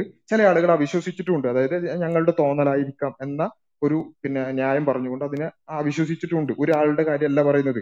അതേപോലെ തന്നെ അതിന് പുറത്തുള്ള ആളുകളും കണ്ടതുമായി ബന്ധപ്പെട്ടുകൊണ്ടുള്ള പിന്നെ രേഖകൾ എന്ന് പറയുന്നത് ടെസ്റ്റിമോണിയൽ എവിഡൻസ് അത് ഇല്ല എന്നുള്ളത് അങ്ങനെ ഒരു സംഭവം ഇല്ല എന്നുള്ളതിന്റെ തെളിവാകില്ല ഒന്നാമത്. കാരണം പല ചരിത്ര രേഖകളും പൂർണമായി തന്നെ ലൈബ്രറികൾ അടക്കം കത്തി നശിപ്പിക്കപ്പെട്ട സംഭവങ്ങളാണ് നമ്മൾ ചരിത്രത്തിൽ വായിക്കുന്നത്. ഇസ്ലാമിക ലോകത്ത് മാത്രമല്ല ഇസ്ലാമിക ലോകത്ത് അത് വളരെ രൂക്ഷമായി നടന്നിട്ടുണ്ട്. എന്നാൽ അതേ സമയത്ത് മറ്റു പല സംസ്കാരങ്ങളുടെയും പൂർണമായി അവരുടെ എല്ലാ അറിവുകളും പരിപൂർണമായി നശിപ്പിക്കപ്പെട്ട സംഭവങ്ങൾ ഉണ്ടായിട്ടുണ്ട്. അപ്പോൾ രേഖകൾ ഏതൊക്കെ പ്രദേശത്തുള്ള എത്ര ആളുകൾ കണ്ടു എന്നുള്ള രേഖകൾ പിന്നെ നമുക്ക് പൂർണമായി ലഭ്യമല്ല എന്നുള്ളതാണ് ഒന്നാമത്തെ കാര്യം. അപ്പോ അവിടെ എന്ത് അടിസ്ഥാനത്തിലാണ് ഇല്ല എന്നുള്ളത് കൊണ്ട് അങ്ങനെ അതായത് തെളിവില്ല എന്നുള്ളത് കൊണ്ട് അങ്ങനെ ഒരു സംഭവം ഇല്ല എന്ന് പറയുന്നത് വീണ്ടും കുന്നംകുളം സയൻസിലേക്ക് സയന്റിഫിക് നമ്പറിലേക്കാണ് ഈ ചന്ദ്രൻ എന്ന് പറയുന്നത് മക്കയിൽ നോക്കിയാൽ മാത്രം കാണുന്ന ഒരു സാധനമാണോ? അല്ലല്ലോ ഭൂമിയിൽ ഇന്ത്യയിൽ നോക്കിയാലും കാണും യൂറോപ്പിൽ നോക്കിയാലും കാണും. അവരാരും കണ്ടില്ല ഇങ്ങനത്തെ സാധനം പക്ഷെ മുഹമ്മദ് മാത്രം കാണുന്നു ഒരേ ഞാൻ മലയാളത്തിൽ തന്നെ അല്ലേ സംസാരിക്കുന്നത് താങ്കൾ ഇതേ കാര്യമല്ലേ താങ്കൾ തൊട്ടു മുമ്പ് സംസാരിച്ചത്? അപ്പൊ നിങ്ങൾ അതിന് ഉത്തരം പറയുന്നില്ലോ. നിങ്ങൾ പറഞ്ഞു അവർ കണ്ടു. വേറെ ആരും കണ്ടില്ല. അതെങ്ങനെ ഒരാൾ മാത്രം കാണുന്നത് വേറെ ആരും അതാണ് പറഞ്ഞത്. അതാണ് ഞാൻ പറഞ്ഞത്. ടെസ്റ്റിമോണിയൽ എവിഡൻസ് ആണ്. ഓക്കെ. ഞാൻ ഈ ഒരു പോയിന്റ് ജസ്റ്റ് ടെസ്റ്റിമോണിയൽ എവിഡൻസ് ആണ്. ഇപ്പൊ യൂറോപ്പിലുള്ള ഒരാൾ കണ്ടോ ഇല്ലേ? എന്നുള്ളതിന് നമുക്ക് ടെസ്റ്റിമോണിയൽ എവിഡൻസ് ആണ് നമുക്ക് കിട്ടാനുള്ളത്. അത്തരത്തിലുള്ള ടെസ്റ്റിമോണിയൽ എവിഡൻസ് ആകട്ടെ വളരെ വ്യാപകമായി പിന്നെ നശിപ്പിക്കപ്പെട്ട ചരിത്രമുണ്ട്. എന്നാൽ അതേ സമയത്ത് ഇപ്പൊ നമ്മുടെ നമ്മുടെ നാടുമായിട്ട് ബന്ധപ്പെട്ടൊക്കെ നമുക്ക് അറിയാവുന്ന ഒരു ചരിത്രമാണ് ചേരമാൻ പെരുമാളിന്റെ ഒരു വിഷയം. അത് തന്നെ എത്രത്തോളം ഉണ്ടെന്നുള്ള അതിന്റെ രേഖാപരമായിട്ടുള്ള അതിന്റെ ഭദ്രതയൊക്കെ വീണ്ടും വേറെ ചർച്ച ചെയ്യേണ്ട കാര്യമാണ്. എന്തുകൊണ്ട് നമുക്ക് ചരിത്രത്തിലുള്ള പല കാര്യങ്ങളും നഷ്ടപ്പെട്ടു പോയിട്ടുണ്ട്? അതാണ് ആ വിഷയത്തിൽ സയ്യൂബ് ആ, ഒരു മിനിറ്റ്. ഒന്നാമത് അദ്ദേഹം പിന്നെ ഒരാൾ മാത്രം കണ്ടു ഒരാൾ മാത്രം കണ്ടു എന്നൊക്കെ ആവർത്തിക്കുന്നത് ഈ ഹദീസിനെയും ഇസ്ലാമിലുള്ള ഒരു ടെസ്റ്റിമോണിയൽ അതെന്റിസിറ്റിയും ഒക്കെ വളരെ ലഘൂകരിച്ച് മനസ്സിലാക്കിക്കൊണ്ടാണ് ഒന്നാമത് ഇസ്ലാമിലെ ഒരു കാര്യം അതീസ് സ്വീകരിക്കണമെങ്കിൽ ഏതെങ്കിലും ഒരാൾ കണ്ടാൽ പോരാ. ഇപ്പൊ ചന്ദ്രൻ പിളർന്നു എന്ന് പറയണമെങ്കിൽ അത് പിന്നെ ഇദ്ദേഹം പറഞ്ഞ അതേ ക്രൈറ്റീരിയ. അത് പിന്നെ ഇസ്ലാമിൽ ഹദീസ് നിദാന ശാസ്ത്രം എന്ന് പറയും. അതായത് ഹദീസിനെ നമ്മൾ സഹീഹാണോ വൈഫാണോ എന്ന് പറയും. അത് സ്വീകരിക്കണമെങ്കിലുള്ള മാനദണ്ഡം അപ്പോൾ ചന്ദ്രൻ പിളർന്നു എന്നുള്ളത് ഒരുപാട് പേര് കാണുന്ന കാര്യമാണ്. അപ്പൊ അത് ഒരുപാട് പേരിലൂടെ കണ്ട് എന്ന് പറഞ്ഞുകൊണ്ട് ഹദീസ് നിവേദനത്തിൽ വന്നാൽ മാത്രമേ ആ ഹദീസ് സ്വീകരിക്കുകയുള്ളൂ ഇസ്ലാം അതായത് അങ്ങനത്തെ ഒരു ഹദീസ് മാത്രമേ ഇസ്ലാമിൽ ഹദീസായി സ്വീകരിക്കുകയുള്ളൂ. അങ്ങനെ ഒരാൾ പറഞ്ഞു എന്ന് പറഞ്ഞുകൊണ്ട് ഒരു ഹദീസ് ഇസ്ലാമിൽ ആരെങ്കിലും കൊണ്ടുവന്നാൽ ഹദീസ് അപ്പം ദുർബലമാണ് എന്ന് പറഞ്ഞ് തള്ളിക്കളിയാ ചെയ്യാം. അപ്പോൾ അത് ഇസ്ലാമിന്റെ ഹദീസ് ഇതിലൊക്കെ വളരെ ബേസിക് ആയിട്ടുള്ള ക്രൈറ്റീരിയ ആണ്. കുറെ പേര് കാണണം. അതായത് കുറെ കുറെ പേര് കാണുന്ന സംഗതിയാണെങ്കിൽ കുറെ പേരിലൂടെ തന്നെ റിപ്പോർട്ട് ചെയ്തൊക്കെ വരണം. അപ്പോൾ ഇവിടെ വിഷയം അതല്ല. ഇവിടെ വിഷയം എന്താണെന്ന് വെച്ചാൽ അദ്ദേഹം ചോദിക്കുന്നത് യൂറോപ്പിൽ കണ്ടോ ഇന്ത്യയിൽ കണ്ടോ എന്ന്. ഇത് അദ്ദേഹത്തിനോട് ആദ്യമായിട്ട് ഉണർത്താനുള്ള ഒരു കാര്യം ഭൂമി ഉരുണ്ടിട്ടാണ് എന്നുള്ളതാണ്. അദ്ദേഹം ആളാണെന്ന് തോന്നുന്നു. അപ്പൊ അതേ ഇപ്പോഴും ഫ്ലാറ്റ് ഫ്ലാറ്റ് എർത്ത് തിയറിയിൽ തോന്നുന്നു. സംസാരിക്കുകയാണെങ്കിൽ പിടിച്ച് ഓക്കെ ഓക്കെ ഓക്കെ. താങ്കൾ താങ്കൾ താങ്കളത് അങ്ങനെ ചിന്തിക്കുന്നത് കൊണ്ടായിരിക്കാം ഒരു പക്ഷെ അങ്ങനെ പറയുന്നത്. കാരണം ഉരുണ്ട് പരന്നിട്ടാണ് എന്നുകൊണ്ടാണ് താങ്കൾ പറയുന്നത്. പക്ഷെ നമ്മൾ മനസ്സിലാക്കുന്നത് ഉരുണ്ടിട്ടാണ് എന്നാണ്. അതുകൊണ്ട് അതുകൊണ്ട് തന്നെ പിന്നെ ഇപ്പൊ അറേബ്യയിലുള്ള ചന്ദ്രന് കാണുന്ന അതേ സമയത്ത് ആയിരിക്കില്ല അതേ സമയത്ത് മറ്റ് ഭൂമിയുടെ മറ്റു ഭാഗങ്ങളിൽ പിന്നെ രാത്രിയുടെ അല്ലെങ്കിൽ പകലിന്റെ ഒക്കെ മറ്റ് സമയങ്ങളായിരിക്കാം. അപ്പൊ ആ- സമയത്ത് പിന്നെ അവിടെ കാണുന്ന അതേ രൂപത്തിൽ കണ്ടോളന്നില്ല ചില കുറഞ്ഞു വരും. അതായത് കുറച്ച് ഏരിയയിൽ കാണും കുറച്ച് ഏരിയയിൽ തീരെ കാണില്ല. അങ്ങനത്തെ വ്യത്യാസങ്ങൾ ഉണ്ടാവും അപ്പോൾ പിന്നെ അത് ഒരു വിഷയം. അതുകൊണ്ട് എല്ലായിടത്തും കണ്ടു എന്ന് നമുക്ക് പറയാൻ പറ്റില്ല. പിന്നെ മറ്റൊരു സംഗതി എന്താന്ന് വെച്ചാൽ റിപ്പോർട്ടുകൾ ഒരാൾ മാത്രം ചെയ്തതാണോ എന്ന് കണ്ടതാണോ എന്നാണ് ഒരാൾ മാത്രം കണ്ടതാണെങ്കിൽ ഹദീസായിട്ട് വരികയില്ല. ഹദീസ് ഇസ്ലാ ഒരു അതായത് ഇസ്ലാമിന്റെ ഒരു ഇതിൽ തന്നെ അത് അക്സെപ്റ്റ് ചെയ്യൂല അങ്ങനത്തെ ഹദീസുകൾ. ഒരാൾ മാത്രം കണ്ടു എന്ന് പറയുന്നത്. അപ്പോൾ ഒരു സമൂഹം കണ്ടു എന്നത് കൊണ്ടാണ് നമ്മളത് ഹദീസായിട്ട് തന്നെ അങ്ങനെ അല്ലെങ്കിൽ ഹദീസ് അങ്ങനത്തെ റെക്കോർഡുകൾ നമ്മൾ സ്വീകരിക്കുന്നത്. പിന്നെ ആ കണ്ട ആളുകളുടെ വിശ്വാസ്യത ഒക്കെ വിലയിരുത്തിക്കൊണ്ടാണ് നമ്മൾ അതിനെ ടെസ്റ്റിമോണിയൽ എവിഡൻസ് ആയി വിലയിരുത്തുന്നത്. അതായത് ആ ഇപ്പോൾ ഇങ്ങനെ ഒരു കാഴ്ച കണ്ടു എന്ന് പറഞ്ഞുകൊണ്ട് ഒരാൾ പറഞ്ഞു കഴിഞ്ഞാൽ അയാളുടെ ജീവചരിത്രം പരിശോധിക്കും. അയാൾ കള്ളം പറയുന്ന ആളാണോ എന്ന് പരിശോധിക്കും. അതൊക്കെ പരിശോധിച്ചുകൊണ്ടാണ് ഇസ്ലാമിൽ പിന്നെ ഹദീസുകളെ സ്വീകരിക്കുന്നതും അതിനെ വിലയിരുത്തലും ഒക്കെ. അപ്പോൾ നമുക്കറിയാം. ടെസ്റ്റിമോണി സ്വീകരിക്കണമെങ്കിൽ അങ്ങനെ ഒരു സ്ട്രിഞ്ചന്റ് ആയിട്ട് അതിനെ വെരിഫൈ ചെയ്യേണ്ടി വരും. അപ്പൊ അങ്ങനെ സ്വീകരിച്ച ഒരു കാര്യമാണ്. അപ്പൊ നിങ്ങൾ അതിനെ ഇല്ല അതായത് അത്രയും പിന്നെ ഒരുപാട് റെക്കോർഡുകളിൽ ഒരുപാട് പേര് കണ്ടു എന്ന് പിന്നെ അവർ എന്താ പറയാ നമുക്ക് ടെസ്റ്റിമോണിയൽ എവിഡൻസ് രൂപത്തിൽ പറഞ്ഞു തരുന്ന സംഗതിയെ താങ്കൾ നിഷേധിക്കാൻ താങ്കൾ കൊണ്ടുവരുന്ന എവിഡൻസ് എന്താണ്? പിന്നെ അതിനെ പിന്നെ വേറെ ആരും അതായത് നിങ്ങൾ ആഗ്രഹിക്കുന്ന ചില ആളുകൾ അത് കണ്ടിട്ടില്ല. അല്ല കണ്ടിട്ടില്ല എന്ന് പോലെയല്ല താങ്കൾ പറയുന്നത്. കണ്ടു എന്നുള്ള റിപ്പോർട്ട് നിങ്ങൾക്ക് കിട്ടിയിട്ടില്ല. അതുകൊണ്ടില്ല. ഇത് അഗെയിൻ പിന്നെ നമ്മൾ പറഞ്ഞ രൂപത്തിൽ കുന്തംകുളം സയൻസിന്റെ സയന്റിഫിക് ടെമ്പറിന്റെ ഒരു എക്സാമ്പിൾ ആണ്. അതായത് താങ്കളുടെ കയ്യിൽ ഇതിനെ നിഷേധിക്കാൻ ഇപ്പോൾ ഉദാഹരണത്തിന് നിങ്ങൾക്ക് വേണമെങ്കിൽ നിഷേധിക്കാമായിരുന്നു. ഇപ്പൊ ഈ പറഞ്ഞ പിന്നെ സമയം അതായത് പിന്നെ ഈ ചന്ദ്രൻ പിളർന്നു എന്ന് പറയപ്പെടുന്ന ആ ഒരു സമയത്ത് പിന്നെ അതേ ഭൂപ്രദേശത്തുള്ള ഏതെങ്കിലും ഒരാളുടെ റെക്കോർഡ് ഉണ്ട് നിൽക്കുക ഞാൻ ചന്ദ്രനെ ഇങ്ങനെ നോക്കിയിരിക്കുകയാണ്. ഞാൻ അതിനെ പിളർ പിളരാതെ തന്നെ ചന്ദ്രനെ ആ സമയം ആ രാത്രി ഫുള്ള് ഞാൻ അതിനെ പിളരാതെ കണ്ടു എന്ന് പറഞ്ഞ് നിങ്ങൾക്കൊരു ഒരു ഒരു റെക്കോർഡെങ്കിലും കൊണ്ടുവന്നിട്ടുണ്ടെങ്കിൽ നമുക്ക് ഓക്കെ അതിനെ അംഗീകരിക്കാമായിരുന്നു. നിങ്ങൾ ഇതിന് നമ്മൾ കൊണ്ടുവന്ന ആ ഒരു പിന്നെ നമ്മളുടെ കയ്യിലുള്ള ആ ഒരു ടെസ്റ്റിമോണിയൽ എവിഡൻസിന് കോൺട്രറി ആയിട്ട് നിങ്ങൾ ഒരു എവിഡൻസ് കൊണ്ടുവന്നു. അതിനെ ഒരു എവിഡൻസ് ആയിട്ടെങ്കിലും നമുക്ക് സ്വീകരിക്കാമായിരുന്നു. പക്ഷെ ഇവിടെ താങ്കൾ പറയുന്നത് എന്താണെന്ന് വെച്ചാൽ നിങ്ങൾ ആഗ്രഹിക്കുന്ന ചില ആളുകൾ അത് കണ്ടില്ല. കണ്ടില്ല എന്നല്ല കണ്ടു എന്ന് നിങ്ങൾ പറയുന്ന ഒരു ഇൻഫർമേഷൻ നിങ്ങൾക്ക് കിട്ടിയിട്ടില്ല. അതുകൊണ്ട് അതില്ല. ഇത് എന്തൊരു എവിഡൻസ് സ്വീകരിക്കുന്ന രീതിയാണ് എന്നാണ് എനിക്ക് മനസ്സിലാവാത്തത് സന്തോഷം കാര്യം പറഞ്ഞോട്ടെ? സോറി ഒരു മിനിറ്റ് നമ്മൾ ഓർഡറിൽ പോകണം ഓർഡറിൽ പോകേണ്ടതുണ്ട്. അടുത്തത് പ്രവീണാണ്. അത് കഴിഞ്ഞിട്ടാണ് അല്ലല്ല നിങ്ങൾ നേരത്തെ പറഞ്ഞു ഈ മറ്റു വേറൊരിക്കലും കണ്ടില്ല ഭൂമി ഉരുണ്ടിട്ടാണെന്ന് ഒരു പുസ്തകത്തിൽ ചന്ദ്രൻ പിളർന്നു എന്ന് പറയുന്നു അതേ പുസ്തകത്തിന് ഭൂമി പറഞ്ഞിട്ടാണെന്ന് പറയുന്നു. അത് രണ്ടും എങ്ങനെ ഒരേ പുസ്തകത്തിൽ വരുമ്പോ എങ്ങനെ നിങ്ങൾ അംഗീകരിക്കും? ഏതെങ്കിലും ഒന്ന് തെറ്റാൻ വേണ്ട. ഒന്ന് തെറ്റായി കഴിഞ്ഞാൽ അത് മൊത്തം തെറ്റാവണ്ട ബ്യൂട്ടിഫുൾ അല്ല ഒരു ഒന്ന് ആഡ് ചെയ്തോട്ടെ. അനൂപ് ഇവിടെ ഇവിടുത്തെ ഇത് ആദ്യം തന്നെ മനസ്സിലാക്കേണ്ടത് ചന്ദ്രൻ പിളർന്നു എന്നുള്ള ഒരു വാദം. ഓക്കെ ഇസ്ലാമിൽ അത് ഇവിടെ എല്ലാരും ഒരിക്കലും പറഞ്ഞു കഴിഞ്ഞൊരു കാര്യമാണ്. അനൂപിന് ഇപ്പോഴും മനസ്സിലായിട്ടില്ല എന്നുള്ളതാണ്. ഇസ്ലാമിൽ ഇബ്രാഹിം നബി തീയിലേക്ക് ചാടി ആ തീയിലേക്ക് അവർ എടുത്തെറിയപ്പെട്ടു. എടുത്തെറിയപ്പെട്ടപ്പോൾ തീനെ തണുപ്പാക്കി എന്ന് പറയുന്നുണ്ട്. ആ തീനെ തണുപ്പാക്കി കൊടുത്തു എന്ന് പറയുന്നുണ്ട്.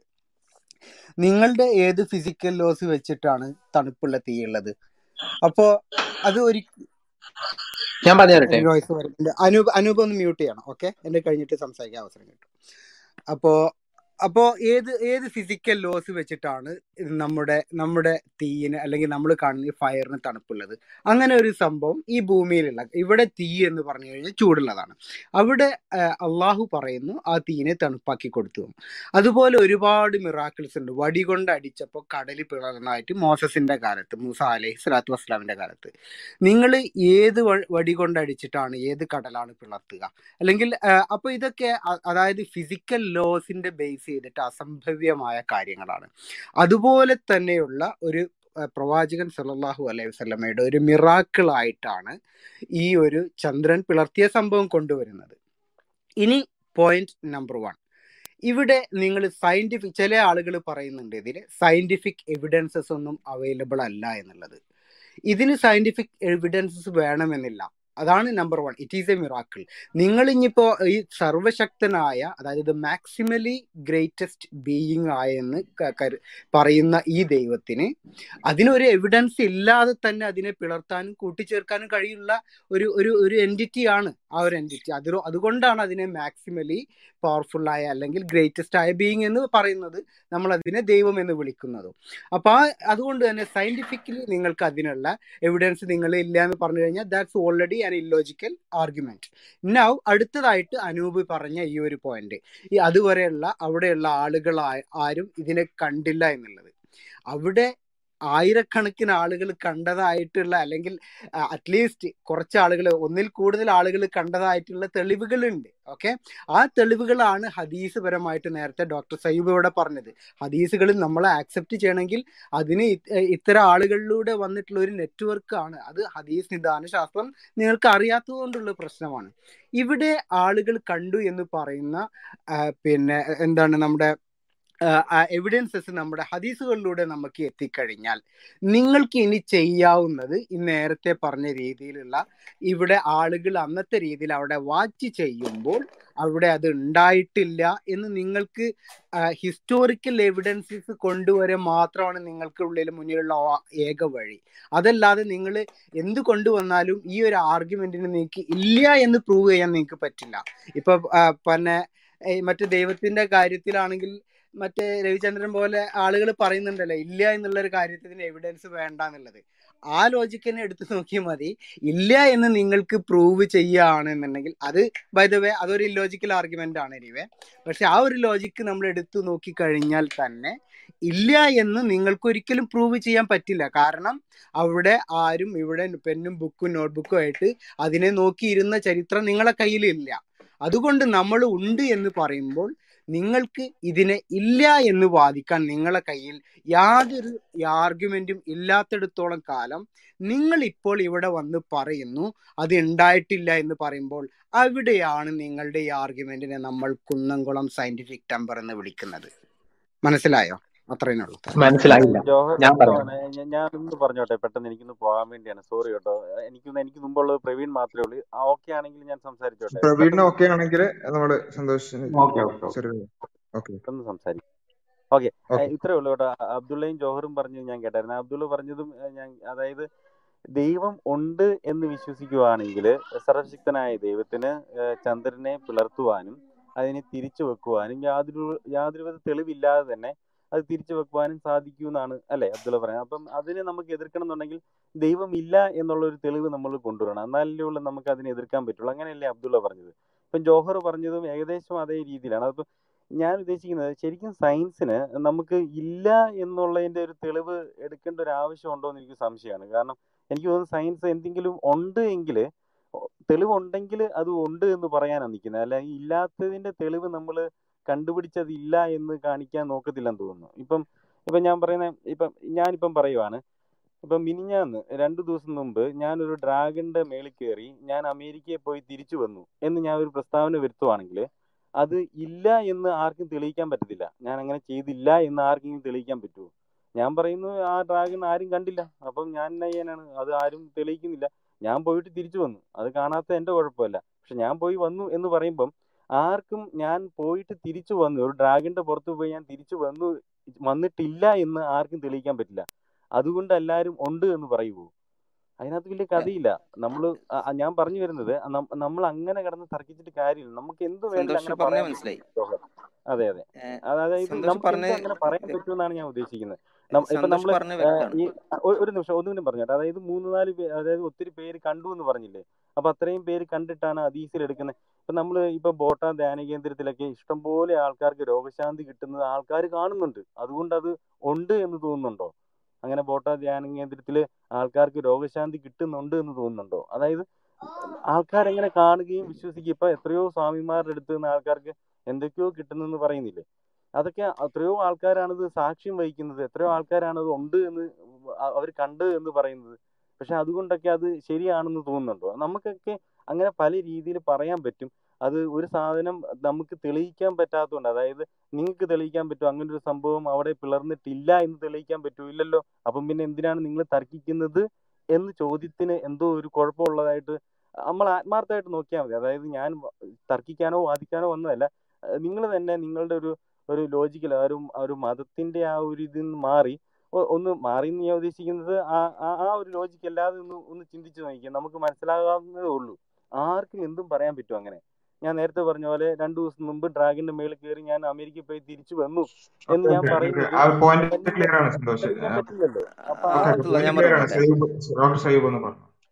ആ ഓക്കെ. സന്തോഷ് പറഞ്ഞതിനോട് ആദ്യം പറഞ്ഞ ആ ഒരു സംഗതി ഉണ്ടല്ലോ. നമ്മൾക്ക് ഒരു സംഗതി ഇല്ല എന്ന് സയൻസിന് തെളിയിക്കാൻ കഴിയില്ല എന്ന് അതിന് പൂർണമായിട്ടും നൂറ് ശതമാനം ഞാൻ യോജിക്കുന്നു. ആക്ച്വലി നമ്മൾ പറഞ്ഞത് അത് തന്നെയാണ് ഇവിടെ പറഞ്ഞത്. അതായത് നമ്മൾ പറഞ്ഞത് ഇപ്പോൾ ഇപ്പോൾ ഇവിടെ ചില ഇപ്പോൾ ഇതിന് മുമ്പ് സംസാരിച്ച ചില ആളുകൾ വന്നിട്ട് പറയാണ് പിന്നെ പിളർന്നിട്ടില്ല എന്ന് ഞങ്ങൾ തെളിവുണ്ട് എന്നാണ് അവർ അവകാശപ്പെടുന്നത്. അല്ലെങ്കിൽ പിളർന്നിട്ടില്ല എന്നാണ് അവർ അവകാശപ്പെടുന്നത്. അപ്പൊ അങ്ങനെ ഒരു അവകാശവാദം ഉന്നയിക്കുമ്പോൾ അവരെന്തെങ്കിലും ഒരു തെളിവ് പറയേണ്ടതുണ്ട്. എന്നിട്ട് അവർ അവർ തന്നെ പറയുന്നത് അതൊരു സയന്റിഫിക് തെളി ആണ് എന്നുള്ള രൂപത്തിലാണ് അവർ മുന്നോട്ട് വരുന്നത്. അപ്പോൾ നമ്മൾ പറയുകയാണ് അങ്ങനെ ഒന്നും ഇല്ല അങ്ങനെ സയന്റിഫിക്കലി അങ്ങനെ ഒന്നും ഇല്ല എന്ന് പറയാനുള്ള തെളിവൊന്നും ഇല്ല. നിങ്ങളുടെ കയ്യിൽ ഒരു തെളിവില്ല എന്നാണ് നമ്മൾ പറയുന്നത്. പിന്നെ സന്തോഷ് ഭായി പറഞ്ഞ മറ്റൊരു കാര്യം പിന്നെ ഈ ധ്യാന കേന്ദ്രത്തിൽ നിന്ന് പിന്നെ രോഗശാന്തി ലഭിച്ചവരെ കുറിച്ചും അങ്ങനെ സംഗതികൾ അവർ കുറെ പേര് പിന്നെ പറയുന്നു. അതുകൊണ്ട് നമ്മൾ വിശ്വസിക്കണോ എന്നാണ് ഒരു ചോദ്യം. ആ ഒരു ചോദ്യത്തിന്റെ ഒരു അത് പ്രസക്തമായ ഒരു ചോദ്യമാണ്. അപ്പോ പറയുന്നു എന്നതുകൊണ്ട് വിശ്വസിക്കണോ എന്ന് ചോദിച്ചു കഴിഞ്ഞാൽ പറയുന്നതിന്റെ റിലയബിലിറ്റി എത്രമാത്രം ഉണ്ട് എന്നത് നോക്കിയിട്ട് വിശ്വസിക്കണം. അതായത് ഒരു നമ്മൾ എല്ലാവരും വിശ്വസിക്കുന്നവർ തന്നെയാണ്. പിന്നെ ഇപ്പോ പലവിധ അതോറിറ്റികളെ നമ്മൾ വിശ്വസിക്കുന്നത് വിശ്വസിച്ചുകൊണ്ടാണ് നമ്മളെല്ലാം ജീവിക്കുന്നത്. അല്ലെങ്കിൽ നമ്മൾ അറിവ് നേടുന്നതിന്റെ ഒരു പ്രധാന സോഴ്സാണ് ടെസ്റ്റിമോണി എന്നുള്ളത്. ഇപ്പോൾ നിങ്ങൾ കോടതിയിൽ നമ്മൾ ഒരു പിന്നെ ഒരു ആളെ കുറ്റവാളി എന്ന് പിന്നെ വിധിക്കുമ്പോൾ അതിന് ടെസ്റ്റിമോണിയാണ് പ്രധാനപ്പെട്ട ഒരു എവിഡൻസ് ആയിട്ട് സ്വീകരിക്കുക.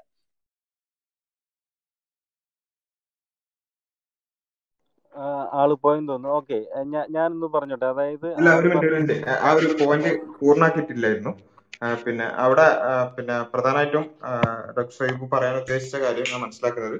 പിന്നെ അത് ടെസ്റ്റിമോണിയൽ എവിഡൻസ് സ്വീകരിക്കുമ്പോൾ അതിന്റെ റിലയബിലിറ്റി നമ്മൾ ചെക്ക് ചെയ്യും എന്നുള്ളതാണ്. അതിന്റെ വിശ്വസനീയത ചെക്ക് ചെയ്തതിനു ശേഷം മാത്രമേ നമുക്ക് എടുക്കാൻ പറ്റുള്ളൂ. അത് തന്നെ ഒരാളുടെ ഏതെങ്കിലും രൂപത്തിലുള്ള തോന്നലാവാനുള്ള സാധ്യതകളെ കണക്കിലെടുത്തുകൊണ്ട് വേണം നമ്മൾ പിന്നെ ടെസ്റ്റിമോണിയൽ എവിഡൻസ് ഓക്കെ. അപ്പൊ ഞാൻ ഇടക്കൊന്ന് കട്ടായി പോയി അപ്പോ അപ്പോ അങ്ങനെ ടെസ്റ്റിമോണിയൽ എവിഡൻസ് എന്നുള്ളത് വളരെ ഇമ്പോർട്ടന്റ് ആയ സംഗതിയാണ് അപ്പൊ പിന്നെ നമ്മൾ ആ ടെസ്റ്റിമോണിയൽ എവിഡൻസ് സ്വീകരിക്കുമ്പോൾ നമ്മൾ ചില മാനദണ്ഡങ്ങൾ അവിടെ വെക്കും. എന്താണ്? ആ പറയുന്ന അതോറിറ്റി എത്രമാത്രം സത്യസന്ധമാണ് എന്നുള്ളത്. അപ്പോൾ ആ ഒരു സംഗതി സത്യസന്ധമായിട്ടുള്ള അതോറിറ്റി ആണെങ്കിൽ നമുക്ക് ടെസ്റ്റിമോണി ആയിട്ട് സ്വീകരിക്കാം. അത് അത് ഞങ്ങളെ സംബന്ധിച്ചിടത്തോളം ഞങ്ങൾക്ക് അത് കൺവിൻസിങ് ആണ്. ഞങ്ങളത് പിന്നെ ഞങ്ങൾ ലോജിക്കലായിട്ട് തന്നെ പല ക്രൈറ്റീരിയ വെച്ച് പരിഗണിച്ച് നോക്കുമ്പോൾ ഞങ്ങൾക്ക് ടെസ്റ്റിമോണി പിന്നെ അതായത് ഖുർആന്റെയും ഹദീസിന്റെയും ടെസ്റ്റിമോണി ഞങ്ങൾക്ക് കൺവിൻസിങ് ആണ് എന്നതുകൊണ്ട് ഞങ്ങൾ അത് സ്വീകരിക്കുകയാണ് ചെയ്യുന്നത്. അതിന് പിന്നെ അത് എന്തുകൊണ്ട് കൺവിൻസിങ് ആണ് എന്നുള്ളത് മറ്റൊരു ചർച്ചയാണ്. നമുക്ക് ആ ചർച്ച ചെയ്യാം. നമ്മൾ മുമ്പ് ചെയ്തിട്ടുണ്ട്. നമ്മൾ തന്നെ ഒരു പരിപാടി ഇതിന്റെ മുമ്പ് ഒരു വിശദമായിട്ടൊരു സംഗതി പിന്നെ ഒരു ടോക്ക് ചെയ്തിരുന്നു. പിന്നെ കണ്ടിജൻസി ആർഗ്യുമെന്റ് മുതൽ ബുറാക്ക് വരെ എന്നുള്ള രൂപത്തിൽ. അപ്പോൾ നമ്മൾ പറയുന്നത് നമ്മളിപ്പോൾ ഈ വിഷയങ്ങളിൽ പറയുന്നത് ഇത്ര മാത്രമാണ്. നമ്മൾ ടെസ്റ്റിമോണിയൽ എവിഡൻസ് ആയിട്ട് നമ്മൾ മുന്നോട്ട് വെച്ചൊരു സംഗതിയെ പിന്നെ എതിർക്കുകയാണെങ്കിൽ നിങ്ങൾ എതിർക്കുകയാണെങ്കിൽ നിങ്ങൾക്ക് എതിർക്കാം. നിങ്ങൾക്ക് സ്വീകരിക്കാതിരിക്കാം. നിങ്ങൾക്ക് ആ ടെസ്റ്റിമോണി സ്വീകരിക്കാതിരിക്കാം. ഓക്കെ അത് നിങ്ങളുടെ സ്വാതന്ത്ര്യമാണ്. പക്ഷെ അത് നിങ്ങൾ ഞങ്ങൾ സയന്റിഫിക് ആയിട്ട് എതിർക്കുകയാണ് എന്ന് പറയി എന്നൊരു ക്ലെയിം നിങ്ങൾ മുന്നോട്ട് വെക്കുകയാണെങ്കിൽ നിങ്ങൾക്ക് അതിന് തീർച്ചയായും സയന്റിഫിക് എവിഡൻസ് കൊണ്ടുവരാനുള്ള ബാധ്യത ഉണ്ട്. അത് ബാധ്യത നിങ്ങൾ ചെയ്യാതിരിക്കുകയും സയന്റിഫിക് ക്ലെയിം ആണ് എന്ന് പറഞ്ഞ് മുന്നോട്ട് വരികയും ചെയ്യുമ്പോൾ ആ സയന്റിഫിക് ടെമ്പർ ഡ്യൂപ്ലിക്കേറ്റ് ആണ്. ഇത്രയാ മാത്രമാണ് നമ്മൾ പറയുന്നത്. ശരിയാണ് ശരിയാണ്. രണ്ട് കാര്യങ്ങളാണ് രണ്ട് കാര്യങ്ങൾ. ഇതിനകത്ത് ഒന്ന് എന്ന് പറഞ്ഞത് ഈ നേരത്തെ പറഞ്ഞ പോലെ നമ്മൾ ഒരാൾ വന്നിട്ട് അത് ഇല്ല എന്നുള്ളൊരു തെളിവുണ്ട് അതുകൊണ്ട് ഇല്ല എന്ന് പറയുന്നത് നിങ്ങൾ പറഞ്ഞതുപോലെ തന്നെ ഞാൻ നിങ്ങളെ അംഗീകരിക്കുകയാണ്. ശരിയാണ്. അങ്ങനെ ഒരാൾ പറയുന്നത് ശരിയല്ല. പക്ഷേ ഈ ക്ലെയിം വരുന്നത് നിങ്ങളാണ് പറയണത് ഉണ്ട് എന്ന് അല്ലേ? അതായത് ഇങ്ങനെ ചന്ദ്രനെ പിളർത്തിയിട്ടുണ്ട് എന്നൊരു ക്ലെയിം നിങ്ങൾ വെക്കുകയാണ്. അപ്പം സ്വാഭാവികമായിട്ടും ആൾക്കാർ ചോദിക്കൂലേ അതിനെന്താണ് തെളിവ് എന്നുള്ളത്? ഞാൻ ചോദിക്കണേ ഉണ്ട് അങ്ങനെ ഒരു ഒരു പുലർത്തിയിട്ടുണ്ട് എന്ന് പറയുമ്പം ആ ബേർഡൻ ഓഫ് പ്രൂഫ് നിങ്ങൾക്ക് വന്നു കഴിഞ്ഞു ഓൾറെഡി ആ ക്ലെയിം നിങ്ങൾ പറയുമ്പോൾ തന്നെ നിങ്ങൾ അതിനൊരു തെളിവ് ആൾക്കാർ ചോദിക്കും. അപ്പൊ അതിന് ഉത്തരം വന്നില്ലെങ്കിൽ എന്താണ് സംഭവിക്കുക? അത് ഇല്ല എന്നറിയാതെ തന്നെ ഓട്ടോമാറ്റിക് ആയിട്ട് സയൻസ് പറയും. അങ്ങനെ ഒരു സംഭവം കാരണം തെളിവില്ല അതുകൊണ്ട് ഇല്ല എന്ന് പറയേണ്ടതായിട്ട് വരും. അത് തന്നെയാണ് നേരത്തെ പറഞ്ഞ പോലെ. അതായത് നേരത്തെ പറഞ്ഞില്ലേ അതായത് ഈ സാക്ഷികൾ വന്ന് അതായത് കണ്ടവരുടെ സാക്ഷികളുടെ ടെസ്റ്റിമോണീസ് നമ്മൾ എത്രത്തോളം സത്യസന്ധമാണ് എന്ന് നമ്മൾ നോക്കിയിട്ടാണ് പറയണത് അല്ലേ? ഈ സത്യസന്ധമാണ് നോക്കുന്നത് എങ്ങനെയാണ്? ഇപ്പൊ നിങ്ങൾ ഇപ്പൊ നിങ്ങൾ ഞാൻ ഉദ്ദേശിക്കുന്നത് ഏത് മതമായാലും ഏതൊരു വിശ്വാസത്തിന്റെ ബേസിൽ നിന്ന് നമ്മൾ ഒരു കാര്യത്തെ പറ്റി ചിന്തിക്കുമ്പോഴത്തേക്കും നമുക്കത് അറിയാതെ സത്യസന്ധമായിട്ട് തോന്നും. ഞാൻ ഞാൻ നിങ്ങളെ ആരെയും കുറ്റപ്പെടുത്തിയോ തർക്കിക്കാനോ പറയുന്നതല്ല. നമ്മൾ അങ്ങനെ വിചാരിക്കരുത്. അതായത് നമ്മൾ ഒരു ഒരു വിശ്വാസത്തിന് ഏതെങ്കിലും ഇപ്പം കമ്മ്യൂണിസം ആയിക്കോട്ടെ അല്ലെങ്കിൽ ഹിന്ദു ഹിന്ദു ആയിക്കോട്ടെ അല്ലെങ്കിൽ ക്രിസ്ത്യാനി ആയിക്കോട്ടെ ഏതെങ്കിലും ഒരു വിശ്വാസത്തിന്റെ ബേസിൽ നിന്ന് നമ്മൾ ഒരു കാര്യത്തെ പറ്റി ചിന്തിക്കുമ്പോൾ അവർ നമ്മളെ സപ്പോർട്ട് ചെയ്ത് എന്തെങ്കിലും ഒരു കാര്യമാണ് സാക്ഷികളായിട്ട് പറയുന്നതെങ്കിൽ അവിടെ സത്യസന്ധതയ്ക്ക് നമ്മൾ ഏത് രീതിയിലായിരിക്കും അതിനെ വിലയിരുത്തുന്നത്? ആ സത്യസന്ധത അറിയാതെ തന്നെ അത് കൺവിൻസ്ഡ് ആയിട്ട് നിങ്ങൾക്ക് തോന്നുകയാണ്. അതുകൊണ്ടാണ് സയൻസ് സയന്റിഫിക് മെത്തേഡ് കൂടി നമ്മൾ എടുക്കാൻ തോന്നുന്നത്. ഇപ്പം ഇപ്പം ആ ഒരു വിശ്വാസം പോട്ടെ. ഒരു സയൻ ഒരു സയന്റിസ്റ്റ് ആൾക്ക് കിട്ടേണ്ട ഒരു റിസൾട്ടിന് വേണ്ടി ആൾ പരീക്ഷിക്കുമ്പോഴത്തേക്കും അറിയാതെ തന്നെ അയാൾ ബയാസ്ഡ് ആയിട്ട് ചിന്തിക്കും. അയാൾ ബയാസ്ഡ് ആയിട്ട് ചിന്തിച്ചിട്ട് അത് ഇങ്ങനെ കാരണങ്ങൾ കൊണ്ട് തന്നെയാണ് വന്നതെന്ന് അറിയാതെ പോലും ചിന്തിക്കുന്ന ഒരു അവസ്ഥയുണ്ട്. അതുകൊണ്ടാണ് അവർ വളരെ കൃത്യതയോടുകൂടി സയന്റിഫിക് മെത്തേഡ് കൂടിയാണോ ഈ സംഭവം കണ്ടുപിടിച്ചതെന്ന് പിയർ പിയർ റിവ്യൂസ് വഴി അവർ ചെക്ക് ചെയ്യുന്നത്. പല പല ആൾക്കാർ പല രീതിയിൽ ചെക്ക് ചെയ്യുന്നത്. ആ ബയാസ്ഡ് ആയിട്ടാണോ ഇത് വന്നതെന്ന് അറിയാൻ വേണ്ടിയാ. അപ്പൊ അതായത് അത്ര ക്ലിയർ ആയിട്ടാണ് ഓരോ കാര്യങ്ങളും നമ്മൾ നോക്കുന്നത്. ഇത് നോക്കുമ്പോൾ ഈ സത്യസന്ധത എങ്ങനെയാണ് നമ്മൾ മനസ്സിലാക്കുന്നത്? ഇപ്പം നേരത്തെ പറഞ്ഞല്ലോ അതിന്റെ സത്യസന്ധതയെ നമ്മൾ മനസ്സിലാക്കിയിട്ടാണ് ഇത് ശരിയാണ് എന്ന് നമ്മൾ പറയണേന്ന്. അപ്പൊ ആ മനസ്സിലാക്കുന്ന രീതിയിലുള്ള കുഴപ്പമാണ് ഞാൻ പറയുന്നത്. നമ്മൾ ഒരു വിശ്വാസത്തിന്റെ ബേസിലാണെങ്കിൽ അറിയാതെ ആണ്. എന്ന് നമ്മൾ അ- ഓക്കെ അതുപോലെ തന്നെയാണ് മറ്റേത്. അതായത് ബേർഡൻ ഓഫ് പ്രൂഫ് എന്ന് പറയുന്നത് നിങ്ങൾ പറയുകയാണ്.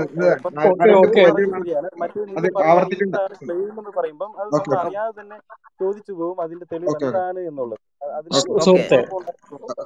സന്തോഷ് പറഞ്ഞത് അതെ സന്തോഷ് ഭായി പറഞ്ഞത് പിന്നെ അതായത് നമ്മൾ പിന്നെ നമ്മളൊരു ക്ലെയിം മുന്നോട്ട് വെക്കുമ്പോൾ ബർഡൻ ഓഫ് പ്രൂഫ് നമുക്ക് ഉണ്ട് എന്നുള്ള ഒരു അർത്ഥത്തിൽ അത് പൂർണമായിട്ട് ഞാൻ അംഗീകരിക്കുന്നു. ബർഡൻ ഓഫ് പ്രൂഫ് നമുക്ക് നമ്മൾ ക്ലെയിം മുന്നോട്ട് വെക്കുമ്പോൾ നമ്മൾ നമ്മൾ ഈ ക്ലെയിമിനുള്ള നമ്മുടെ പ്രൂഫ് അല്ലെങ്കിൽ നമ്മുടെ എവിഡൻസ് എന്ന് പറയുന്നത് നമ്മുടെ ടെസ്റ്റിമോണിയൽ എവിഡൻസ് ആണ് പറയും മുന്നോട്ട് വെക്കുന്നത്.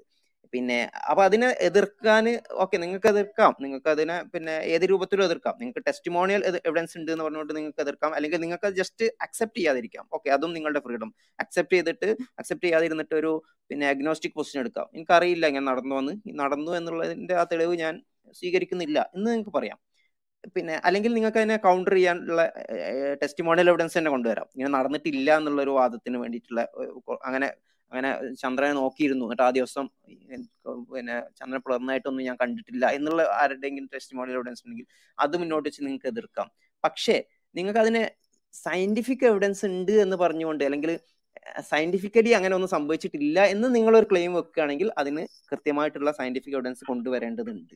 അപ്പൊ അതിന് എവിഡൻസ് ഇതുവരെ കിട്ടിയിട്ടില്ല എന്നുള്ളത് ഇല്ല എന്നതിന്റെ എവിഡൻസ് അല്ല. അത് തെറ്റായ ക്ലെയിമാണ് അത് സ്യൂഡോ സയൻസ് ആണ്. ഇത് നമ്മൾ ആമുഖത്തിൽ തന്നെ പറഞ്ഞൊരു സംഗതിയാണ്. ഒരു സംഗതി ഒരു സംഗതിക്ക് തെളിവ് കിട്ടിയിട്ടില്ല എന്നത് കൊണ്ട് മാത്രം അത് ഇല്ല എന്ന് പറയുന്നത് അങ്ങനെ ഒരു സയൻസ് ഇല്ല.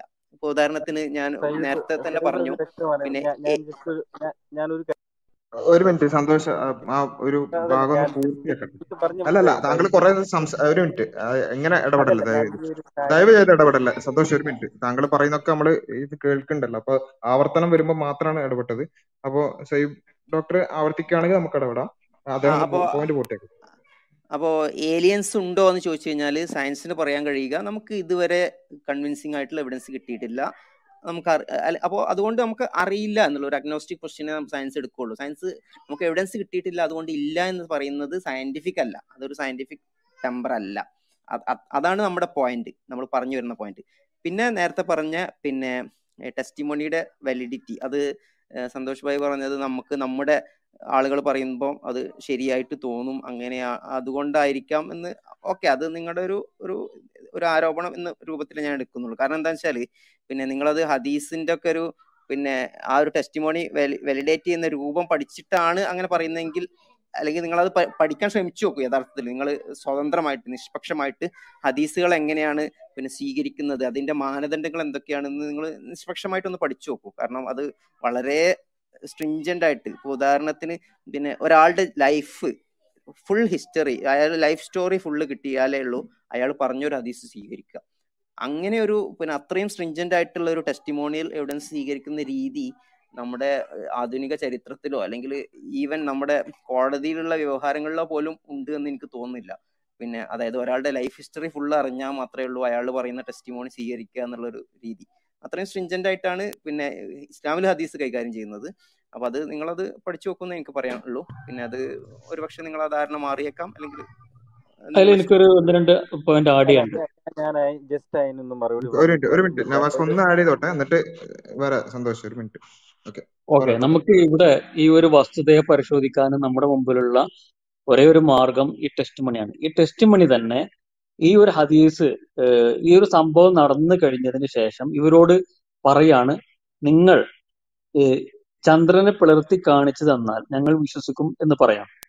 അപ്പൊ അതിൽ അവരോട് നിങ്ങൾ വിശ്വസിക്കുമോ എന്ന് ചോദിച്ചു കഴിഞ്ഞാൽ ചോദിച്ചു കഴിഞ്ഞപ്പോൾ അവർ പോളിറ്റിസ്റ്റുകൾ പറയാണ് എസ് വി വിൽ എന്ന് പറയാണ്. ഞങ്ങൾ ഇത് അംഗീകരിക്കാന്ന് പറയാണ്. പക്ഷെ അങ്ങനെ കാണിച്ചു കൊടുത്തിട്ട് പോലും എന്നിട്ട് വന്നപ്പോൾ അവർ പ്രവാചകൻ പറയാണ് നോക്കൂ അബൂസലാമ അബൂസല മറ്റേ അബുൽ അസദ് എന്നൊക്കെ പറഞ്ഞിട്ട് ഓരോരുത്തരെയും അർക്കം ബിൻ നബീൽ എന്നൊക്കെ പറഞ്ഞിട്ട് ഓരോരുത്തരെയും വിളിച്ച് കാണിച്ചു കൊടുക്കുകയാണ്. ബിയർ വിറ്റ്നസ് എന്ന് പറഞ്ഞിട്ട് കാണിച്ചു കൊടുക്കുന്ന ഒരു രംഗമാണ്. പക്ഷെ അവർ നിഷേധിക്കാണ്. ഇത് വെറും മാജിക് ആണ് എന്ന് പറയാണ്. ഇത് വെറും മാജിക് ആണ് എന്നാണ് പറയണത് അവർ അതിൽ ഈ അബു കബ്സ പറയാണ് നിങ്ങൾ അബു കബ്സന്റെ മുകളിൽ നിങ്ങൾ അവന്റെ കണ്ണ് കെട്ടിയതാണെന്ന് ഒരാൾ പറഞ്ഞു. രണ്ടാ രണ്ടാമത്തെ ഒരു ചങ്ങാതി പറഞ്ഞു ഞങ്ങളുടെ മൊത്തത്തിൽ ഞങ്ങളുടെ കണ്ണുകളുടെ കൺകെട്ട് ഒരു കൺകെട്ട് വിദ്യ മാത്രമാണ് എന്ന് പറഞ്ഞിട്ടുണ്ടായിരുന്നു. പിന്നെ ഇത് തന്നെ പോളിയത്തിസ്റ്റുകളിൽ ഇത് കാണാൻ വന്നിട്ടുണ്ടായിരുന്ന ആളുകളുടെ പേരുകൾ നമുക്കിവിടെ വ്യക്തമായിട്ട് അറിയാം. അതായത് മുസ്ലിങ്ങളിൽ നിന്ന് അവിടെ ഉണ്ടായിരുന്ന ആളുകളിൽ ഒന്ന് അനസ്ബിന് മാലിക് ഒന്ന് അലി റളിയല്ലാഹു അതുപോലെ മൂന്നാമത് ഹുദൈഫ അതുപോലെ Abdullah ibn Masood Abdullah ibn Abbas Abdullah ibn Umar Abdullah bin Amr Jubair bin Mutim ഈ പറയുന്ന അങ്ങനെ പത്ത് ആളുകൾ ഉണ്ടായിരുന്നു. കുറേശികളിൽ നിന്ന് വലീദ് ബിൻ മുഗൈറയും അബൂജഹലും അതുപോലെ ഇബിൻ ഹിഷാമും അതുപോലെ അസ്വദ് ബിൻ അബ്ദി ഉണ്ടായിരുന്നു. പിന്നെ അതുപോലെ അസൂദിൻ അബ്ദുൽ അബ്ദുൽ മുത്തലിബ് ഉണ്ടായിരുന്നു. അതുപോലെ ജമാ ബിൻ അസൂദ് ഉണ്ടായിരുന്നു. നദർ ബിൻ ഹാരിസ് ഉണ്ടായിരുന്നു. അവരൊക്കെ നദർ ബിൻ ഹാരിസ് ഒക്കെ അന്ന് അവിശ്വാസികൾപ്പെട്ട ഒരാളായിരുന്നു. ഇത്രയും ആളുകളുടെ ഈ ഒരു ചരിത്രം നമുക്ക് ഒരു ടെസ്റ്റ് മണി മാത്രമായിട്ട് നമുക്ക് കാണാൻ പറ്റുള്ളൂ. ഈ ഒരു ഹദീസ് മുത്തവാത്തിർ ആണ് എന്നുള്ളതാണ് സത്യം. അതായത് ഇപ്പൊ നമ്മൾ ആയിരത്തി തൊള്ളായിരത്തി അമ്പതിൽ ഒരു സംഗതി നടന്നു എന്ന് വിചാരിക്കാം. അപ്പൊ നമ്മളൊരു ഉൽക്ക വീണു എന്നുള്ളത് മധ്യപ്രദേശിലെ ഒരാൾ ക്ലെയിം ചെയ്യുകയാണെന്നുണ്ടെങ്കിൽ ഈ ഉൽക്ക വീണ സംഭവം അവിടെ കുറെ ആളുകൾ മരണപ്പെട്ടു. അങ്ങനെ എന്തെങ്കിലും ഒരു സംഭവം അല്ലെങ്കിൽ അവിടുത്തെ ഒരു പ്രധാനപ്പെട്ട ഒരു കെട്ടിടം നശിച്ചുപോയി ഈ ഒരു സംഭവം നമ്മൾ വ്യത്യസ്ത ചെയിനുകളിലൂടെ അതായത് അവിടുന്ന് വന്ന ഒരു കച്ചവടക്കാരൻ മുഖേനയും അയാൾ ഇന്ന ആളിൽ നിന്ന് കേട്ടു എന്ന് പറഞ്ഞിട്ട് ഒരാൾ അവതരിപ്പിക്കുകയാണ്. അതുപോലെ തന്നെ ഈ ഈ ആയിരത്തി തൊള്ളായിരത്തി അമ്പതിൽ ജീവിച്ചിരുന്ന വേറൊരാൾ അന്ന് അവിടെ എന്തോ കടയിലേക്ക് വന്ന ഒരു സാധനം സാധനം വാങ്ങാൻ വേണ്ടി വന്ന ആളുടെ വഴിയിലൂടെ വേറൊരു വഴിയിലൂടെ വരണം. അങ്ങനെ മൂന്നാൽ വഴിയിലൂടെ വന്ന റിപ്പോർട്ട് ചെയ്യപ്പെട്ട ഒരു മുത്തവാത്തരായിട്ടുള്ള ഒരു ഹദീസാണ് ഇത് എന്നാണ് നമുക്ക് പറയാനുള്ളത്. അതായത് നിങ്ങൾ ഏത് പറയാനുള്ള കാര്യം ഇപ്പൊ നിങ്ങൾ സയന്റിഫിക് മെത്തേഡ് സയന്റിഫിക് മെത്തേഡ് എന്ന് പറയുന്നുണ്ട് ഈ സയന്റിഫിക് മെത്തേഡ് ആരാണ് ഇവിടെ ഉണ്ടാക്കിയത്? ശരിക്കും ആദ്യമായിട്ട് ഉപജ്ഞാതാവ് ആരാണ്? ഇബിന് ഹൈസമാണ് ഇബിന് ഹൈസം അതിനെ അവലംബിച്ച മാർഗം എന്താണ്? ഈ ഹദീസിന്റെ മറ്റേ വെരിഫിക്കേഷൻ നടത്തി അതേ മാർഗങ്ങൾ ഉപയോഗിച്ചിട്ടാണ്. ഇങ്ങനെ ഒബ്സർവേഷനും അതുപോലെ ഇവരെ കണക്ട് ചെയ്യാൻ പറ്റുന്നുണ്ടോ എന്നുള്ളതും അവരുടെ ജീവചരിത്രം പഠിക്കുകയും പിന്നെ അവർ ഇന്ന ആളുടെ കാലത്ത് ജീവിച്ചിരുന്നാണെന്നുള്ളതും ഇത് വ്യത്യസ്ത ശൃംഖലകളിലൂടെ ഒരേ സംഭവം കാര്യമായിട്ട് വ്യത്യാസമില്ലാതെ രണ്ടുപേര് പേര് രണ്ട് ചെയിനുകളിൽ നിന്ന് അവതരിപ്പിക്കുന്നുണ്ടോ? ഇങ്ങനെയൊക്കെ കർശനമായ നിബന്ധന രേഖ പരിശോധിച്ചതിന് ശേഷമാണ് നമ്മൾ ഇങ്ങനത്തെ ഒരു മാർഗം എടുത്തത്. ഇതേ മാർഗം അവലംബിച്ചിട്ടാണ് നമ്മൾ ഈ സയന്റിഫിക് മെത്തേഡ് എന്ന് പറയുന്ന ഒരു സംഗതി പോലും ഉണ്ടായത്. നിങ്ങൾ സെർച്ച് ചെയ്ത് കിട്ടും. സയന്റിഫിക് മെത്തേഡ് ആദ്യമായിട്ട് ഇവിടെ കൊണ്ടുവന്നത് ഇബ്നു ഹൈസമാണ് മനസ്സിലായില്ലേ? അപ്പൊ ഈ ഒരു മെത്തേഡിൽ കൂടെ തന്നെ നമുക്ക് ഒരു ഹിസ്റ്റോറിക്കൽ ഫാക്ട് ഒരു സംഗതി സംഭവിച്ചു എന്നുള്ളതിന് നമുക്ക് അറിവ് കിട്ടുന്നുണ്ട്. അതിനെ നമുക്ക് നിഷേധിക്കാനൊന്നും കഴിയില്ല. നിങ്ങൾ നിഷേധിക്കുകയാണെന്നുണ്ടെങ്കിൽ ഈ പറയുന്ന ഒരു ഹിസ്റ്റോറിക് ആയിട്ടുള്ള ഒരു സംഗതി ആയതുകൊണ്ട് തന്നെ നിങ്ങൾ അതേ കാലത്ത് ജീവിച്ചിരുന്ന ആളുകൾ ഇല്ല ഇങ്ങനെ ഒരു സംഭവം ഉണ്ടായിട്ടുള്ളത് പറയാം. അപ്പൊ നിങ്ങൾ ഒരു ഉദാഹരണം പറഞ്ഞിട്ടുണ്ടായിരുന്നു. നിങ്ങൾ അമേരിക്കയിലേക്ക് ഏതോ ഒരു വ്യാളിയുടെ പുറത്ത് പോയി വന്നു എന്ന് പറഞ്ഞിട്ട്. നിങ്ങൾ തിങ്കളാഴ്ച പോയി ചൊവ്വാഴ്ച വന്നതാണ് വിചാരിക്കുക. ഞാനതില്ല എന്ന് പറഞ്ഞാൽ അത് തെളിയിക്കണം. എങ്ങനെ തെളിയിക്കണം? നിങ്ങളുടെ ഭാര്യയോട് സംശയിച്ച് നിങ്ങൾ ഈ ചങ്ങാതി ഇവിടെ ഉണ്ടാകുന്നില്ലേ അപ്പുറത്ത് വേറെ റൂമിൽ വേറൊരു ചെപ്രയുമായിട്ട് കുടിച്ചിരിക്കായിരുന്നു എന്നൊക്കെ പറയാനുണ്ട്. അങ്ങനെ പ്രൂഫ് നമുക്ക് കൊണ്ടുവരാൻ പറ്റണം.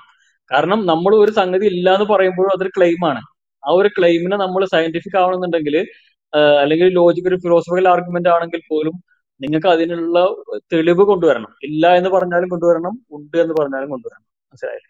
നേരെ മറിച്ച് അറിയില്ല എന്ന് പറഞ്ഞാൽ പിന്നെ നിങ്ങൾക്ക് വേണ്ട. അല്ലെങ്കിൽ ഞങ്ങൾ അതിനെ കുറിച്ചൊന്നും പറയുന്നില്ല എന്ന് പറഞ്ഞാൽ പിന്നെ നിങ്ങളുടെ മുകളിൽ ബോർഡിനോ പ്രൂഫ് ഇല്ല. നേരെ മറിച്ച് ഇല്ല എന്ന് ക്ലെയിം ചെയ്യുകയാണെന്നുണ്ടെങ്കിൽ നിങ്ങൾ ഇതുപോലെ ഒരു തെളിവ് കൊണ്ടുവരണം. മനസ്സിലായില്ലേ അതെ മനസ്സിലായി. അതായത് അത് ഓക്കെ. അത് ഞാൻ നേരത്തെ പറഞ്ഞായിരുന്നു തോന്നുന്നു. അതായത് നമുക്ക് ഇല്ല എന്ന് പറഞ്ഞില്ലെങ്കിൽ ഉണ്ട് എന്നുള്ളതിന് തെളിവില്ല എങ്കിൽ നമുക്ക് എന്ത് വേണേലും ആർക്കും പറയാൻ പറ്റൂ എന്നാണ് ഞാൻ ഉദ്ദേശിച്ചത് കേട്ടോ. അതായത് നമുക്കിപ്പോൾ എന്ത് വേണേലും പറയാം. ഞാൻ ഇങ്ങനെ ഒരു വാളിയുടെ പുറത്ത് തിരിച്ചു വന്നു എന്ന് പറയുമ്പോഴത്തേക്കും ഇല്ല എന്നുള്ള തെളിവ് ആർക്കും കൊണ്ടുവരാൻ പറ്റുന്നില്ല. സുഹൃത്തെ പറ്റും.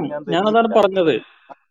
അതെങ്ങനെയാണ് അതായത് നിങ്ങൾ ചൊവ്വാഴ്ച പോയി ബുധനാഴ്ച വന്നു എന്നുള്ള ഒരു സംഗതിയാണെന്നുണ്ടെങ്കിൽ ഞാൻ ഇല്ല എന്ന് പറയുകയാണെങ്കിൽ എനിക്ക് എന്തെങ്കിലും വിവരം കിട്ടണം. കാരണം അന്ന് നിങ്ങൾ എന്റെ കൂടെ ഇരുന്ന് സംസാരിച്ചിട്ടുണ്ടാവണം. അതല്ലെങ്കിൽ നിങ്ങൾ അന്ന് ഭാര്യ വീട്ടിൽ പോയി എന്ന് പറയുന്ന പ്രൂഫ് ഉണ്ടാവും. അതല്ലെങ്കിൽ നിങ്ങൾ ഒരു സർവൈലൻസ് ക്യാമറയിലൂടെ അന്ന് മറ്റേ കോട്ടയത്തിലൂടെ സഞ്ചരിക്കുന്നത് ഒരു ഫോട്ടോ എനിക്ക് കിട്ടിക്കഴിഞ്ഞാൽ ഓക്കെ അദ്ദേഹം അത് പോയിട്ടില്ല എന്ന് എനിക്ക് തെളിയിക്കാൻ പറ്റും. അല്ലാതെ ഒരിക്കലും എനിക്ക് എന്റെ എന്റെ വ്യാളി അതിനൊരു അതിന് പല കാര്യങ്ങൾ എനിക്ക് പറയാൻ പറ്റും. ഇപ്പം അതിനൊരു ശരിക്കും പറയുന്ന തിയറി തന്നെയുണ്ട്. അതായത് ഡ്രാഗൺ ഇൻ മൈ ഗാരേജ് എന്നും പറഞ്ഞിട്ടൊരു സംഭവം ഉണ്ടേ. അതായത് ഒരാൾ പറയാണ് എന്റെ എന്റെ ഗാരേജിൽ ഒരു ഡ്രാഗൺ ഉണ്ട്. അപ്പം എല്ലാവരും ആൾക്കാരെല്ലാവരും വരുക എല്ലാവരും വന്ന് ഓക്കെ നിങ്ങളുടെ ഡ്രാഗനെ കാണിക്കൂ എന്ന് പറയുമ്പോൾ പറയുകയാണ് എന്റെ ഡ്രാഗൺ കണ്ണുകൊണ്ട് കാണത്തില്ല. അപ്പോൾ അവർ പറഞ്ഞു ഓക്കെ കണ്ണുകൊണ്ട് കാണത്തില്ലേ കുഴപ്പമില്ല. അവിടെ കുറച്ച് പെയിന്റ് ഇരിപ്പുണ്ട്. ആ പെയിന്റ് എടുത്ത് നമുക്ക് ഒഴിച്ചു നോക്കാം. പെയിന്റ് ഒഴിച്ചു നോക്കുവാണെങ്കിൽ ആ പെയിന്റിന്റെ രീതിയിൽ ആ ആകൃതി ഡ്രാഗൺ വരുമല്ലോ. അപ്പൊ അവർ പറഞ്ഞില്ല എന്റെ ഡ്രാഗൺ പെയിന്റിനെ കടത്തി വിടുന്നതാണ്. അതുകൊണ്ട് പെയിന്റ് ഒഴിച്ചു കഴിഞ്ഞാൽ അത് അപ്പുറത്ത് വീഴത്തേ ഉള്ളൂ. എന്റെ ഡ്രാഗനെ നിങ്ങൾക്ക് ആ പെയിന്റ് എന്റെ ഡ്രാഗൺ എനിക്ക് ഒരു നിമിഷം ഞാൻ ഞാൻ പറഞ്ഞത് നമുക്ക് രീതിയിൽ. അപ്പൊ ഡ്രാഗൺ തീ തുപ്പുന്നതല്ലേ അപ്പൊ തെർമൽ ആയിട്ട് അപ്പൊ എന്റെ ഡ്രാഗൺ തീ തുപ്പത്തില്ല എന്റെ ഡ്രാഗൺ പിന്നെ തീക്ക് ചൂടില്ലാത്ത തരം സന്തോഷ് അത് സന്തോഷ് ആ ഒരു ആ ഒരു കാര്യമൊക്കെ നമ്മൾ പിന്നെ കുറെ ചർച്ച ചെയ്താണ് അതിങ്ങനെ താങ്കൾ വിശദീകരിച്ച് പറയണ്ട. ആ ഒരു കാര്യം ഏത് അല്ല അത് അത് ഏത് ലോജിക്കൽ ഫാലസി ആണെന്നുള്ളത് നവാസ്ക പറഞ്ഞുതരും. എന്നിട്ട് അതിൽ അത് കഴിഞ്ഞിട്ട് നമുക്ക് അ- അതിന്റെ അപ്പുറത്തേക്ക് ഡിസ്കഷൻ പോവുകയാണെങ്കിൽ നാല് നാല് ചർച്ചകളിൽ ഞാൻ നമ്മൾ ചർച്ച ചെയ്താണ് സന്തോഷം ഒരു മിനിറ്റ് ദൈവാസ്തിത്വം എന്നുള്ളത് നാല് നാല് ചർച്ചകൾ നാല് ഇതേപോലെയുള്ള മണിക്കൂറുകൾ നീണ്ട ചർച്ചകളിലൂടെ ഡ്രാഗണൊക്കെ സുഹൃത്തെ നിങ്ങളെ സന്തോഷ് ഭായ് നിങ്ങൾ പറയുന്നില്ല. ഞാനത് പറയുന്നില്ല. ഞാനത് ആൾ അങ്ങനെ ഞാൻ ഞാൻ മറ്റേ കാര്യം പറഞ്ഞോളാം. ഓക്കെ എന്റെ എന്നെ മ്യൂട്ടാക്കില്ല ഞാൻ ഞാൻ ഇനി അത് പറയുന്നില്ല. ഞാൻ മറ്റു പോയിന്റ് അതായത് ഓക്കെ അതായത് എന്നാ നമ്മളിപ്പം ഒരു ക്ലെയിം എടുക്കുമ്പോഴത്തെ ഇപ്പൊ ഞാൻ ഈ എന്റെ തൊട്ടടുത്ത് വീടിന്റെ തൊട്ടടുത്തുള്ള ഒരു കവലയിൽ ഞാൻ ഇന്നലെ പോയി എന്ന് പറയുമ്പോഴത്തേക്കും അതിനെ ചിലപ്പോൾ മാറ്റാൻ ഭയങ്കര ബുദ്ധിമുട്ടായിരിക്കും. കാരണം സാധ്യതകളുണ്ട്. പ്രോബബിലിറ്റീസ് എടുക്കും അല്ലേ? ഇപ്പം നമ്മൾ ആ സാധ്യത അസാധ്യമായിട്ടൊരു കാര്യം സാധാരണ ലോകത്ത് നടക്കാത്തൊരു സാധനം ആരെങ്കിലും ക്ലെയിം ചെയ്യുവാണ്. അതായത് എക്സ്ട്രാ ഓർഡിനറി ക്ലെയിം ചെയ്യുവാണെങ്കിൽ നമുക്ക് എക്സ്ട്രാ ഓർഡിനറി എവിഡൻസ് ആവശ്യമാണ് അത് തെളിയിക്കാൻ. അല്ലെ? അങ്ങനെ തോന്നുന്നുണ്ടോ? ആ ഒരു ഒരു ഇതിനെ പറ്റി തോന്നുന്നുണ്ടോ? അതായത് തോന്നുന്നുണ്ട്. സംഭവം അല്ലാതെ മിറാക്കിൾ സംഭവം നടക്കുമ്പോൾ നമുക്ക് എക്സ്ട്രാ ഓർഡിനറി തെളിവില്ലെങ്കിൽ ആർക്കും അതെ അതെ. സന്തോഷം അത് വേണം. അതിന് അങ്ങനെ തോന്നുന്നുണ്ട്. അത് തന്നെയാണ് ഞങ്ങൾ ഇത്രയും നേരം പറഞ്ഞത്. അതായത് ഇതൊരു സാധാരണ സംഭവമല്ല. സാധാരണ സംഭവമാണെങ്കിൽ ഈ പറഞ്ഞ പോലെ ഫിസിക്സിന്റെ ലോസും മറ്റു ഇതോട് നോക്കി ചെയ്യാം. ഇത് സാധാരണ സംഭവമായിട്ടല്ല ഞങ്ങൾ പറയുന്നത്. അതിന് കൃത്യമായ ലോജിക്കലായിട്ടുള്ള പ്രത്യേകമായിട്ടുള്ള എക്സ്പ്ലനേഷൻസും മറ്റു കാര്യങ്ങളും വേണം. അതിനാണ് ഞങ്ങൾ ഒന്നാമത് ദൈവാസ്തിത്വം ആദ്യം തെളിയിക്കണം. അത് ഈ പറഞ്ഞ ഡ്രാഗൺ പോലെ എന്തെങ്കിലും ആർക്കും വിശ്വസിക്കാൻ പറ്റാത്തൊരു സാധനം അങ്ങനെ ആവരുത്. മറിച്ച് ദൈവം ഉണ്ടാകണം. അല്ലെങ്കിൽ അത് നിർബന്ധമാണ്. നെസറി എക്സിസ്റ്റൻസ് ആണ് എന്നുള്ളത് പ്രൂവ് ചെയ്യണം. അതിന് പ്രൂവ് ചെയ്യാൻ ഞങ്ങളുടെ കയ്യിൽ ലോജിക്കലായ ആർഗ്യുമെന്റുകൾ ഉണ്ട് അത് ഞങ്ങൾ പ്രസന്റ് ചെയ്തിട്ടുണ്ട്. ആ പിന്നെ പടച്ചവൻ എന്നുള്ളത് അത് ഇസ്ലാം പഠിപ്പിക്കുന്ന പടച്ചവനാണെന്ന് തെളിയിക്കണം. അതൊക്കെ അങ്ങനെയൊക്കെ തെളിയിച്ചാലേ ഇത് വരുള്ളൂ. അപ്പോൾ അത് തെളിയിക്കണം. അത് തെളിയിക്കലും ഞങ്ങൾ ബാധ്യത ഏറ്റെടുത്തിട്ടുണ്ട്. ഞങ്ങൾ അത് തെളിയിച്ചിട്ടുണ്ട്. അല്ലെങ്കിൽ അത് നിങ്ങൾക്ക് നിങ്ങൾക്ക് സ്വീകരിക്കുന്നത് ബോധ്യപ്പെടാത്തതും ബോധ്യപ്പെടുന്നതൊക്കെ വേറെ വിഷയം. പക്ഷെ അത് ഞങ്ങളെ സംബന്ധിച്ചിടത്തോളം ഞങ്ങൾ അത് പ്രസന്റ് ചെയ്തിട്ടുണ്ട്. അതേപോലെ തന്നെ ആ ദൈവം സർവശക്തനാണ് എന്നുള്ളതൊക്കെ അതൊക്കെ ടെസ്റ്റിമോണിയൽ എവിഡൻസിന്റെ വിഷയത്തിൽ രൂപത്തിലാണെങ്കിലും അല്ലാതെ ലോജിക്കലി തന്നെ ഈ ആർഗ്യുമെന്റുകളിൽ നിന്ന് ഡിറൈവ് ചെയ്യുന്ന രൂപത്തിലാണെങ്കിലും ഒക്കെ ഞങ്ങൾ അതും മുന്നോട്ട് വെച്ചിട്ടുണ്ട്. അപ്പോ പിന്നെ ദൈവമുണ്ട് എന്നും അതേപോലെ തന്നെ അത് ഇസ്ലാം പഠിപ്പിക്കുന്ന അള്ളാഹു ആണെന്നുള്ളതും അവൻ സർവശക്തനാണെന്നുള്ളതും ഒക്കെ പിന്നെ സ്ഥാപിച്ചതിന് ശേഷമാണ് ഞങ്ങൾ പറയുന്നത്. അങ്ങനെ സർവശക്തനായ ഒരു ദൈവത്തിന് അത് ആ ദൈവത്തിന് പിന്നെ തീനെ തണുപ്പാക്കാൻ പറ്റും. അത് സർവശക്തനാണല്ലോ. എല്ലാത്തിനും കഴിവുള്ളവന് പിന്നെ ഒരു ഒരു പിന്നെ തീയുടെ പ്രകൃതം മാറ്റാൻ പ്രയാസം ഉണ്ടാവില്ലല്ലോ അപ്പൊ നമ്മൾ പറയുന്നത് എന്താണെന്ന് വെച്ചാൽ എക്സ്ട്രാ താങ്കൾ പറഞ്ഞ കാര്യങ്ങൾ തന്നെയാണ് എക്സ്ട്രാ ഓർഡിനറി ആയിട്ടുള്ള ഒരു സംഭവമാണ് നടന്നത് എന്നാണ് പറയുന്നത്. അപ്പൊ അവിടെ എക്സ്ട്രാ ഓർഡിനറി ആയിട്ടുള്ള ഒരു എവിഡൻസ് വേണം.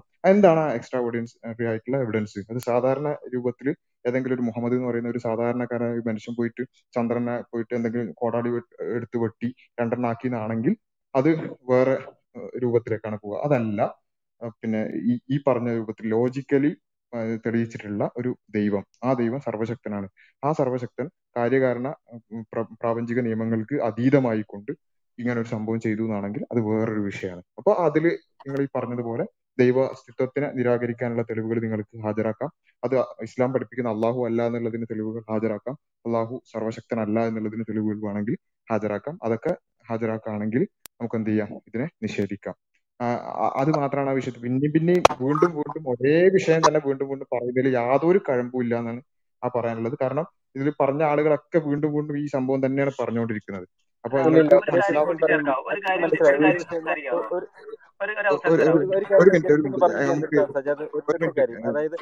എനിക്കറിയില്ലായിരുന്നു ദൈവം ഉണ്ട് എന്ന് നിങ്ങൾ തെളിയിച്ചിട്ടുണ്ട് എന്ന് എനിക്ക് സത്യമായിട്ട് അറിയില്ലായിരുന്നു. സോറി നിങ്ങൾക്ക് പറ്റുമെങ്കിൽ ഒന്ന് പറയാൻ പറ്റുമോ? അതായത് ദൈവം ഉണ്ട്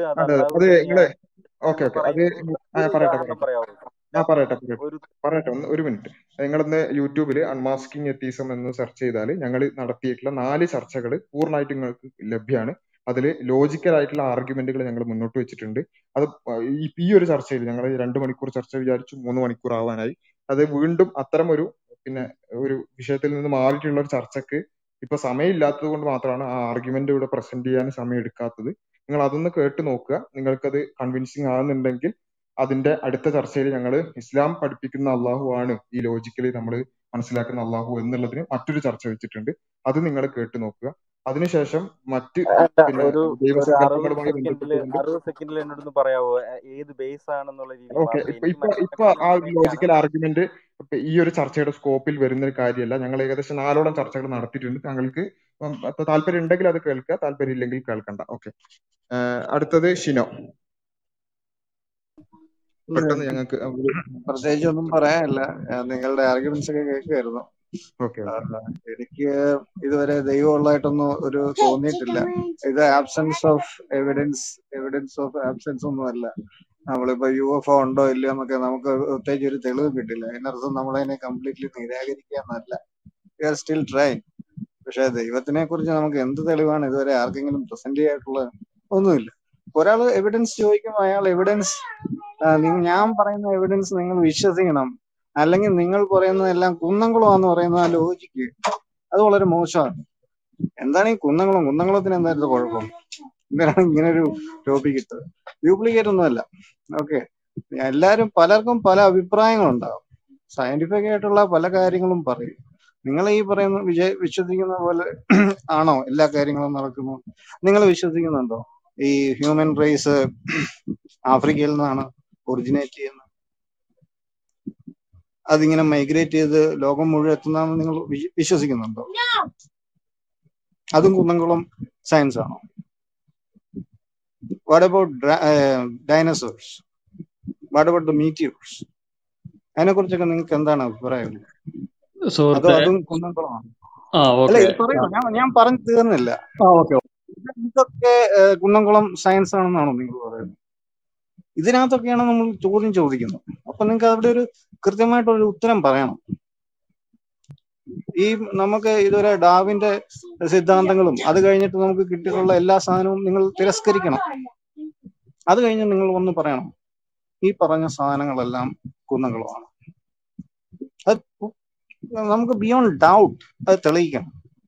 അങ്ങനെയാണെങ്കിൽ ഞാനും സമ്മതിക്കാം. ഓക്കെ ഇതെല്ലാം കുന്നംകുളമാണ്. ഇത്ര നാളും പറഞ്ഞതെല്ലാം തെറ്റിപ്പോയി. ദൈവമാണ് ദൈവമുണ്ട് ദൈവമാണ് ക്രിയേറ്റ് ചെയ്ത് പക്ഷെ നമുക്ക് അങ്ങനെ എന്ന് എങ്ങനെ പ്രൂവ് ചെയ്യാൻ പറ്റും? ഇപ്പം ഒരു മതവിശ്വാസിയെ സംബന്ധിച്ചോളം മതവിശ്വാസിയുടെ വിശ്വാസമാണ് പ്രധാനം. അതവിടെ നിൽക്കട്ടെ. ശാസ്ത്രകാരനെ സംബന്ധിച്ചിടത്തോളം ശാസ്ത്രം പറയുന്നതാണ് ശരി. അയാൾക്കൊരു തെളിവുണ്ട്.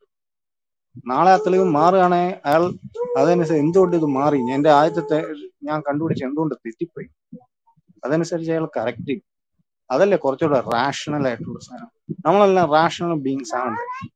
അങ്ങനെയല്ലേ നമ്മൾ ചിന്തിക്കുന്നത്?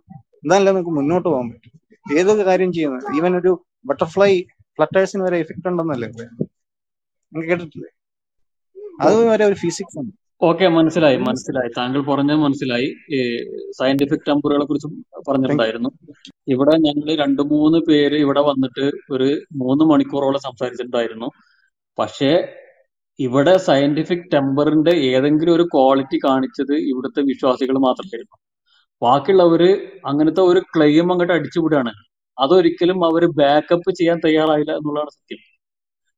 മനസ്സിലായില്ലേ?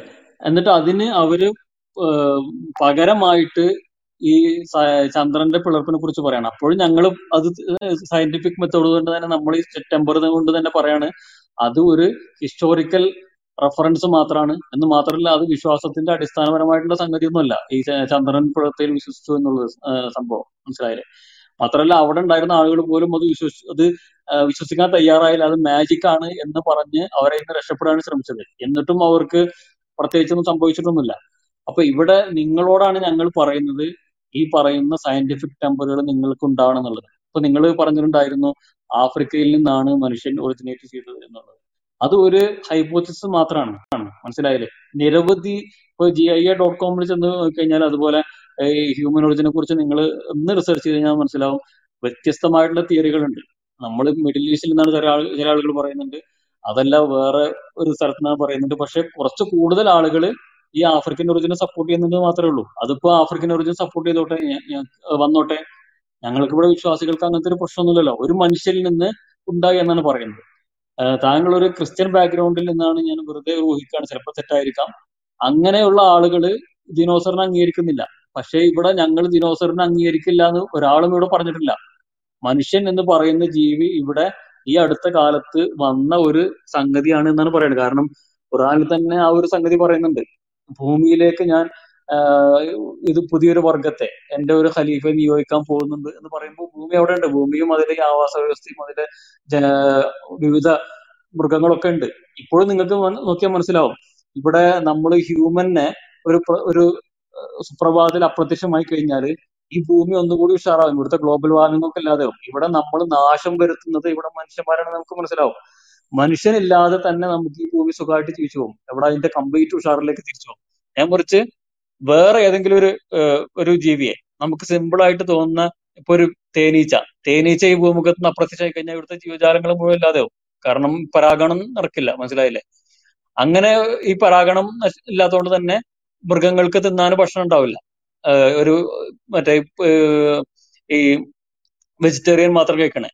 മനസ്സിലായില്ലേ? അങ്ങനെ ഇപ്പൊ വേറെ ഒരു ദ്വീപിൽ ഒരു പരീക്ഷണം നടത്തിയിട്ടുണ്ടായിരുന്നു.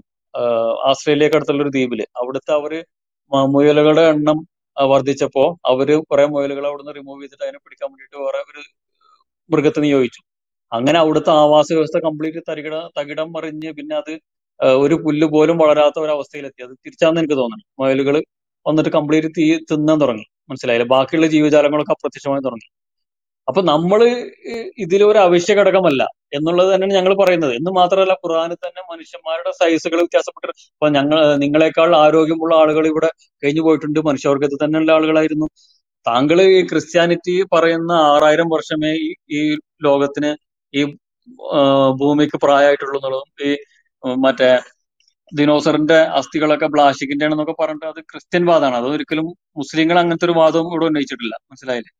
അപ്പൊ പറഞ്ഞു വരുന്നത് എന്താണെന്നുണ്ടെങ്കിൽ ഈ മൂന്ന് മണിക്കൂറിനുള്ളിൽ ഞങ്ങൾ സംസാരിച്ച ആളുകൾക്ക് മുഴുവനും ഇല്ലാത്തൊരു ക്വാളിറ്റി ആയിരുന്നു ഈ പറയുന്ന സയന്റിഫിക് ടെമ്പർ അവരുടെ കയ്യിലുണ്ടായിരുന്നത് ഇപ്പൊ കുന്നംകുളം എന്ന് പറയുന്നത് അതൊരു മോശം പ്രയോഗമാണെന്ന് ഞാനൊന്ന് ഞാൻ ഒന്ന് മനസ്സിലായി. അതായത് ഇതുവരെ പറഞ്ഞിരിക്കുക എനിക്ക് എനിക്ക് നിങ്ങളുടെ സയന്റിഫിക് ടെമ്പർ എന്താണെന്ന് സത്യം പറഞ്ഞാൽ എനിക്ക് മനസ്സിലായില്ല. ഇവിടെ പറയുന്നത് എവിഡൻസ് ബേസ്ഡ് ആയിട്ടുള്ള കാര്യങ്ങളാണ്. അതിനകത്ത് ഇതിൽ കൂടുതൽ തെളിവ് തരാൻ സമ്മതിക്കുന്നില്ല ഒരു കാര്യം ഞാൻ സമ്മതിച്ചു തരാം. വിശ്വാസം വിശ്വാസത്തിന്റെ സ്ഥാനത്തും സയൻസിനെ സയൻസിന്റെ സ്ഥാനത്തും ഇടുന്നതായിരിക്കും അതിന്റെ ഒരു ശക്തമായിട്ടുള്ള ഒരു വ്യക്തമായിട്ടുള്ള ഒരു കാഴ്ചപ്പാടെന്ന് പറയുന്നത് അത് രണ്ടും കൂടെ ഇടകലർത്താൻ ഒരു കാരണം വെച്ചാലും സാധിക്കും. വിശ്വാസി ഒരിക്കലും സമ്മതിക്കില്ല അവരുടെ പറഞ്ഞിരിക്കുന്ന വാദഗതി തെറ്റാണ്. തിരിച്ചു. അതുകൊണ്ട് രണ്ടിനെ ഇടകലർത്തി അങ്ങനെയല്ല വേറൊരാളുടെ സയന്റിഫിക് ടെമ്പർ തെറ്റാണെന്ന് നിങ്ങൾ എത്ര തന്നെ ശ്രമിച്ചാലും ആരതിനെ വകവെക്കില്ല എന്നുള്ളതാണ് അതിന്റെ ഒരു ശരി. നിങ്ങൾക്ക് എത്ര വേണമെങ്കിൽ ഇത് കുന്നംകുളം ടെമ്പറാണെന്ന് പറയാം. പക്ഷേ അങ്ങനെ നിങ്ങൾ പറയുന്നതേ ഉള്ളൂ. അതാരെങ്കിലും സമ്മതിച്ചു തരണം നിങ്ങൾ വാശി പിടിക്കരുത്. നിങ്ങളുടെ വിശ്വാസം നിങ്ങൾക്ക് ശരിയാണെന്ന് തോന്നുന്നുണ്ടെങ്കിൽ നിങ്ങൾ വിശ്വസിക്കുക. പക്ഷെ ബാക്കിയുള്ളവരുടെ സയന്റിഫിക് ടെമ്പർ അങ്ങനെ അല്ല ഇങ്ങനെ ആകണം. ഞങ്ങളുടെ വിശ്വാസം അനുസരിച്ച് ഇത് ഇങ്ങനെ കൊണ്ടുപോകാവുള്ളൂ എന്ന് പറയുന്നത് മോശമാണ്. അത് തീർച്ചയായിട്ടും ഒരു റാഷണൽ അല്ല. എല്ലാത്തിനും നമ്മൾ സയൻസ് എല്ലാം മാറ്റി വയ്ക്കും എന്ന് വെച്ചാൽ റാഷണൽ ആയിട്ട് ചിന്തിച്ചു നോക്കും. അപ്പൊ നമുക്ക് കണ്ടുപിടിക്കാൻ പറ്റും. സയൻസ് സയൻസിന്റെ ഭാഗത്താണ്. നമ്മൾ ഈ രണ്ട് സാധനങ്ങളെയും കുറിച്ച് കമ്പൈൻ ചെയ്യാൻ ശ്രമിക്കുമ്പോൾ നമുക്കത് സാധിക്കില്ല. ഒരു കാരണവശാലും സാധിക്കില്ല ഞാനൊരു എന്റെ പേര് കണ്ടിട്ട് ക്രിസ്ത്യാനിയാണെന്ന് നോക്കണ്ട. എനിക്ക് പല പേര് കണ്ടു. സാഹിബ് പറയോ. ഒന്നാമത് അദ്ദേഹം പറഞ്ഞൊക്കെ സ്ട്രോങ് ആർഗ്യുമെന്റ്സ് ആണ്. നമ്മൾ നമ്മൾ ഇവിടെ പിന്നെ കുന്നംകുളം സയന്റിഫിക് ടെമ്പർ എന്ന് പറഞ്ഞിട്ട് ഒരു ഒരു സമൂഹത്തിൽ കാണുന്ന ചില പ്രവണതകളെ കുറ്റപ്പെടുത്തുമ്പോൾ നമ്മൾ അതിന് തെളിവ് വെച്ചുകൊണ്ടാണ് നമ്മൾ പറയുന്നത്. എന്തുകൊണ്ട് അത് കുന്നംകുളം സയന്റിഫിക് ടെമ്പർ ആണ്? എന്തുകൊണ്ട് അത് യഥാർത്ഥ സയന്റിഫിക് ടെമ്പർ അല്ല? എന്നത് കൃത്യമായ എവിഡൻസ് പറഞ്ഞുകൊണ്ടാണ് നമ്മൾ പറയുന്നത്. നമ്മൾ ചുമ്മാ നമ്മുടെ വിശ്വാസത്തിനനുസരിച്ച് പറയാത്തത് കൊണ്ട് അത് സയന്റിഫിക് ടെമ്പർ അല്ല എന്നല്ല നമ്മൾ പറയുന്നത്. നമ്മൾ ഇതുവരെ ഇത്രയും നേരം ചർച്ച സംസാരിച്ച എല്ലാവർക്കും മനസ്സിലാവും. നമ്മൾ കൃത്യമായിട്ടുള്ള എവിഡൻസുകൾ എവിഡൻസുകൾ എന്ന് വെച്ചാൽ നമ്മൾ പറഞ്ഞ കാര്യങ്ങളെ തെളിയിക്കുന്ന രീതി രൂപത്തിൽ തന്നെയാണ് ഇവിടെ വന്ന ആളുകൾ സംസാരിച്ചത്. അതായത് അവരുടെ സംസാരം പോലും വിലയിരുത്തിയാൽ നമ്മൾ എന്താണോ ആദ്യം തുടക്കത്തിൽ ഇൻട്രൊഡക്ഷനിൽ പറഞ്ഞത് അതേ സംഗതികളാണ് അതേ രൂപത്തിൽ തന്നെയാണ് അവരും സംസാരിക്കുന്നത്. അതായത് ലൈവ് എക്സാമ്പിൾ ആയിട്ട് അപ്പോ പിന്നെ അങ്ങനെ ചുമ്മാ പറഞ്ഞു പോയിട്ട് കാര്യമില്ല. പിന്നെ നമ്മൾ സൈബിൻ കഴിഞ്ഞെങ്കിലും ഒന്ന് ആഡ് ചെയ്യാം. സൈബ് കഴിഞ്ഞതാ? ആഡ് ചെയ്തോളൂ കാർഡ് ഓക്കെ. അതായത് നമ്മൾ തുടക്കത്തിൽ പറഞ്ഞൊരു കാര്യമുണ്ടല്ലോ. സയന്റിഫിക് ടെമ്പർ എന്ന് പറഞ്ഞാൽ വിക്കിപീഡിയ ഒക്കെ പറയുന്ന അനുസരിച്ച് മോഡസ്റ്റ് ഓപ്പൺ മൈൻഡഡ് ടെമ്പർ എന്നാണല്ലോ പറയുന്നത്. അതായത് പിന്നെ ഒരു ഒരു തുറന്ന മനസ്സോടുകൂടി കാര്യങ്ങളെ വിലയിരുത്താനും കേൾക്കാനും തയ്യാറാവുക എന്നുള്ളതാണ്. ഞാൻ വിചാരിക്കുന്നത് ആദ്യത്തിൽ മൂന്നാൽ പേര് കൃത്യമായി എന്താണ് സയന്റിഫിക് ടെമ്പർ എന്നും എന്താണ് കുന്നംകുളം സയന്റിഫിക് ടെമ്പർ എന്നും ഇവിടെ പറഞ്ഞിരുന്നു. ഷിനോ നിർഭാഗ്യവശാൽ അത് കേട്ടിട്ടില്ല എന്നാണ് തോന്നുന്നത്. കാരണം അദ്ദേഹം ഇവിടെ ആരോപിക്കുന്നത് മതവിശ്വാസികൾ സയന്റിഫിക് ടെമ്പർ എന്ന് പറയുന്ന ഒന്നിനെ തന്നെ എതിർക്കുന്നു എന്നുള്ള നിലയിലാണ്. അല്ല നമ്മൾ പറയുന്നത് വളരെ കൃത്യമായി സയന്റിഫിക് ടെമ്പർ എന്ന് പറയുന്നത് കൃത്യമായി കാര്യങ്ങളെ വിവേചന ബുദ്ധിയോടുകൂടി വിലയിരുത്താനും തുറന്ന മനസ്സോടെ കാണാനും മനസ്സിലാക്കാനും ഒക്കെയുള്ള ഒരാളുടെ കഴിവാണ് സയന്റിഫിക് ടെമ്പർ എന്ന് പറയുന്നത്. അപ്പോൾ അത് കേവല ശാസ്ത്രവാദമായി മനസ്സിലാക്കുകയും എന്നിട്ട് അതിന്റെ അടിസ്ഥാനത്തിൽ ശാസ്ത്രം എന്ന ഒറ്റ മാനദണ്ഡം കൊണ്ട് അളക്കാൻ പറ്റാത്ത സകലതിനെയും വിമർശിക്കുകയോ നിഷേധിക്കുകയോ ഒക്കെ ചെയ്യുകയും ചെയ്യുന്ന തെറ്റായ പ്രവണത ഇവിടെ കണ്ടുവരുന്നു. എന്നാൽ യഥാർത്ഥത്തിലാകട്ടെ ശാസ്ത്രം എന്ന വസ്തുതയെ വിശ്വാസികൾ നിരാകരിക്കുന്നില്ല. ശാസ്ത്രത്തിന്റെ അന്വേഷണത്തിലും ഗവേഷണത്തിലും പുരോഗതിയിലുമൊക്കെ അവരും തുല്യമായ പങ്ക് വഹിച്ചുകൊണ്ടിരിക്കുന്നു. എന്നല്ല അവർ ഏറ്റവുമേറെ ശാസ്ത്രീയ അന്വേഷണങ്ങളെ പ്രചോദിപ്പിക്കുകയും ചെയ്യുന്നു. ഇസ്ലാമിനെ സംബന്ധിച്ച് അറ്റ്ലീസ്റ്റ് നമുക്ക് അങ്ങനെ പറയാൻ പറ്റും. അതാണ് യഥാർത്ഥത്തിൽ നമ്മുടെ ഒരു ആർഗ്യുമെന്റ് അപ്പോൾ ഇതല്ലാതെ വ്യാജമായി ഒരു എക്സാമ്പിൾ പറഞ്ഞാൽ നേരത്തെ ഡോക്ടർ സയൂബ് ഇവിടെ വളരെ കൃത്യമായിട്ട് പറഞ്ഞിരുന്നു. ഇപ്പൊ ലോജിക്കൽ അനലൈസിസ് ലോജിക്കൽ എവിഡൻസസ് അതേപോലെ തന്നെ ടെസ്റ്റിമോണിയൽ എവിഡൻസസ് അങ്ങനെ അറിവിന് ഒരുപാട് വഴികൾ അന്വേഷണത്തിനുണ്ട്. ആ വഴികളെ മുഴുവൻ നിരാകരിച്ചുകൊണ്ട് എന്തു പറഞ്ഞാലും ഞങ്ങൾക്ക് ശാസ്ത്രീയ മാനദണ്ഡങ്ങൾ പ്രകാരം വസ്തുനിഷ്ഠമായ തെളിവുകളോടുകൂടി മാത്രമേ ഞങ്ങൾ അംഗീകരിക്കുള്ളൂ. എന്ന് വെച്ചാൽ ലോജിക്കലായിട്ട് ഞങ്ങൾക്ക് അംഗീകരിക്കാൻ സാധ്യമല്ല എന്ന രീതിയിൽ നിലപാടുകൾ എടുത്തുകൊണ്ട് ദൈവത്തെയും വിശ്വാസത്തെയും മൊറാലിറ്റിയെയും ഒക്കെ തള്ളിക്കളയുകയോ നിരാകരിക്കുകയോ ചോദ്യം ചെയ്യുകയോ ചെയ്യുന്ന പ്രവണത. അത് സയന്റിഫിക് ടെമ്പർ എന്ന് അതിനെ വിളിക്കാൻ പറ്റില്ല. അതൊരു തരം കുന്നംകുളം സയന്റിഫിക് ടെമ്പറാണ് പ്രീ ഒക്യുപ്പൈഡ് ആയിട്ടുള്ള ശാസ്ത്ര മാത്രവാദം എന്ന് പറയുന്ന പ്രീ ഒക്യുപ്പൈഡ് ആയിട്ടുള്ള ഒരു മനോഗതിയോടുകൂടി കാര്യങ്ങളെ സമീപിക്കുമ്പോഴാണ് അത്തരത്തിലുള്ള പ്രശ്നങ്ങൾ ഉണ്ടാവുന്നത് എന്നായിരുന്നു നമ്മുടെ ഒരു പ്രധാന ആർഗ്യുമെന്റ് അതിന് പകരം നിങ്ങൾ നേരത്തെ പറഞ്ഞ ഇപ്പോൾ ആഫ്രിക്കയിലെ മനുഷ്യന്റെ ഒറിജിൻ അങ്ങനെയുള്ള അങ്ങനെയുള്ള ഒരുപാട് പഠനങ്ങൾ അതൊക്കെ നമുക്ക് പഠിച്ചു നോക്കാം. വസ്തുതകളിൽ സ്വീകരിക്കാം അല്ലാത്തത് നിരാകരിക്കാം. അതിനിപ്പോൾ ആരാ എതിര്? അത് മതത്തിന്റെ പേരിൽ നമ്മളാരും എതിർക്കുന്നൊന്നുമില്ല. അത്തരം എല്ലാ ശാസ്ത്രത്തിന്റെ വികാസങ്ങളെയും ഫാക്ച്വൽ എവിഡൻസസ് വെച്ചിട്ട് ശാസ്ത്രത്തിന്റെ പെർവ്യൂവിൽ വരുന്ന കാര്യങ്ങളെ ശാസ്ത്രീയമായ എവിഡൻസ് വെച്ചിട്ട് അനലൈസ് ചെയ്യാം. എന്നാൽ ശാസ്ത്രത്തിന്റെ പെർവ്യൂവിൽ വരാത്ത കാര്യങ്ങൾ എന്ത് ചെയ്യും? അതിന് മറ്റു രീതിയിലുള്ള അനലൈസിസുകൾ നടത്തിക്കൊണ്ട് അംഗീകരിക്കുകയോ നിരാകരിക്കുകയോ ചെയ്യലേ മാർഗമുള്ളൂ എന്നാണ് നമ്മൾ സയന്റിഫിക് നമ്പർ കൊണ്ട് ഉദ്ദേശിക്കുന്നത്. ഞാനത് കൺക്ലൂഡ് ചെയ്തോട്ടെ. എനിക്ക് കുറച്ച് സമയമായതുകൊണ്ടാണ്. അങ്ങനെയാണെങ്കിൽ അതായത് നിങ്ങൾ പറയുന്ന വരുന്നത് ഈ ഇപ്പൊ അതായത് ഈ ജീവൻ ഉത്ഭവിച്ചത് വെള്ളത്തിൽ നിന്നാണെന്നുള്ള കാര്യം ഇവഞ്ച്വലി തെളിഞ്ഞാൽ നിങ്ങളത് സമ്മതിക്കുകയും ബാക്കിയുള്ള കാര്യങ്ങൾ അതായത് ഇപ്പോഴത്തെ സയൻസിന് പ്രൂവ് ചെയ്യാൻ പറ്റാത്ത കാര്യങ്ങൾ ഒരു മിറാക്കിളായിട്ട് നിലനിൽക്കുകയും ചെയ്യുകയാണെങ്കിൽ അത് ദൈവത്തിന്റെ ഒരു ഡിവൈൻ ഇന്റർവെൻഷൻ ആണെന്ന് നിങ്ങൾ കണക്ക് കൂട്ടുകയും അങ്ങനെ വിശ്വസിക്കുകയും ചെയ്യും എന്നാണോ നിങ്ങൾ പറയുന്നത്? ഓക്കെ.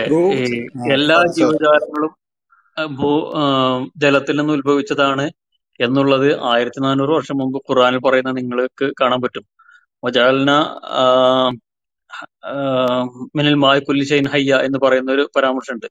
എല്ലാ ജീവജാലങ്ങളെയും നാം സൃഷ്ടിച്ചത് വെള്ളത്തിൽ നിന്നാണ് എന്നുള്ളത്.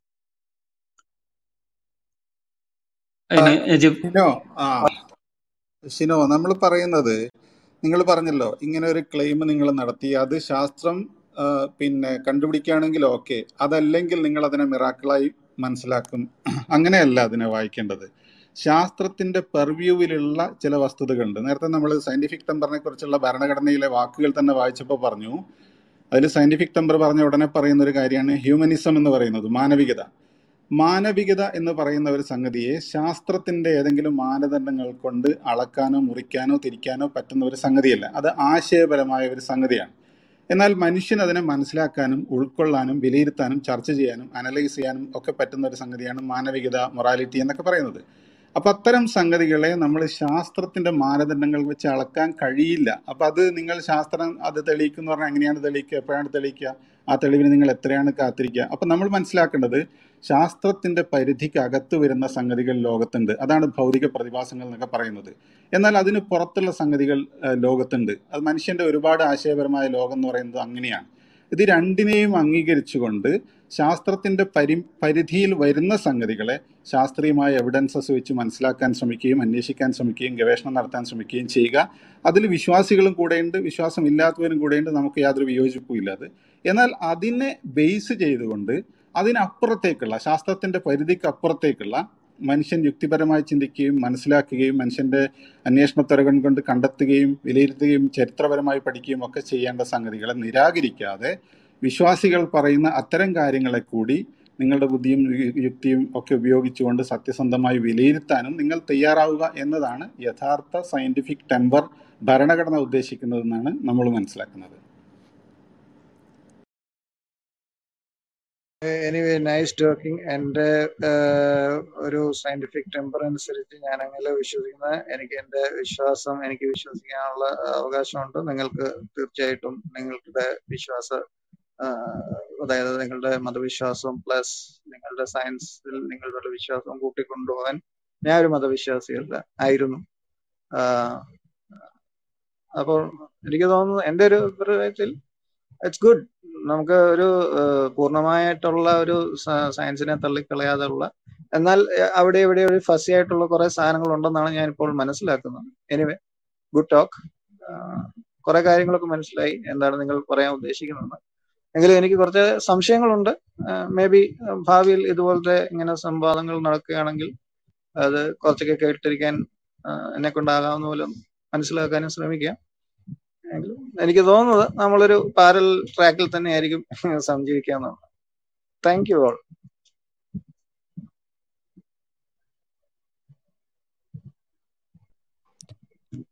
അല്ല ഇത്? ഹലോ ബസ്സിൽ അവിടെ ഉണ്ടോ ഉണ്ടോ okay Shino thank you thank you for your time പിന്നെ ബസ്സിൽ കൺക്ലൂഡ് ചെയ്യുന്നുണ്ടോ? നീ അവിടെ ഉണ്ടോ? ഒന്ന് ബ്ലിങ്ക് ചെയ്യണേ. അല്ലെങ്കിൽ സയ്യൂബ് ഓക്കെ ഞാൻ ചെറുതായിട്ടൊന്ന് ആഡ് ചെയ്യുന്നുണ്ട്. ഇൻഷാല്ല ഇവിടെ നമ്മൾ ഇന്ന് തുടങ്ങി വെച്ചിട്ടുണ്ടായിരുന്നത് സയന്റിഫിക് ടെമ്പറുമായിട്ട് ബന്ധപ്പെട്ടുള്ള ഈ കുന്നംകുളം സയന്റിഫിക് ടെമ്പർ എന്നുള്ള ഒരു സംഭവമാണ്. ഇത് ബേസിക്കലി ഇവിടെ ഒരുപാട് ആളുകൾ വന്ന് സംസാരിക്കുകയുണ്ടായി അതിൽ നമ്മൾ പരമാവധി നല്ല നല്ല രീതിയിലുള്ള ടോക്കായിരുന്നു ഉണ്ടായിരുന്നത് മാഷല്ല ഇവിടെ ഇവരെല്ലാം പറയാൻ ശ്രമിച്ചത് ഒരു മതം മതം എന്നുള്ള ഇപ്പൊ ഏറ്റവും അവസാനം പറഞ്ഞു പോയ ഈ ഷിനോ അടക്കം മതത്തിന് ആ, മതത്തിനെ മ- മതമായിട്ട് നിർത്തുക. പിന്നെ അല്ലെങ്കിൽ സയൻ സയൻസിനെ സയൻസ് ആയിട്ട് നിർത്തുക എന്നുള്ളതാണ്.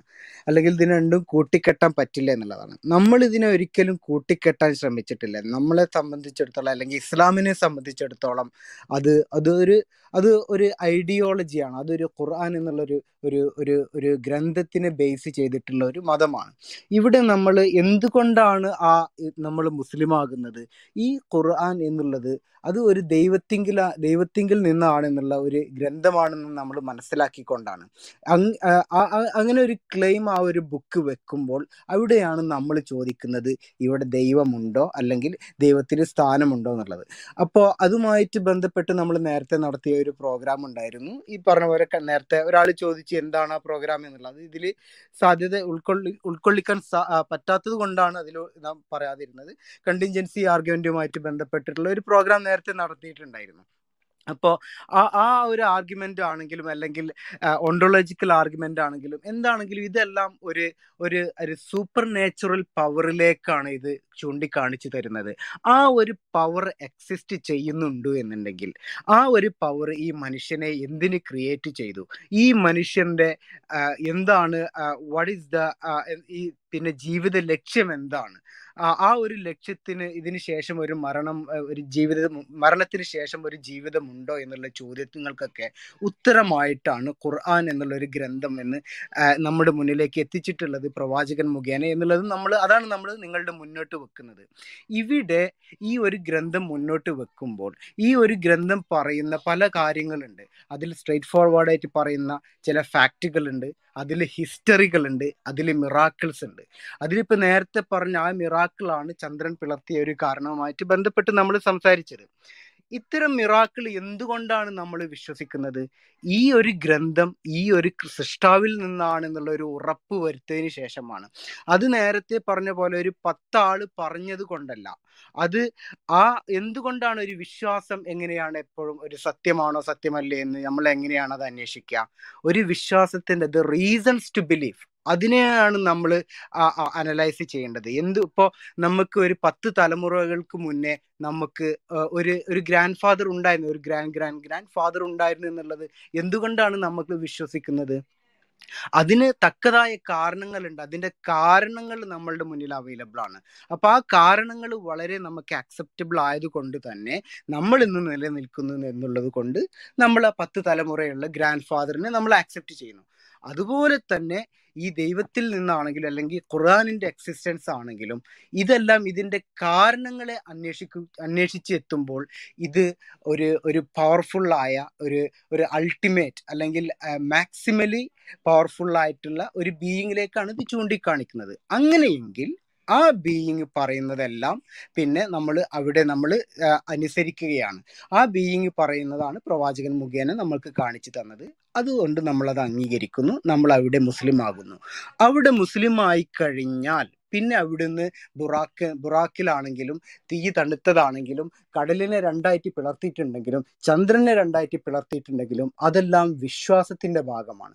അത് നമ്മൾ വിശ്വസിക്കുന്നു. അങ്ങനെ നമ്മൾ ദൈവമുണ്ടെന്ന് പറയുമ്പോൾ അപ്പുറത്ത് ഒരു കൂട്ടർ പറയുന്നു ദൈവമില്ല ഞാനൊരു എത്തിസ്റ്റ് ആണ് എന്ന് അസന്നിഗ്ധമായിട്ട് പറയുമ്പോൾ അവരോട് നമ്മൾ ചോദിക്കുന്നു എന്താണ് നിങ്ങളുടെ തെളിവ്? എന്ന് ചോദിക്കുമ്പോൾ രവിനെ മിസ്റ്റർ രവിചന്ദ്രനെ പോലുള്ള ആളുകൾ പറയുന്നത് ഞങ്ങൾ ഞങ്ങൾ വിശ്വ ഞങ്ങൾ എയ്ത്തിസ്റ്റുകളാണ് എത്തിസ്റ്റുകൾ എന്ന് വെച്ച് കഴിഞ്ഞാൽ അഗ്നോസ്റ്റിക്കുകളാണ് എന്നുള്ളത്. അതിനെയാണ് ഞങ്ങൾ മണ്ടത്തരം എന്ന് പറയുന്നത്. അതിനെയാണ് ഞങ്ങൾ കുന്നംകുളം എന്ന് വിളിക്കുന്നത്. കാരണം ഒരു അഗ്നോ ഒരു എയ്ത്തിസ്റ്റ് എന്ന് പറയുന്നു കഴിഞ്ഞാൽ ദൈവത്തെ നിരാകരിക്കുന്നവരാണ്. നിരാകരിക്കുക എന്നുള്ള ഒരു സ്റ്റേറ്റ്മെന്റ് മുന്നോട്ട് വെച്ച് കഴിഞ്ഞാൽ ഉടനെ ആ പറയുന്നത് ആരാണോ അവർ ദൈവമില്ല എന്ന് പ്രൂവ് ചെയ്യാൻ ബാധ്യസ്ഥരാണ്. ഒരു സ്റ്റേറ്റ്മെന്റ് അല്ലെങ്കിൽ അവർ പറയണം ഞങ്ങൾക്ക് അറിയില്ല എന്ന് പറയണം. അവിടെ എന്ത് ചെയ്തു അദ്ദേഹം? അദ്ദേഹം സയൻസിനെ അല്ലെങ്കിൽ ലോജിക്കലി പ്രൂവ് ചെയ്യാൻ വേണ്ടിയിട്ട് അദ്ദേഹം എന്ത് പറയുന്നു? എയ്ത്തിസ്റ്റ് എന്ന് പറഞ്ഞു കഴിഞ്ഞാൽ ഒരു അഗ്നോസ്റ്റിക് ആണ് എന്നുള്ള പറയുന്ന അദ്ദേഹത്തിന്റെ ഒരു വാദം മുന്നോട്ട് വെച്ചു. അത് തന്നെയാണ് നേരത്തെ ഒരു ഒരു ഇ എ മുന്നോട്ട് വെച്ചത്. ദൈവമില്ല എന്ന് ലാ ഇലാഹില്ല എന്ന് മദർസയിൽ ഉസ്താദ് പഠിപ്പിച്ചു. പിന്നെ അള്ളാ ഇല്ല എന്നുള്ളത് ഞാനും പഠിച്ചു എന്നുള്ളത്. അദ്ദേഹത്തിന്റെതായിട്ടുള്ള ഒരു idea. There is nothing related to science ഇവിടെ. ഇവിടെ സയൻസുമായിട്ട് യാതൊരു ബന്ധമില്ല യാതൊരു ബന്ധവുമില്ലാത്ത കാര്യങ്ങളാണ് ഇവർ പറയുന്നത്. അവരുടേതായ തോന്നലുകൾ ഇതിനെയാണ് ഞങ്ങൾ ഫേക്ക് ആർഗ്യുമെന്റ് അല്ലെങ്കിൽ കുന്നംകുളം ആർഗ്യുമെന്റ് എന്ന് വിളിക്കുന്നത്. അത്രമാത്രം തൽക്കാലം കൺക്ലൂഷനിൽ പറയുന്നു. ബാസിൽ എന്തെങ്കിലും ആഡ് ചെയ്യണമെങ്കിൽ ആഡ് ചെയ്യൂ. അസ്സാം വലൈക്കും അപ്പോ നമ്മൾ രണ്ട് മണിക്കൂർ ആണ് പൊതുവെ ചർച്ച നടത്താറുള്ളത് ഇന്ന്. ഒരുപാട് ആളുകൾ സംസാരിക്കാനുള്ളത് കൊണ്ട് ഏകദേശം മൂന്ന് മണിക്കൂർ ഇരുപത് മിനിറ്റോളം പോയി. നമുക്ക് ചർച്ച കൺക്ലൂഡ് ചെയ്യാം. നജീബ് സാഹിബ് ഒന്ന് കൺക്ലൂഡ് ചെയ്ത് സംസാരിച്ചാൽ നമുക്ക് ഇന്നത്തെ ചർച്ച താൽക്കാലികമായിട്ട് അവസാനിപ്പിക്കാൻ ഇൻഷാല്ല അടുത്ത ദിവസങ്ങളിൽ നമുക്ക് പിന്നെ ചർച്ചകൾ തുടരാം ഇൻഷാല്ല നജീബ് സാഹിബ്. കേൾക്കുന്നുണ്ടോ?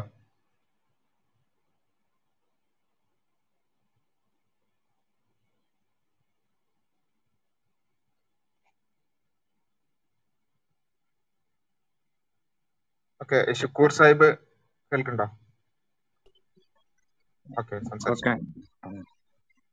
ഞാനൊരു വിഷയം ആഡ് ചെയ്യാൻ വേണ്ടിയിട്ടായിരുന്നു. പിന്നെ ലിങ്ക് ചെയ്തത്. എന്താന്ന് വെച്ച് കഴിഞ്ഞാൽ ഇന്നത്തെ നമ്മളെ ഈ ചർച്ചയിൽ ഇവിടെ വന്ന് സംസാരിച്ച ആളുകൾ ഓരോരുത്തരും സംസാരിച്ചപ്പോ എനിക്ക് സംശയം തോന്നിയത് ഇതൊരു നാടകമാണോ എന്ന് കേൾവിക്കാർക്ക് തോന്നിപ്പോകുമോ എന്നുള്ളതാ. അതിന്റെ കാരണം എന്താന്ന് വെച്ച് കഴിഞ്ഞാൽ എന്താണോ നമ്മൾ പ്രത്യേകിച്ച് വിഷയാവതരണത്തിൽ അടക്കം എടുത്ത പോയിന്റ്സ് അത് തന്നെ എടുത്തുകൊണ്ട് അവർ വന്നു എന്നുള്ളതും. ഒരു കുന്നംകുളം സയന്റിഫിക് ടെമ്പറാണ് അവർക്കുള്ളത് എന്ന് കൃത്യമായി അവർ ഓരോരുത്തരും ബോധ്യപ്പെടുത്തി എന്നുള്ളതാണ്. കുന്നംകുളം സയന്റിഫിക് ടെമ്പറിന്റെ മകുടോദാഹരണങ്ങളൊക്കെ ആയിട്ടാണ് നമുക്ക് അതിൽ ചില ആൾക്കാരൊക്കെ കാണാൻ കഴിഞ്ഞത്. അതായത് ചന്ദ്രനെ പിളർത്തുന്നതുമായി ബന്ധപ്പെട്ടുകൊണ്ട് സംസാരിച്ചു. അതിൽ ചന്ദ്രനെ പിളർത്താൻ കഴിയില്ല ഒരിക്കലും തന്നെ കഴിയില്ല യാതൊരു വിധത്തിലും കഴിയില്ല എന്ന് പറയുന്നതോട് കൂടിയാണ് സയൻസിനെ ഇവർ ഇല്ലാതാക്കുന്നത് എന്നുള്ളതാണ് ഇവിടുത്തെ ഒരു വിഷയം. പിന്നെ അത് അതേപോലെ തന്നെ അവർ ചോദിച്ചിട്ടുള്ള ഓരോ കാര്യങ്ങളും. യഥാർത്ഥത്തിൽ അവർ സയന്റി നമ്മൾ ചർച്ച ചെയ്ത വിഷയത്തിലേക്ക് കൃത്യമായി വരാൻ അവരെ കൊണ്ട് കഴിഞ്ഞില്ല. പകരം വിശ്വാസികളായ ആളുകൾക്ക് സയന്റിഫിക് ടെമ്പർ ഉണ്ടോ എന്നൊക്കെയാണ് അവർ ചോദിച്ചത്. അതുമായി ബന്ധപ്പെട്ടുകൊണ്ടാണ് ഇവിടെ സജ്ജാദൊക്കെ സംസാരിച്ചിട്ടുണ്ടായിരുന്നത്. അപ്പോൾ നമ്മൾ ചോദിച്ചൊരു ചോദ്യമുണ്ട്. അതായത് നമ്മുടെ കൺമുമ്പിൽ കാണുന്ന ഒരു കാര്യം അല്ലെങ്കിൽ നമ്മൾ അനുഭവിക്കുന്ന കാര്യം അതൊന്നും ഒബ്സർവ് ചെയ്യണം എന്നില്ല ഇപ്പൊ നമുക്ക് നമ്മൾ മറ്റൊരാളോട് സ്നേഹം തോന്നുന്നു. ആ സ്നേഹമുണ്ട് എന്ന കാര്യം നമുക്ക് കൃത്യമായി അറിയാം. അത് ഹാലൂസിനേഷനോ കാര്യങ്ങളോ അല്ലല്ലോ. ഈ അപ്പോ അങ്ങനെയുള്ള ഒരു കാര്യത്തെ പക്ഷെ സയൻസിന് മനസ്സിലാക്കാൻ കഴിയില്ല. അപ്പൊ സയന്റിഫിക് മെത്തേഡിലൂടെ മാത്രമേ കാര്യങ്ങൾ അംഗീകരിക്കുകയുള്ളൂ എന്നാണ് എങ്കിൽ എനിക്ക് എന്റെ അമ്മയോട് സ്നേഹമുണ്ട് എന്നുള്ള കാര്യം ശരിയാണോ അല്ലേ എന്ന് എനിക്ക് പറയാൻ പറ്റില്ല. അല്ലെങ്കിൽ അതില്ല എന്ന് പറയേണ്ടി വരും. നമ്മൾ അമ്മയോട് സ്നേഹമുണ്ട് എന്ന് നമുക്ക് സ്വയം അനുഭവിക്കുകയും നമ്മൾ അറിയുകയും ചെയ്യുന്നു. എന്നാൽ സയന്റിഫിക് മെത്തേഡിലൂടെയുള്ള അറിവ് മാത്രമേ സ്വീകരിക്കുകയുള്ളൂ എന്നതിനാൽ എനിക്ക് അമ്മയോട് സ്നേഹമില്ല എന്ന് പറയേണ്ട ഒരു തരം എന്താ പറയുക വൈരുദ്ധ്യം ആണ് അവിടെ കാണാൻ കഴിയുന്നത്. അപ്പൊ ശാസ്ത്രം എന്താണെന്ന് കൃത്യമായി മനസ്സിലാക്കുമ്പോഴാണ് പിന്നെ ഈ പ്രശ്നങ്ങളൊക്കെ പരിഹരിക്കപ്പെടുന്നത് എന്നുള്ളതാണ് ഇന്നത്തെ ചർച്ചയിൽ നിന്ന് നമുക്ക് മനസ്സിലാക്കാൻ പറ്റുന്ന ഒരു കാര്യം. പിന്നെ അതേപോലെ തന്നെ മറ്റൊരു വ്യക്തി ഇവിടെ ചോദിച്ചിട്ടുണ്ടായിരുന്നു ഇത്തരത്തിൽ ശാസ്ത്രം കണ്ടെത്തിയ കാര്യങ്ങൾ.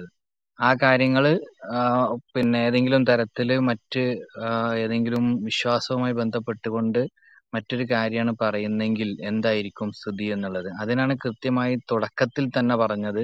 സയന്റിഫിക് മെത്തേഡിന്റെ അടിസ്ഥാനത്തിൽ മാത്രമേ ഉള്ള കാര്യങ്ങൾ മാത്രമേ ഞങ്ങൾ അംഗീകരിക്കുകയുള്ളൂ എന്ന് പറഞ്ഞു കഴിഞ്ഞാൽ അത് പ്രായോഗികമല്ല എന്നുള്ളത്. എന്നിട്ട് ചന്ദ്രനെ പിളർത്തുന്നതുമായി ബന്ധപ്പെട്ടുകൊണ്ട് ഇവിടെ ചോദിച്ചത് പോലും പിന്നെ ഇതാണ്. ടെസ്റ്റിമോണിയൽ എവിഡൻസ് ഉണ്ടോ എന്നാണ് അവർ ചോദിക്കുന്നത് തന്നെ. അതുപോലും സയൻസുമായിട്ട് ബന്ധപ്പെട്ടതല്ല എന്നുള്ളതാണ് നമ്മൾ മനസ്സിലാക്കേണ്ട ഒരു കാര്യം. പിന്നെ ഇവിടെ സയന്റിഫിക് മെത്തേഡിലൂടെയുള്ള അറിവുകൾ സ്വീകരിച്ചുകൊണ്ട് മാത്രം നമുക്ക് ജീവിക്കാൻ കഴിയില്ല എന്ന് പറയുമ്പോൾ അതിന്റെ കൃത്യമായി നമ്മൾ എടുത്തു നോക്കുകയാണെന്നുണ്ടെങ്കിൽ അത് പ്രായോഗികമല്ല എന്നറിയുമ്പോൾ നമ്മളത് മനസ്സിലാക്കണം നമ്മൾ ജീവിക്കാൻ വേണ്ടി സയന്റിഫിക് മെത്തേഡിന്റെ അപ്പുറത്തുള്ള പല നോളജുകളെയും നമ്മൾ സ്വീകരിക്കുന്നുണ്ട്. എപ്പിസ്റ്റമോളജി നമ്മൾ എടുക്കുകയാണെങ്കിൽ സ്വീകരിക്കുന്നുണ്ട്. അപ്പോൾ അത്തരത്തിലുള്ള അറിവുകൾ സയൻസിന്റെ പരിമിതി കാരണം സയൻസിന് മനസ്സിലാക്കാൻ പറ്റാത്ത കാര്യങ്ങൾ ഉണ്ടെങ്കിൽ അത് എന്ത് ചെയ്യും? അത് അവിടെ തന്നെ അതേപോലെ തന്നെ നിലനിൽക്കും. അതേപോലെ തന്നെ അറിവുകൾ അവിടെ ഉണ്ടാകും. അത് ഈ ഒരു വിഷയം എന്ന് പറയുന്നത് സയൻസിന്റെ ഉള്ളിൽ പോലും ഉണ്ട് എന്നുള്ളതാണ് സത്യം. നമ്മളിപ്പോ ഒബ്സർവേഷന്റെ കാര്യം എടുത്തു നോക്കുകയാണ്. ഇപ്പോൾ ഒരു ചെറിയ ഉദാഹരണം പറയുകയാണെങ്കിൽ ലൈറ്റിന്റെ കാര്യം.